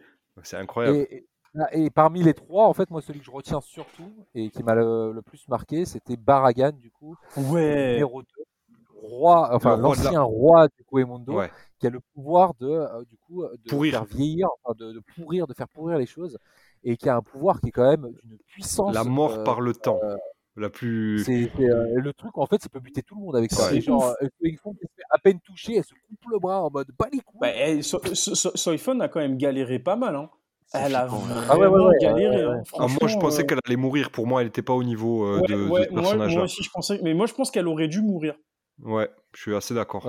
Ouais. Je pense qu'elle aurait trop fort. Kubo, peut-être euh, que, le- le roi. Kubo, c'est- ouais, peut-être que Kubo s'est dit qu'il s'est peut-être un peu lourdé dans la puissance du, du mec. Et... Ça sert à rien, en fait, après, Ouais, derrière. Avoir un mec euh, trop puissant comme ça. Ouais. D'ailleurs- surtout qu'au-dessus, il y a Aizen euh, et, et censé y avoir aussi euh, Jin et Tozen, quoi. C'est ça, Vous, c'est vous ça. remarquerez euh, que je sais pas pourquoi, mais Kubo adore euh, les bras coupés. Euh, dans le manga, en fait, C'est vrai. 45, euh, C'est vrai. Grimjo, il perd son bras, Fu, il perd son bras, Hachi perd son bras, euh, t'as euh, Yamamoto, il perd Yamamoto, son il bras perd aussi. son bras. Euh, et après, pareil, à la fin, t'as Komamura, il perd son bras, euh, t'en as d'autres. T'as l'autre là, l'autre qui gère les canons aussi là. Comment elle s'appelle? Ah, Ah bah Kukaku, effectivement, qui a pas de bras. Ouais, elle a pas de bras aussi. Ouais, Ah oui, il a un problème avec les. Il a un problème avec pas les. Est-ce que c'est une euh, transposition de son métier de mangaka qui, euh, justement, euh, est-ce que c'est pas aussi un peu ce qu'il a envie de faire, euh, se couper les bras parce qu'il en peut plus de dessiner? Non, ouais, je pense. C'est bien je sur. France Culture et l'analyse spirituelle de Valentin. Valentin, euh, à toi. Et, euh, et- et effectivement, juste après le, le- Très très bon ça. Si on le- devait donner le- un titre, euh, un titre, comment dire, de cette thématique à chaque épisode, on aurait pu sous-titrer ça, pas de bras, pas d'espada. C'est très très bon. pas de bras, pas d'espadon. Ah, c'est pas mal, ça, c'est pas mal. beaucoup, très bon slogan. Merci. Mais euh, juste, ju- juste après le, le trio de tête en fait du coup qu'ils affrontent, on va enfin arriver dans le, dans, le- dans le dur en fait, euh, c'est-à-dire le combat contre euh, le big boss, le seul, l'unique, Aizen. Ouais. Et là, là je trouve déjà je pense qu'on a le, c'est à cet arc-là en fait qu'on a le meilleur opening pour moi en fait de, de, de Bleach. hein. Ah, ok. euh, Val, Rain, Val, tu sais ce qu'il te Rambo reste à faire c'est Rain. Euh, Parsid. non, c'est Rambo no Melody. Ah, c'est Euh, Ramon, oui, peut-être Parsid, pardon, pardon. Ouais. Oui, Parsid, ouais, ouais, il est incroyable. Et, euh, et que je trouve que en fait c'est très drôle parce que euh, donc, du coup pour les, les, les auditeurs euh, vous voyez pas vous verrez pas mais vous pouvez taper Bleach Opening 12 hein, euh, ou 13 hein, c'est 13, un des- 13. euh, 13 merci mais du coup on voit la ville euh, genre euh, il se passe rien. En fait on la voit comme si elle était prise en fait euh, en caméra. Et on voit le- le- l'école etc et toujours très vide. Et en fait on ne voit strictement rien si ce n'est en fait de temps en temps en fait des mouvements dans l'air en fait qui passent rapidement. Et on ne sait pas vraiment ce que c'est. Du coup, pendant tout le, le générique, en fait, on voit rien, si ce n'est qu'à la fin, en fait, on voit absolument euh, tous les capitaines et Vaisar se foutent sur la gueule avec Aizen. Ce combat-là, en fait, il est, euh, il passe en mode rapide dans le dans le générique, mais genre il donne une, une puissance au truc, genre en mode, en fait, tout, tout ce qui est important, vous ne le voyez pas. Et en fait, tout ce qui est important, c'est ça derrière. Et euh, je trouve que euh, le truc dégage un truc incroyable, quoi. Mm. Et ce qui est euh, ce- ce- cette partie-là, hein, euh, d'ailleurs, euh, où euh, ils vont tous euh, trouver en fait euh, quoi faire en fait et comment attaquer Aizen. Euh, où on va découvrir du coup le, le, le Shikai de, de, De Shinji. de Shinji du coup à, à ce moment-là. Incroyable. Euh, c'est c'est très très fort, ça marche hyper bien. Euh, juste, euh, c'est un peu dommage qu'il se soit raté et j'aime bien le désespoir dans lequel en fait il arrive à les, à les replonger en fait euh, et toujours avec la même victime, hein, Inamori, hein, qui, euh, qui on se demande comment elle a fait pour suivre- survivre encore. euh, c'est vrai. manga, mais euh, elle est toujours là. Et euh, voilà. Ouais, c'est ouais. euh, c'est en vrai, en vrai, bon, parce qu'on a, on a sauté plein de passages, mais effectivement, Ah euh, oui. le, oui, parce qu'en fait, le, le Karakura, c'est c'est très, c'est très long entre ce C'est très se passe, dense. à- voilà, entre, entre ce qui se passe au Wekomundo, parce que même après le combat Ichigo Ultura, il y a encore des combats dans le Wekomundo. T'en as aussi dans la ville de Karakura, et après, bah, bien évidemment, euh, t'as encore euh, un ultime power-up. Déjà que Aizen a énormément gagné en, en power-up, puisque il a récupéré le Hogyoku. Parce que bon, du coup, on l'a pas développé dans, la trame, mais bon, il y a toute cette histoire autour du, du, Hogyoku qu'il a enfin récupéré. Donc, du coup, en fait, euh, Aizen est considéré un peu comme le dieu ultime euh, entre, tout ce qui transcende, les Shinigami, les Holo et tout ce que vous voulez. Et euh, du coup, on a Ichigo qui va débarquer. Et là, on va vraiment avoir le, combat ultime entre les deux.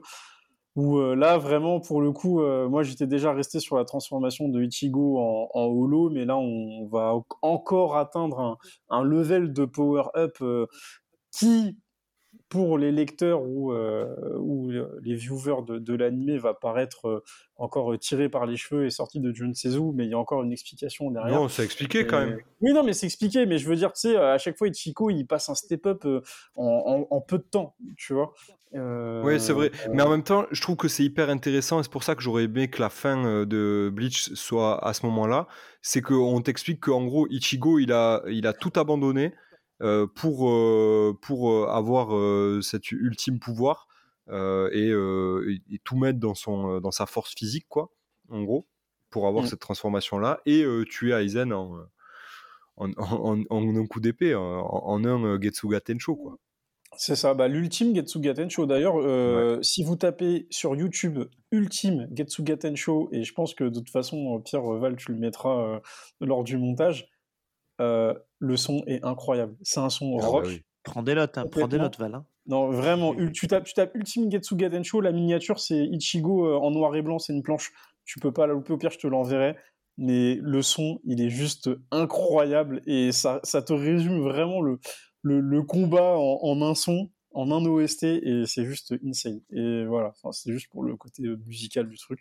Mais, euh, mais ouais, ouais, Ouais, cette fin, franchement, euh, moi, je l'ai, enfin, cette fin de, de d'arc euh, Wekomundo où on en finit enfin avec Aizen, Ouais.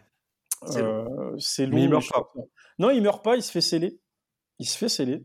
euh, par euh, un Urahara qui débarque encore de. Lui, franchement, lui, c'est c'est- c'est incroyable. hein. Lui, euh, Il a, un, il- a un job qui est cool, lui, hein, pour le coup. hein. Ouais, ouais, lui, il en fout, il en fout pas une et il débarque et du coup, euh, il scelle, euh, il scelle Aizen et au Ouais, détriment il, a le il a le flow. Ouais, Il, il a trop le flow, euh, Ouais. Bah ouais, bah Ouais, il est bah oui, complètement. La force tranquille. complètement. Et, euh, et du coup, on a à côté, on a un Ichigo qui était complètement classe, mais qui a perdu, euh, qui a perdu tous ses pouvoirs. Voilà. Et euh, du coup, on... là, on est enfin débarrassé euh, d'Aizen et, euh, et du coup, bah, la vie On normalement. a est fini la- les, les deux plus grosses parties de Bleach, quoi. Voilà. Ouais. Si ce n'est peut-être la, la- une des plus, ouais, la plus grosse. ouais. Ouais, la plus grosse. Ouais, parce alors, que c'est- Arankar, la partie Arankar, c'est la plus longue du manga. Ouais, parce qu'il y, a une- quoi. il y a une vraie coupure. Hein. À ce moment-là, c'est ça. Il y a vraiment, ça retombe au niveau de la pression juste derrière. Mais même dans le manga, le manga repart euh, à Ouais. zéro puisque les chapitres euh, de, euh, qui suivent, c'est euh, Starter 2, euh, The- Death and Strawberry 2, je crois, un truc comme ça, euh, et Starter 2, qui sont les deux premiers chapitres euh, du manga, qui sont euh, Death and Strawberry et Starter. Et, euh, Ah, comme je les ai lus il n'y a pas longtemps, j'ai remarqué ça. Et en fait, euh, ils sont découpés de la même manière. euh, donc, c'est le début de l'arc Fullbringer, du coup. Euh, et ils sont découpés de la même manière que les deux premiers chapitres de Bleach, où euh, Ichigo il reprend un, un coup de tatane par son père, euh, etc., etc. Quoi. Ah oui, c'est vrai qu'il y a un côté Et un peu comique de répétition. ouais, c'est Et, vrai. ça se répète, mais c'est fait exprès parce qu'en gros, Ichigo oui, sûr. recommence sa vie, quoi, euh, sans être Et- Shinigami. Mm. Vous remarquerez aussi que Ichigo apparaît sur les couvertures, qu'il y a des moments clés qui ont en fait euh, une, con- une consonance avec une naissance chez Ichigo. C'est vrai. Ah. Euh, à savoir en fait le tome 1 en fait quand il devient le Shinigami, dans le tome 19 quand il acquiert le Bankai, dans le tome 49 du coup quand il va récupérer ses pouvoirs de Fullbringer et dans le tome 74 en fait qui est en fait sa naissance de vie d'adulte quoi, C'est ça. Enfin, la, la conclusion du manga quoi. J'aurais pas dit. Et encore et elle est partagée avec Rukia quand même. mais- Ah ouais. Ah, belle métaphore. Je l'avais pas vu comme ça et ok. Ah, le passage de l'adolescent à la vie adulte quoi. Ok. Ouais, c'est comme ça que je l'interprète moi mais euh, Ouais, non, mais ça tient, ça, enfin, ça a vachement de sens en fait. Je, suis assez en phase. Euh, bah, écoutez, je pense qu'on a fait à peu près le tour. On a fait une grosse émission quand même. hein. On est, Ouais. euh, on est à, là au timer, on est à quasiment 3 heures d'émission. Ah oui, quand même. Elle sera, elle sera en deux ouais, parties ouais, ou en une seule. Je pense qu'on va la mettre en une. Euh, Parce qu'on va la- les- l'avantage avec le podcast, c'est que les gens, s'ils veulent faire une pause, euh, ils mettent sur pause et puis ils reprennent l'épisode. Ouais, plus c'est c'est c'est c'est- ouais, exactement. On, est, on y a longtemps pensé Yep. avec Val, mais on n'est pas ultra convaincu de mettre des, des parties. Ouais, mais, ouais. euh, mais voilà. Ça peut, ça, tu peux dire perdre chose. Bah, après en fait faut le, faut le penser avant en fait parce que sinon en fait t'es un peu coupé. Bah, oui, euh, le voilà. découper avant, chose qu'on n'a Ouais, pas c'est fait. Donc, on l'a pas euh, pensé avant, on s'est laissé Hmm. emporter dans notre discussion qui était d'ailleurs très très cool. J'espère en tout cas que vous, auditeurs, euh, vous avez aussi trouvé ça cool. Euh, comme on vous l'a dit, on volontairement n'abordera pas Fullbringer et, enfin, en tout cas la fin de Bleach. On vous a un peu donné nos avis euh, sur ce qu'on pense un peu de la fin. Je pense que tout le monde a donné son avis sur. euh, Ouais, on a quand même bien parlé. Ouais, Ouais, hein, globalement. ouais, à peu près. ouais. Donc, euh, donc voilà, et c'est, je pense que éventuellement on refera peut-être un truc euh, au moment de la clôture euh, de l'animé, on fera peut-être un petit épisode euh, à la cool pour euh, Pourquoi, pourquoi, pas se pourquoi pas se concentrer vu qu'on l'a pas. Enfin, on l'a pas. Le gars il se considère comme un membre de la team, tu sais. Non, non, mais on fait le truc Non, mais ensemble. en, en vrai, vu que- vu qu'on n'a pas abordé l'arc euh, de la guerre sanglante des mille ans, est-ce que potentiellement, quand l'animé sera terminé, pourquoi pas revenir dessus vu que vous l'aviez pas, bah, écoute, on n'aura pas attaqué et on sur se cette, donne- euh, cette émission-là rendez-vous. Rendez-vous et Rendez-vous. prix. Voilà. Mais pas dans 10 ans. hein. Mais pas dans, Non, pas pas dans dans 10 10 ans. Je dirais pas pas dans 10 ans. Voilà. voilà. Non, mais ça me paraît bien, ça, voilà, comme ça, il n'y a pas d'effet deux parties, mais finalement, il y en a peut-être une qui se cache, euh, mais qui viendra plus tard, quand on aura le. Plus Ouais, puis, et, et puis, Plus et puis en vrai, tu vois, quand je pense à un gars comme, voilà, comme Val qui va du coup attaquer cette partie en, en manga, J'aurais j'aurais une autre. euh, voilà, qui va, avis, sûrement, ouais. qui va sûrement la visionner en, en, en plus. euh, Musashi qui lui sûr Ah va ouais. la regarder euh, euh, direct. De toute façon, Ah oui. au pire, euh, de toute façon, je t'inviterai aussi dans, dans le React pour que tu donnes ton avis dessus. Ah, mais, avec mais- plaisir. mais- mais en vrai, euh, en Ah, vrai, moi, ouais, je veux bien venir en, en visio hein, si jamais euh, je, je viens donner mon avis. oui, Chris, les- avec les- plaisir. Let's go. Mais en vrai, je trouve que ce serait, ce serait très intéressant de- pour toi aussi, Val, parce que du coup, comme tu es en train de le lire, avoir ton point de vue sur l'animé, et vu que ce sera tout frais dans ta tête, je pense que ça peut être intéressant. Ouais, grave. Bon, il y a la technique un peu à faire, mais euh, ça se tente. Parce qu'on est loin, nous. hein. On est loin de vous, les Parisiens. Vous savez, on a notre petite Ah. banlieue, enfin notre petite euh, aime. euh, province. C'est à côté. T'inquiète. oui, non, mais c'est clair. Euh, est-ce qu'on fait, est-ce qu'on est bon, est-ce qu'on conclut, est-ce que vous voulez ra- peut conclure. euh, on peut On peut conclure. conclure, ouais. Ça me paraît pas mal. Donc, euh, donc Chris, on te retrouve euh, tous les jeudis donc euh, chez Tomodachi, l'émission principale Exactement, et le React. Tomodachi donc, Club, m'as ouais. dit Tomodachi Bientôt. Club et ouais. Et euh, le React, du coup, euh, ce sera là courant, courant octobre. Donc, je pense qu'on aura peut-être une ou deux émissions déjà de commencer. Et puis, bah, du coup, c'est sur les chaînes de Tomodachi, sur Twitch, YouTube, on mettra les liens. Insta, voilà. On mettra Tout tous ça. les liens, voilà tout ça. Et euh, Musashi, du coup, Mangayo, euh, toujours Bah, vous pouvez disponible. nous retrouver. euh, Voilà. Du coup, euh, les abonnements sont toujours là. hein, Exactement, euh, fait vas-y, des autre- collector euh, Instant promo. euh, à l'effigie des personnages, de certains personnages de, de, de- de nos séries. Je rappelle aussi qu'on fait, euh, qu'on propose des titres euh, de Kana, euh, de titres originaux français de Kana en lecture gratuite, comme Oui. la, la, la simultrade de Todag, et que euh, bientôt on aura un titre exclusif sur la plateforme. En attendant, vous pouvez retrouver plus d'une centaine de titres déjà sur la plateforme, des éditions Kana, Kiyu Nakata, euh, IMHO, euh, Maned, euh, Nazca, euh, enfin voilà, Naban, euh, je vais pas tous les dire, mais voilà, une dizaine d'éditeurs et euh, et puis sinon euh, moi vous pouvez me retrouver en fait euh, effectivement euh, le premier mardi de chaque mois sur les lives Mangayo où on a hâte de vous y retrouver et de pouvoir échanger avec vous euh, autour de manga. Bon, eh Voilà. bien, écoutez, Let's go. super. En tout cas, Merci merci, beaucoup. Bah, On va faire notre gars. petite phrase d'usage, euh, d'usage aussi, parce que voilà, hein, c'est l'instant aussi où il faut rappeler où est-ce qu'on peut nous retrouver. Donc, on est présent sur tous les réseaux sociaux, hein, Twitter, Instagram. On a un Discord, puisqu'on fait partie d'un collectif. euh, donc, vous pouvez venir euh, sur le Discord pour discuter avec nous, avec d'autres passionnés de manga. Et puis, euh, on se dit à très bientôt pour un prochain épisode de Y a-t-il un pilote dans le manga? Ciao, ciao Ciao. Salut Merci d'avoir écouté. Hey.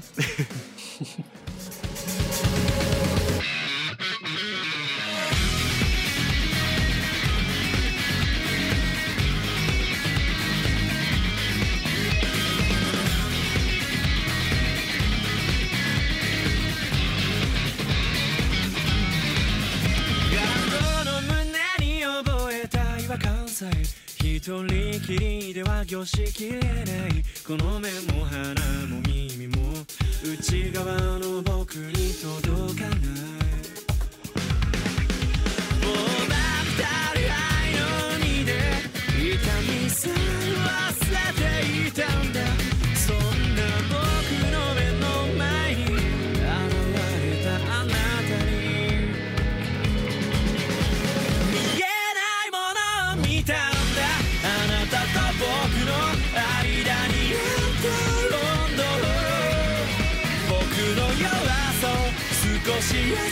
ていられた。あなたの言葉が僕の鎖を解いて空が白ん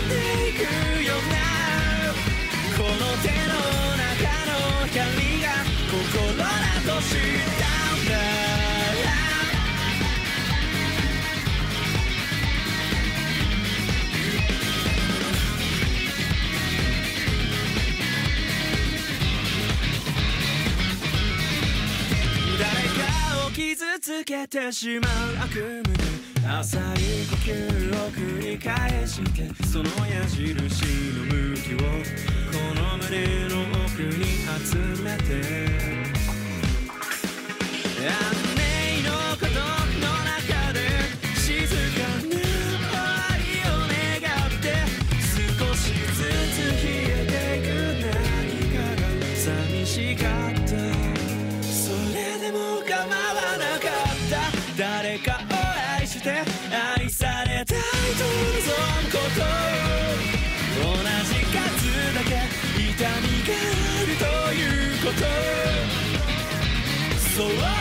閉ざした僕の胸の奥まであなたで満ちてしまったんだ。壁が崩れて橋がかかって僕は。あなたがくれた呼吸で優しい刃で見えた形のないもの。この手の中の光を守りたい。